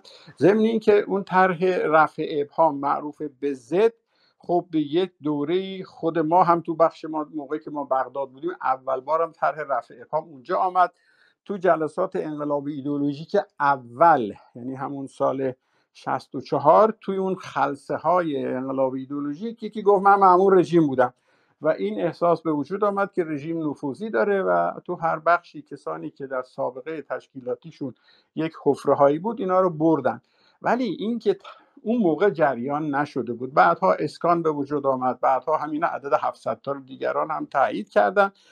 ولی روایت های دوستانی که اسپانسر جدید ندارند و سعی می‌کنند روایت رو اونطور که بوده بگن با اونهایی که اسپانسر جدید دارن متاسفانه فرق می‌کنه. و همینجا بهتون بگم یک ظلمی است یک ضرر و زیانی است کسی روایت ها رو اقراق بکنه و اون میزان از حقیقت هم که وجود داره تو ماجرا زیل عنوان تبلیغات منفی بیش از حد یعنی بد رو بدتر نشان دادن این به نفع بد هست نه به نفع خوب. و در مورد رفتن مسعود رجوی قبل از پروازش به فرانسه اینو من به شما بگم. من تو جمهوری اسلامی زیر زندان بودم و بازجویی ها و داستان هاش که حتما هم به هم شیرینی و کیک نمی‌دادن با میلم مصاحبه نکردم. فشار بازو این بود که من بگم مسعود رجوی قبل از خرداد هم رفته خارج رفته فرانسه. اینو فقط به عنوان یه اطلاع بهتون میگم. چون اینا یه مجموعه تبلیغاتی را انداخته بودن و اینو می‌خواستن از زبان ما بشنون. و همچنانی که بارها تبلیغ کردن که به دستور سازمان راننده چه می‌دونم اون آقای فرهاد نامی بود که حالا اسمشو کامل نمیگم ولی چون هستند و عمرشون هم طولانی انسانی داره زندگیشو می‌کنه و ایشون رو اینقدر زدن تو زندان جمهوری اسلامی که آمد اعتراف کرد به دستور سازمان من علی زرکش رو از پشت تیر زدم. یا مسعود دالوند رو بهش وعده دادن زدن فریب دادن ترکیب از هر دو. بیاد بگه من معاون بخش اطلاعات امنیت سازمان هستم که بنده خدا یه پیک بود و بعدم بردن ادامش کردن. یعنی جمهوری اسلامی یک سری خط و از این طریق یک نوع همون کاری که سواک می‌کرد شاه رو فریب بده ها و جایگاه پیدا کنه ازودی شکنجهگر بازجو یه جریان دکتر اعظمی رو تبدیل کرد به یک جنبش چریکی روستایی که به اعتبار اون بیاد اینو بفروشه به بالا. در حالی که روستایی ها رو آورده بودن تو بنده ما می‌دیدیم بنده خداها اینا علاقه داشتن به دکتر ازوری جنبش روستایی نبوده. اینا به خاطر این گفتم که باید مواظب باشیم بد رو بدتر از اون که هست نشان ندهیم. اگر ما ملاحظه کنیم در این کار ضرر نمی کنیم برای اینکه اگر محتاطانه تر در مورد همون داستان با دوستان مروت با دشمنان مدارا حالا اگر درست خونده باشم یعنی اینکه هیچ اصراری نیست که بد رو ما بدتر نشون بدیم. چون بد به اندازه کافی خودش بد هست. و اما دو تا سوالی که آخر کردید در مورد جذب کمک های میلیون دلاری و عملیات مسلحانه تبلیغاتی بله. اول اون جذب کمک های میلیون دلاری. واقعا جز این به نظرم نمی‌رسه. فل بداهه این شعر مولانا یادم اومد که آن یکی پرسید اشتر را که هی از کجا می آیی ای فرخنده پی؟ گفت از حمام گرم کوی تو. گفت خود پیداست از زانوی تو.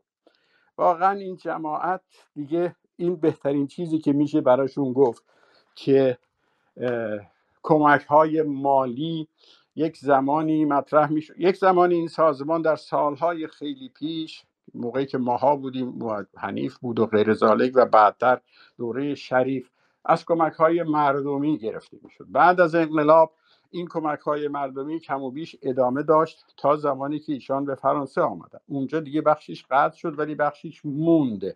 هنوز هم اونجا کمک های مردمی کمتر شد و کمک های مقداری سوق داده شد. از طریق قذافی سرگرد جلود آمده بود در اوورسوواز همون موقع من بودم اونجا. هانی الحسن از طرف یاسر عرفات آمده بود. فرستنده ای دادند که معلوم شد فرستنده اداره تبلیغات عراق هست که من نگرفتم تو بغداد و غیر ذالک. یواش یواش شما هر چقدر فاصلت رو از مردم دور می‌کنی چاره ای نداری. یا باید قبول کنی که وفادار به ارزشات باشی. در اون صورت شاید لازم باشه استعفا بدی شاید لازم باشه منحل کنی. یک جریان خطاکار رو. و کمترین وظیفه‌ای که رجبی بر عهدهش بود این بود که سال 64 به جای اینکه یک خیز جلو ورداره از خودش انتقاد بکنه. همون توصیه حنیف نژاد که نرسیدیم بخونیمش و برکنار بشه. شاید جایگاه بهتری میمون نام بهتری ازش. و بنابراین روز به روز میریم به طرف وابستگی. من می‌دانم که سالهایی بود که پول میآمد توی حساب سوئیس سازمان. و کلیددار این حساب محسن طریقت معروف به یاسر مالی بود. و یاسر مالی اون سالها هنوز او نبود یعنی اویرو نبود. و یاسر مالی با شکلهای مختلف ماشین قطار و فلان می‌رفت. و چک های یه مدتی پول های با سامسونت کیف می آورد بعدها این پول ها ریخته می شد توی بانکی. از جمله یک بانک نبود چند تا بانک بودن. یکیش هم سوسیته ژنرال بود که یه شعبم در شانز نزدیکی های شانزلیزی داشت. عمدن اونجا گرفته شده بود که محل توریست ها و پولدارها و اینا اونجاست که کمتر توجه کنه. یادم هست در محدوده مسکونی مسعود رجبی و تشکیلات سازمان محله اقمونتوبون اونجاها رقم های درشت بانکدارها رو مسئله دار کرده بود. من خوب خاطرم هست. و خب این پول ها می آمد پول های سری بود. مال خزانه داری بود. شماره سریال ها مشابه بود. این رو دارم در اون موقع میگم. و همون موقع فریب می‌داد. دیگران رو. و من اینا رو همه رو دعواهای من همین که تو نامم نوشتم بهش. که اینو من مفصل به تصریح نوشتم تو نامش تو نامه به رجوی که این تازه مال موقعی است که هنوز ارتش آزادی بخشی یا تشکیل نشده بود یا سال اول بود تشکیل شده بود. دیگه بعدها اینکه رابطه آشکار شد کیف ها و چمدون های پرپول و که خوشبختانه فیلمهاش هم هست و جالب اینه که این فیلم ها رو تکذیب نکردن. میگن اینا رو رژیمی ها پخش کردن. خب کرده باشن. سند نسبت به مطلب موزگیری نکردن این جماعت و متاسفانه وقتی که داستان اون دختر حاجی هست و وقتی که یک بار و دو بار رفتی پای این مسئله دیگه قب پوزشتی این کار ریخته و امروز این سازمان و این گروه با هر کسی که در هر زمینه ای باشه کمک همراهی می‌کنه. دردناکترینش اینه که لیست جان باختگان این سازمان رو شما به امثال جامبولتون و پومپئو و رودی جولیانی و اینها وقتی هدیه می‌کنی این در واقع جفای بزرگی است به این خونها.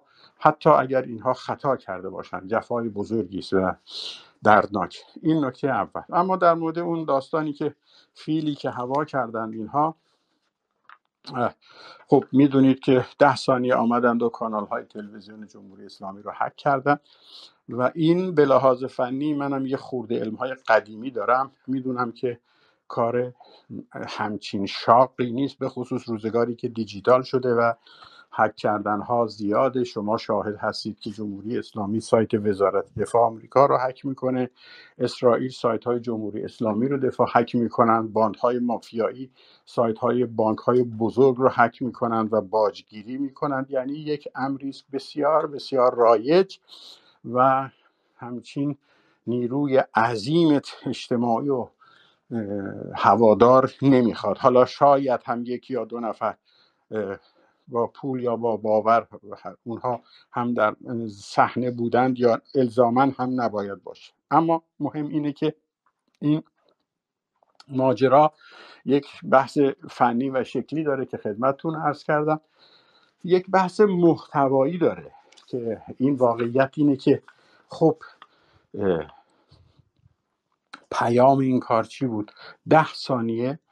درود بر رجوی مرگ بر خامنه ای تمام. روی آنتن خبرگزاری ها در حد یک روز هم در تاپیک بالا بیشتر نموند و به فراموشی سپرده شد.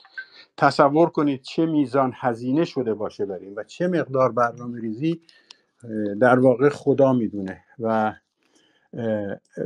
تازه این بحثی است که عده آدم های کارشناس حتی میگن که اگر این کار ممکن است که بعضی دولت ها هم در این کار این گروه رو حمایت کرده باشند. همچنان این که می‌دانیم لو دادن سایت های هسته ایران در خیلی سال پیش که به نام این سازمان ثبت شده در حکایت است که رضا پهلوی قبول نکرد این کار رو. این خب می‌دونیم که حک اسرائیلی ها بود و اطلاعاتی که اسرائیلی ها بود داشتن و نمی‌خواستن خودشون مستقیم بدن از طریق این سازمان مطرح شد. وقتی که اینها تا این حد منحط میشند مدرکی نیست ولی می‌توان این رو هم در نظر گرفت که یا خودشون به هر حال این کار کردن. از دید من توانایی فنی چندان خیلی پیچیده نمی‌خواد. وقتی تو روی این کار هزینه بذاری و آدم هایی داشته باشی در غیر صورت هم حمایت خارجی یک دولت خارجی می‌تونه در این کار دخیل باشه. ولی همه اینها به کنار سوال اصلی اینجاست که پیام این اقدام تبلیغی چیست؟ ما پیام ما زمان شاه و زمانهای بعدی کار تبلیغی می‌کردیم. هدف از این تبلیغ چیست؟ هدف از این تبلیغ عکس یکی را نشان دادن و مرگ بر او گفتن عکس دو تا را نشان دادن و درود گفتن. و سلام. کدام پیام؟ کدام ارزش رو اینا حتی در همین ده ثانیه تونستن بگن؟ حتی بگن آزادی حتی بگن دموکراسی حتی بگن عدالت. نه. درود بر یکی مرگ, درود مرگ بر یکی درود, درود بر دوتا و سلام. تمام هزینه ها و هزینه های انسانی اقتصادی همه چیز حول مرگ بر یکی درود, درود بر دوتا و این واقعا فاقد ابتدایی ترین ارزش تبلیغاتی است. فقط دل کسانی رو که این, این, این, این کنترات رو دادند و این کار رو هزینه دادن بابتش خنک میشه. و اگر به یک احتمال اندک هم عناصر انسانی در این کار دخیل بودن یعنی بازی کردن با جون اونهاست. بنابراین به نظر من این کار هیچ هیچ هیچ ارزش تبلیغاتی که نداره. تازه در واقع ماهیت یه جریانی رو نشون میده که گویی بعد از چل سال دوری از مردم و جامعه ایران تنها اینو یاد گرفتن که بهتره بگم یاد نگرفتن که جامعه متحول و رو به رشد ایران داستان دیگر است خواسته های دیگر است و الگوها و ارزش های دیگری داره که یکی از اونها شیرزنی است به نام نرگس محمدی دیگری است دلاور مردی است به نام کیوان صمیمی و شجاعانی نظیر بکتاش آبتین و نسرین ستوده و کسانی است که در بطن جامعه ایران زندگی می کنند امیدوارم این توضیح تا این حد کافی باشه. خب ممنون از شما. یک کامنتی هم از طرف حبیب محمدی به دست من رسیده که گفتن از طرف من سرباز که داخل مهران ده ساعت اسیر این گروه بودم چنان شکنجه به من دادن که من اگر آن دنیا باشد هیچ وقت نمیبخشم. فقط بپرس چرا.